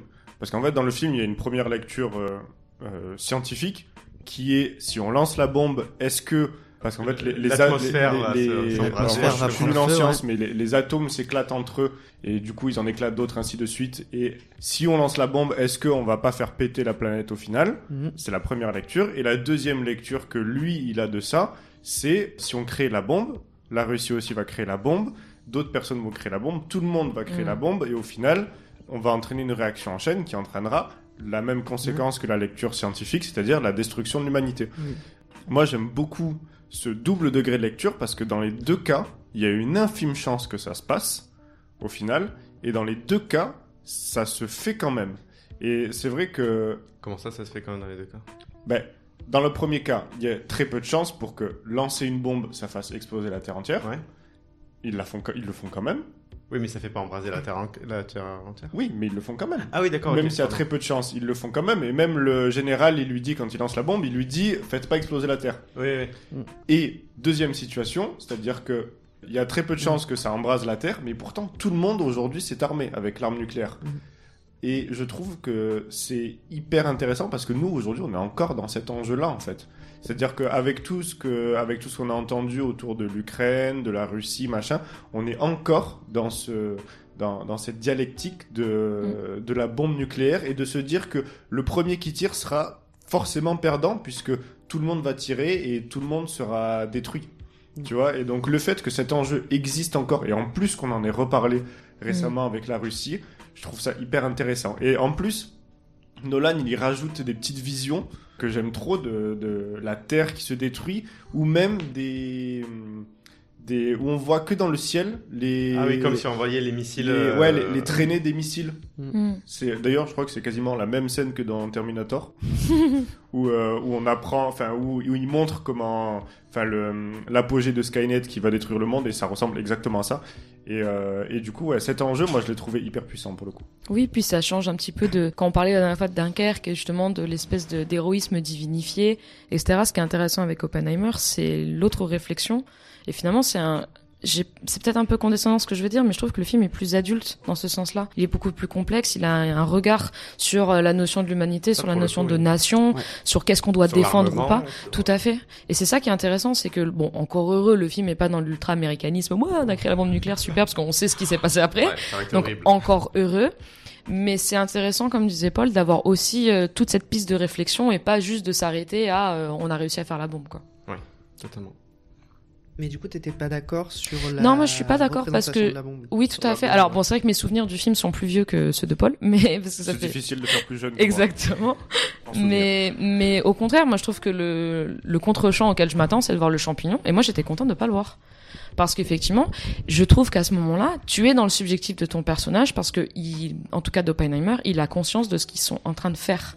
C'est comme une espèce presque de flash forward après sur euh, sur les réflexions qu'il a lors du comité.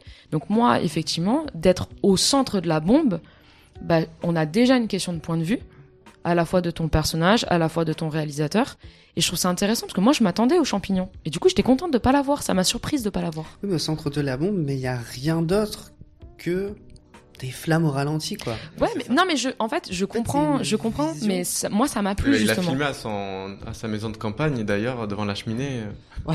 en 4K, certes, mais... Non, mais je trouve que je trouve que c'est je trouve que c'est un plan qui qui en fait euh, paraît un peu nunuche et un peu con, mais qui en fait a a pas mal de, de sous-textes derrière et c'est ce qui me plaît dedans. De, de tête, euh, il y a quatre mois quand on a enregistré, parce qu'on on vous avait expliqué qu'on on l'a refait, du coup on était obligé. Euh, tu parlais de un petit peu comme si vous voyez les, la vision de ce qui venait créer, un petit peu euh, les flammes de l'enfer, les clichés. Oui, mais c'est pour ça que je parlais de Casino parce que Casino c'est un peu le même euh, le même truc et bon Casino est un film que j'adore donc du coup. euh, Oui. Pour le coup, là où ça marche pas pour moi, c'est que toute cette euh, signification-là, je suis d'accord pour la mettre dans le Mm. film, mais l'impact aurait été beaucoup plus grand si on avait vu, par exemple, un point de vue extérieur un peu plus objectif du champignon, et après, plan sur euh, Kylian Murphy, Feinhammer, Mm. qui regarde ça, et après, contre-champ sur qu'est-ce qu'il est en train de regarder, sa vision à lui, sa perception, là, il voit les flammes. Là, par contre, tu crées quelque chose de totalement logique, cohérent avec ton personnage, etc., et qui ne minimise pas, entre gros guillemets, Mm. le, la création horrible qui est la, la, la bombe H. Mais surtout que dans tous les plans subjectifs du film, peu importe le personnage qui est concerné, dans tous les plans subjectifs du film, le personnage qui est concerné par cette vision subjective est dans la scène. Mm.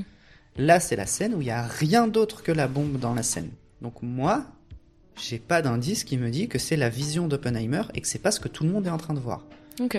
C'est-à-dire que si, si tu, depuis le début du film, quand Oppenheimer, quand il a ses visions quantiques, quand il a ses visions subjectives, quand tu te demandes si c'est la réalité ou si c'est son, ou si c'est ce qu'il est en train de se dire ou son imagination qui est en train de jouer, dans toutes les scènes, si ma mémoire est bonne, il est dedans. Là, non.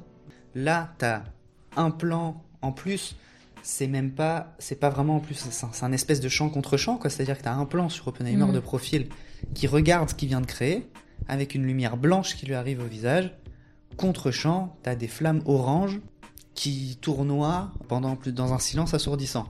Autant le traitement du son à ce moment-là, oui, parce qu'il y a une excellente Oui. montée en tension, Mm. et que la musique qui sert de glue à tout le film depuis le début euh, fonctionne bien dans la première et dans la seconde partie, mais là il y a rien évidemment. Il y a plus rien de, de, de- de- il y a plus personne qui parle, il y a plus, on n'entend rien. je vois l'effet que tu veux produire, et pour moi, c'est pas un effet subjectif. Pour moi, c'est un effet objectif que tu veux Je créer. suis d'accord. Ouais. Et ton effet objectif, il fonctionne pas si tu mets pas ce qui est objectivement la bombe atomique. Oui. Et si tu veux me Ouais, mettre un effet ça, ouais. subjectif, bah je l'ai pas vu, je l'ai peut-être pas compris, mais pour moi ça fonctionne pas. Moi, je pense que euh, un truc qui m'aurait vachement plu, c'est- c'est d'avoir justement le, un contre-pied total sur cette scène. C'est-à-dire tension, lancement de la bombe, Blague. lumière. Danny Boone. Là, c'est la Personne n'aurait- Danny, Danny Boom. Pourquoi j'ai pas pensé, putain J'ai dit au pif en plus. Il y aura mon adresse mail dans la description de ce podcast si vous voulez que je sois votre co-auteur. Franchement, je suis là. Je sais plus ce que je disais? Ah oui, oui, euh, contre-pied total, c'est-à-dire lancement de, enfin, tension, lancement de la bombe, lumière blanche, plus rien. Juste l'appel à sa femme pour lui dire de rentrer de l'âge. Tout le monde va proposer son découpage Ouais, technique. mais voilà, non mais après Et si après- tu commences et à après, demander on au d'être ce que t'en as envie, Oui, c'est et moi. après, on- Selon on vous, qui est le meilleur réalisateur autour de la table mais- Tu vois, genre moi j'ai j'ai bien aimé ce côté-là, genre euh, où euh, où il y a un petit euh, il y a un petit clin d'œil en mode il lui dit oui bon bah si ça marche euh, rentre le linge et tout et après euh, l'autre il appelle il dit ouais euh, rentre le linge genre euh, Oui. Ouais, mais enfin, on en parle de la subtilité de ça. Oui, non non dire que pour dire à ta, qu'à ta femme ça s'est bien passé, elle range le linge, bonne, linge. je trouve ça dommage quoi. Non, mais j'avais plus tourné des scènes cool avec les femmes, ouais, mais mon gars. non. Mais, euh, et encore euh, une fois, on, en a- on a déjà parlé, on sait qu'il faut pas se baser sur comment le film est promu avant qu'il sorte, mais toute la com était sur cette scène. Et du Ouais, coup, ça mais- fait, en fait, pour moi, c'est vraiment le pétard mouillé de l'année, quoi. Après, perso, j'ai pas donné mon avis. Au final, j'aime, bi- j'aime vraiment bien le film. hein. Il y, a- il y a pas de, il y a pas de problème, etc. J'ai comme, je suis un peu d'accord avec tout ce que vous avez dit. Au final, enfin, c'est, les acteurs sont, sont monumentaux, les dialogues sont très bien écrits. La mise en scène, elle est un petit peu signifiante, ce qui change pour Nolan, donc c'est très Mm. cool. J'ai quelques points faibles un peu, comme vous avez dit, les femmes, etc., la, la bombe et tout. Seul truc, c'est qu'au final, pour moi, c'est pas du tout. Euh... Point faible du film, les, les femmes. femmes. non, mais l'écriture des femmes, bordel Euh, sauf que pour moi, c'est pas le chef-d'œuvre que beaucoup disent, entre guillemets, Mm. ce qu'on peut beaucoup lire sur Internet. Voilà, c'est tout. C'est juste, je suis plus mesuré. C'est- Théo, toi, tu disais que c'était le film de la réconciliation Ouais. avec Nolan. Moi, j'ai toujours, comme on on a dit depuis le début, j'ai toujours beaucoup aimé. Là, ça commence à descendre. Là, c'est un un petit espoir, mais sans plus. Mm. C'est- Ouais, moi, J'attends de euh, voir. Moi je suis comme toi Dino. Ouais, je, je mettrais un peu ça aussi. Mais c'est vrai que pour revenir sur la question de, de, de peut-être des, des prochaines œuvres qu'on peut voir, et ça va refaire un lien aussi avec les personnages féminins. Du coup, parce que je trouve que la grande problématique dans ce film sur les, personnages féminins, même si c'est intéressant au regard de toute sa filmographie de se poser un peu la question, mais c'est surtout qu'en fait, euh, le film est donc fait trois heures. euh, je suis d'accord qu'il est pas, enfin en tout cas, je me suis pas ennuyé devant. Mais effectivement, le problème c'est qu'il est un peu fourre-tout. En fait, il veut mettre tellement de choses dans son film. Enfin, t'as envie de dire, frère, fais une série. Enfin, il veut mettre tellement, tellement de choses. Et, et je pense que c'est ça aussi la problématique de ces personnages féminins. C'est qu'au final, dans ces trois heures, elles ont très peu de place. Alors que normalement, dans un film de trois heures, t'as le temps d'explorer ces choses-là. Ouais. T'as le temps de les développer. Et encore une fois, la problématique, c'est même pas tant, mais ça, on, on est d'accord, hein, tous les, tous les quatre sur ce, sur ce sujet, mais la problématique, c'est pas de dire elle était alcoolique euh, ou elle avait un problème avec sa maternité, parce qu'en fait, bah pourquoi pas? Et d'ailleurs, t'as des films qui le montrent euh, superbement bien. Il y a, je- la dernière fois, du coup, j'avais parlé des Noces rebelles. Encore une fois, les Noces rebelles, ça montre un personnage féminin qui a, enfin, et masculin également, qui ont des problématiques dans leur couple, dans leur question de la parentalité. Mm. Et c'est hyper intéressant parce que les personnages, ils sont complexes et ils se résument pas qu'à ça. Et la problématique, effectivement, de ce film-là, c'est qu'en trois heures, bah, ça se résume qu'à ça. Mm. Et pourtant, il y a plein de pistes parce qu'encore une fois, les actrices sont franchement incroyables et tu sens que même ça a été coupé parce qu'effectivement, Florence Pugh, ça, se- je trouve que ça se sent. Et c'est ça qui est terrible, c'est que le film fait trois heures, il veut mettre tellement de choses dedans. C'est pour ça qu'il y a un côté un peu, un peu mal écrit là-dedans, c'est que il, t'as l'impression qu'il veut tout mettre et qu'il se dit pas, il va falloir que je fasse plus de choix. Ça, ça c'est vrai que c'est, euh, ça c'est vrai que c'est vraiment, vraiment dommage parce que, Bah oui. en plus, euh, je trouve que le, cette problématique de la maternité, c'est, euh, c'est quand même quelque chose d'hyper intéressant à voir au cinéma. Tout à fait. Et en plus, recontextualisé dans l'époque, c'est-à-dire que on a, on a quand même un personnage euh, féminin qui est présenté comme euh, comme Scientifique aussi. hein. oui, c'est ça, en fait. C'est, ça qui, euh, qui est présenté bah comme, oui. comme di- déjà différent des, euh, des autres parce qu'elle dit j'étais scientifique ou mathématicienne et j'ai été promue femme au foyer. en fait, rien que dans cette phrase, tu as déjà les, les, les fondations d'un super personnage féminin. en fait. Carrément. Et on n'en fait plus rien après. Juste, on te balance un petit peu euh, c'est- cette histoire de, de maternité où on la voit Mm. boire sans s'occuper de l'enfant ou Enfin, mais c'est dommage de pas être allé plus loin Mm. là-dedans. Parce que si, si tu veux ne te concentrer que sur Oppenheimer, tu peux aussi le lier à comment ça l'impacte lui. Bon, au final, il donne son gosse à quelqu'un d'autre. hein. Globalement, c'est ça qui se passe. Mais c'est vrai que c'est dommage parce que les fondations étaient là, Ouais. mais on n'en a rien fait, quoi. Mais alors, moi j'ai une, petite théorie là-dessus. Ça, fon- ça fonctionne parce que c'est pas l'interprétation globale que j'ai lue et que j'ai entendue, mais euh, moi, comment je l'avais compris au départ, avant de me rendre compte que c'était extrêmement mal écrit, ce personnage en tout cas, euh, c'était de dire que cette, ce personnage-là, c'était la vision qu'Oppenheimer avait de sa femme. Et là, moi, j'avais quelque chose d'intéressant où l'intérêt n'était plus de savoir euh, à quel point est-ce que sa femme est une grande scientifique, parce que c'était le cas, et euh, est-ce qu'elle avait des problèmes de maternité, est-ce qu'elle avait des, des problèmes euh, avec la place qu'elle avait dans son couple et de l'ampleur que prenait son mari, etc. Les questions sont plus là. Les questions sont de savoir quel regard porte Oppenheimer sur sa femme, quelle fonction sa femme a dans sa vie, et du coup, quel parallèle ça fait avec la relation qu'il va avoir avec Florence Pugh. Moi, c'est comme ça que je l'avais in- interprété Mhm. au départ, Mhm. à me dire, ah putain, c'est intéressant. On a une femme qui est montrée forte, enfin non, on a une femme qui est caractérisée forte, mais qui est montrée faible par les yeux d'Oppenheimer. Mhm. Cool. Dommage que le film en fasse rien derrière, Bah oui. mais c'est une interprétation qui m'aurait beaucoup plu et qui faisait, je trouve, beaucoup plus sens avec euh, la vision euh, très cliché qu'on avait pendant le film. Euh, une fois que j'ai dit ça, vous avez tous un petit peu dit euh, ce que vous pensiez d'Oppenheimer, je pense que Dark Knight mis à part, c'est le plus grand Nolan, Oppenheimer. Oh. Je pense que Oh. c'est son meilleur film. Je ah, pense, quand même. Ouais, je pense que c'est son film le plus adulte, je pense que c'est son film le plus maîtrisé dans ses effets, et je pense que c'est son meilleur film jusqu'à maintenant. Donc quand je dis que c'est le film de la réconciliation, pour moi c'est une nouvelle porte qui ouvre dans sa filmographie vers des films beaucoup plus grands, beaucoup plus intéressants, si on règle les problèmes d'écriture, notamment des personnages féminins, et qu'on ne revient pas à des anciens problèmes qui sont de vouloir écrire ton scénario en fonction des effets que tu veux mettre dans ton film. Mais la claque que j'ai pris au moment où j'ai vu Oppenheimer, c'est une claque que j'avais pas pris quand je voyais un Nolan depuis Dark Knight, je pense. Oh, wow. Ah ouais, non, moi, pas du tout. Pour le coup, euh, bah, pour, euh, pour continuer, moi je pense que c'est pas du tout le même. Je pense que si je devais euh, retenir que trois films de Nolan, admettons, ce serait effectivement Inception, Dark Knight et Le Prestige. Ah putain, merci. Ouais. J'ai eu peur. C'est, euh, c'est, je pense, euh, vraiment les trois. Ce qui est dommage, c'est que du coup, maintenant, le dernier qui vraiment m'a impacté, c'était il y a 12, il y a 13 ans.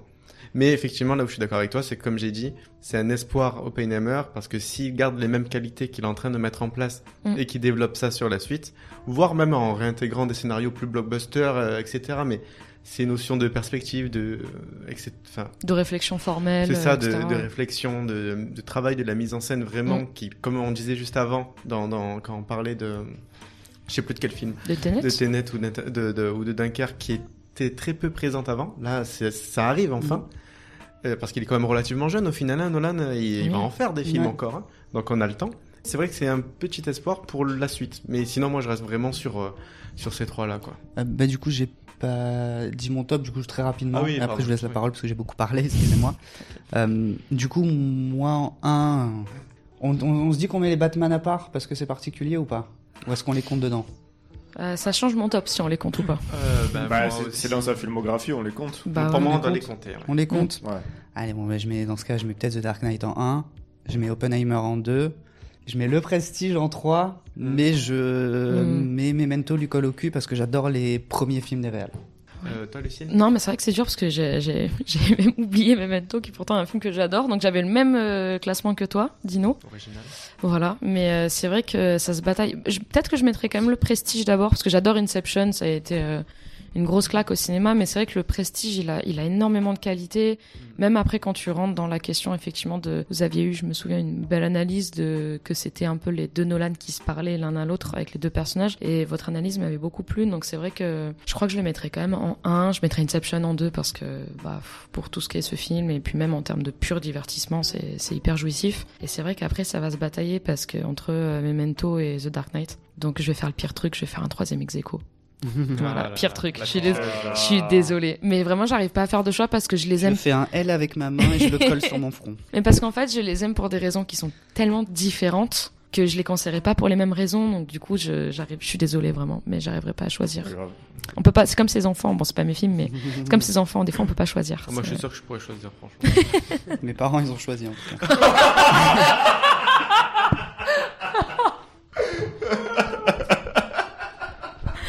Oh, bah alors.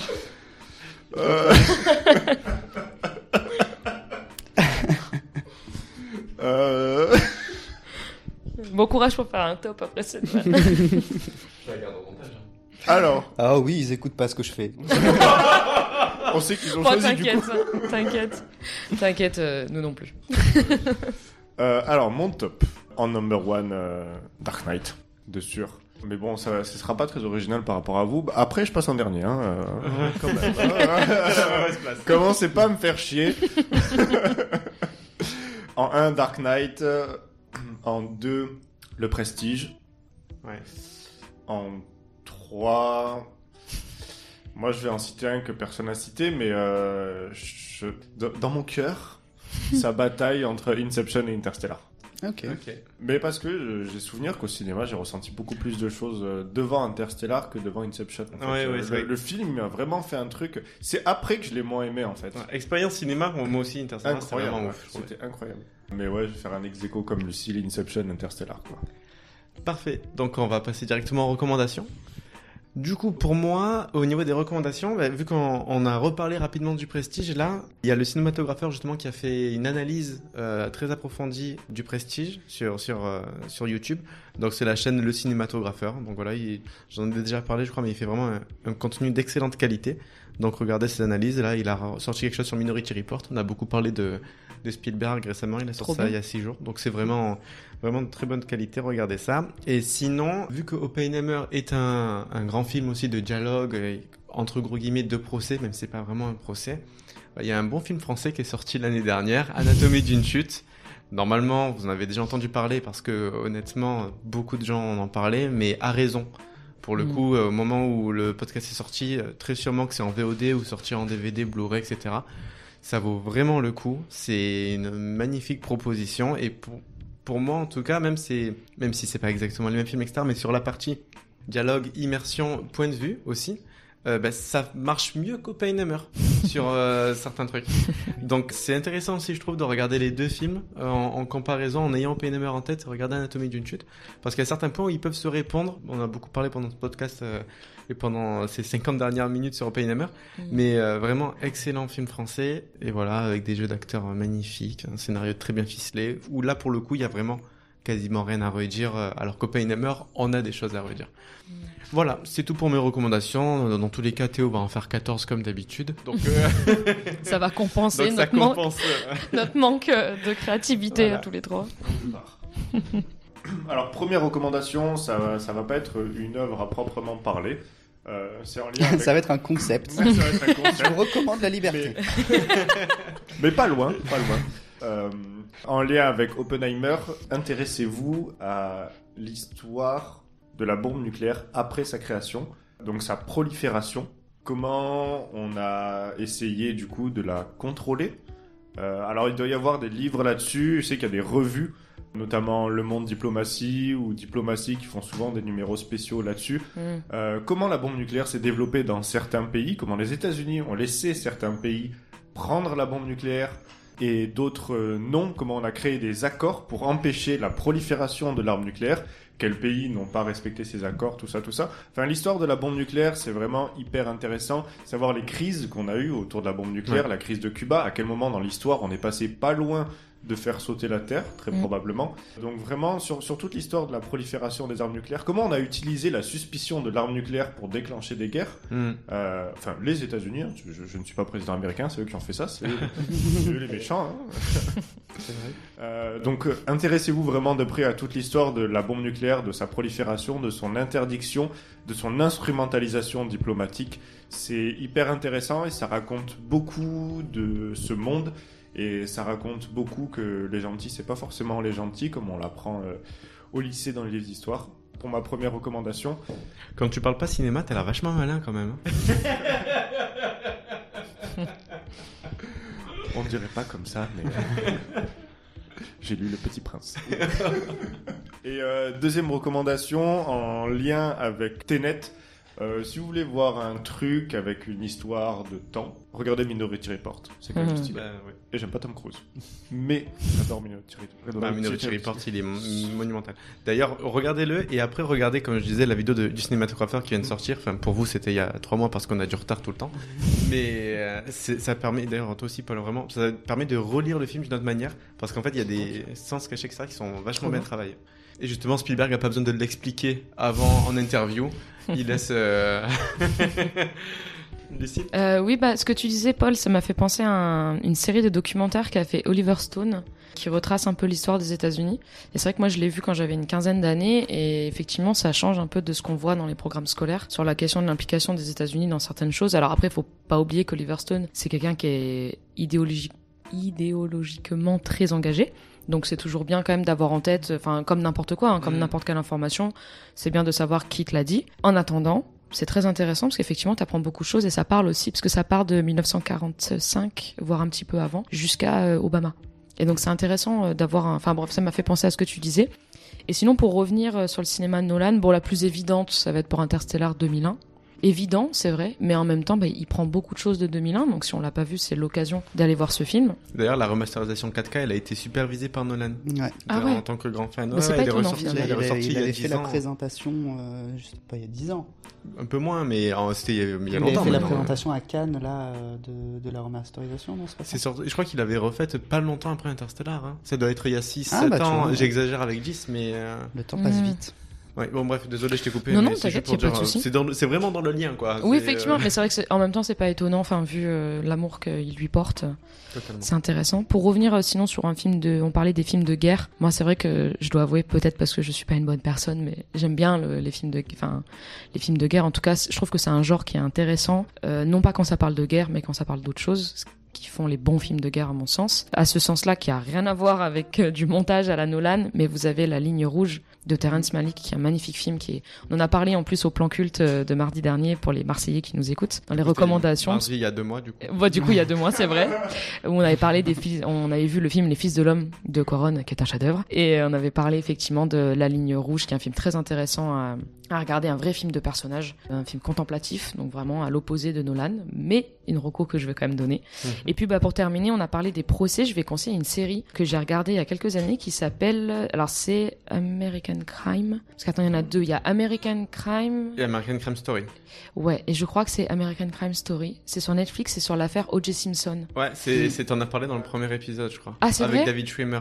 Oui, elle est très intéressante euh, parce qu'on apprend plein de choses euh, déjà sur l'histoire. Il y a un documentaire aussi qui a été fait sur euh, l'affaire O.J. Simpson euh, qui dure 5 heures et qui retrace en fait parce qu'en fait c'est une affaire qui est très intéressante parce qu'elle est imprégnée en fait de l'histoire des États-Unis et la question notamment euh, raciale, du racisme qui est hyper prégnante et O.J. Simpson est peut-être le seul Afro-américain qui s'est sorti euh, de son procès grâce au racisme, ce qui est hyper paradoxal. Donc très intéressant. Il y a aussi un documentaire actuellement qui est sorti sur Canal+, donc pour vous du coup il y a trois mois, mais sur l'affaire Pistorius que j'ai pas fini de regarder, mais qui est aussi intéressant parce que lui c'est peut-être l'inverse. Alors faut que je termine euh, honnêtement le visionnage pour vraiment euh, être sûr, mais euh, il y a cette idée de est-ce que le contexte, c'est-à-dire la, la problématique, la grande problématique des violences conjugales en Afrique du Sud, lui a porté préjudice? Parce que de ce fait, vous savez, le Pistorius a, a tué sa femme, il l'a avoué de suite, mais il a toujours dit qu'il l'avait prise pour, un- pour un cambrioleur. Et en fait, alors est-ce que c'est vrai, est-ce que c'est pas vrai euh, Bon, il faut terminer le documentaire et puis chacun se fait un peu son avis parce qu'en fait, euh, c'est un, je crois que c'est un peu impossible à savoir. Mais en tout cas, il est de facto pris comme coupable parce qu'il y a ces histoires de contexte. Et du coup, c'est intéressant aussi de, de certaines affaires de les mettre dans leur époque. Voilà, je terminerai sur, euh, sur cette recommandation. Et toi Théo? Bah alors du coup, comme, à mon habitude, j'ai fait une reco par film. Pour euh, Inception, moi ce que je retiens vachement d'Inception avec le recul, c'est bah, déjà comment la narration évolue visuellement à l'image et avec toutes les questions de la famille qu'il y a derrière. Je vais vous recommander un film qui a été vachement boudé, vachement pas aimé, j'ai pas trop compris pourquoi, qui est Us de Jordan Peele. Ah oui. Euh, Très bon film. qui est une claque visuelle impressionnante et qui est un excellent film d'horreur. Euh, qui fait qui est une suite parfaitement logique à euh, Get Out qu'il avait fait quelques années auparavant. Euh, concernant Interstellar, je vais recommander un jeu vidéo qui s'appelle Outer Wilds qui est peut-être le jeu qui m'a le plus retourné le crâne ces derniers temps, que j'ai fait il y a un peu moins d'un an. Très rapidement, grosso modo, vous êtes une, un jeune... vous n'êtes pas un nomade, vous êtes un jeune d'une espèce euh, extraterrestre, vous êtes dans un système solaire et vous venez d'avoir... euh, C'est le jour où vous décollez, où vous avez le droit d'utiliser une fusée pour partir de votre planète. Et donc vous commencez à aller explorer les planètes du système solaire autour de vous et vous vous rendez compte que le Soleil explose et que vous mourrez. Simplement, au moment où vous mourrez, vous vous réveillez à nouveau sur la planète juste avant d'embarquer dans votre fusée. Et donc, c'est un jeu de boucle temporelle. Vous avez à chaque fois 22 minutes pour visiter au maximum tout le système solaire qui vous entoure essayer de comprendre pourquoi le Soleil explose. Il y a une autre civilisation ancienne qui s'appelle les Nomai qui a essayé de mettre en place quelque chose dans ce système solaire. Il va falloir essayer de trouver quoi. C'est un jeu qui récompense la curiosité. C'est une merveille ce jeu. C'est magnifique. C'est que sur PC Non, il- moi j'ai joué sur Play 4. Ah. Euh, il est un peu partout normalement. Euh, et j'en ai entendu parler grâce à la chaîne The Great Reviews qui a fait une grosse vidéo de deux heures dessus qui est incroyable. Mais il faut faire le jeu avant de regarder la vidéo parce qu'il faut découvrir tout ce qu'il y a à découvrir euh, dans ce système solaire. Ah bah, Je vais essayer. Pour Dunkerque, je recommande L'Art de la guerre 2 de Sophie Marie Laroui, qui est, qui est une espèce de parodie satire de L'Art de la guerre, le livre qui est utilisé dans un premier temps pour faire la guerre, dans un second temps pour monter des startups, euh, mais, où, de, mais où dedans elle explique elle parle de questions de d'humanité, de politique et beaucoup de sexisme et de féminisme. C'est une petite pépite merveilleuse à lire et tout ce que fait euh, Sophie-Marie Laroui est génial dans tous les cas. Euh, pour Tenet, je vous recommande Vincent doit mourir. Où pareil, on va suivre un personnage qui est un peu rattrapé par le temps et par les événements qui comprend pas trop qui l'entoure. Je ne dirai rien de plus que c'est C'est français c'est français, C'est avec français. un grand Karim Leclou dedans. Oui. Euh, c'est simplement un gars qui se réveille un jour et malheureusement il y a plein de gens qui essayent de le tuer sans aucune raison. C'est super. C'est un super film. Et enfin, pour Oppenheimer, histoire d'avoir un petit miroir, je vous recommande Le tombeau des Lucioles des- de Ah, wow. Ghibli. Accrochez-vous, euh, Mm. préparez des mouchoirs. Pas pour ça, bande de pervers, mais parce que vous allez pleurer. Qui pense à ça en pensant au tombeau des Lucioles Et euh, voilà, c'est un film euh, très dur, mais Terrible. qui C'est écoute. pour ça qu'il les- faut préparer les mouchoirs. C'est pour ça qu'il faut préparer les mouchoirs. Oh. C'est pas mais qui fait une bonne réponse à Oppenheimer. Voilà pour mes recours. Top. Bon bah c'est fini pour nous. Merci de nous avoir écoutés. Après Adieu. 4 putains On va d'enregistrements. se jeter tous les quatre sous un train. Après 4 séances pour enregistrer ce truc, bordel. C'est ça, ouais. c'était vraiment l'épisode maudit, sachez-le, si vous l'écoutez, s'il n'y a pas eu de problème, etc., et vous pouvez l'écouter, c'est vraiment qu'on a, qu'on a voulu le faire et qu'on a essayé fort. Mais euh, oui, c'est fini pour nous. Euh, merci vraiment d'avoir écouté. Si euh, nos projets vous intéressent, vous pouvez nous suivre sur Instagram, il y a toutes nos infos dessus, donc at le poulpe savant. On a aussi lancé euh, un thread, on a, on est aussi sur Facebook si jamais. Si vous êtes Marseillais, on est tous les mardis soirs au Artplex Canebière. Également, si vous êtes Marseillais et que vous avez des bambins, on fait des ateliers cinéma le lundi de 17 à 18h30 Mhm. à Vauban. Également, euh, le podcast que, que vous écoutez, mettez une cloche sur votre application et une note bonne si vous avez aimé. Si vous n'avez pas aimé, pas besoin de note. Vous vous inquiétez pas, on vous en voudra pas. Il y a également, en plus d'Objectif Cinéma, un nouveau format qui est sorti en milieu de mois, One Cut, où cette fois-ci, euh, un format beaucoup plus court, parce que là, vous l'avez vu, cet épisode, on l'a pas encore monté forcément, mais il doit durer plus de 3 heures, je crois. Ouais.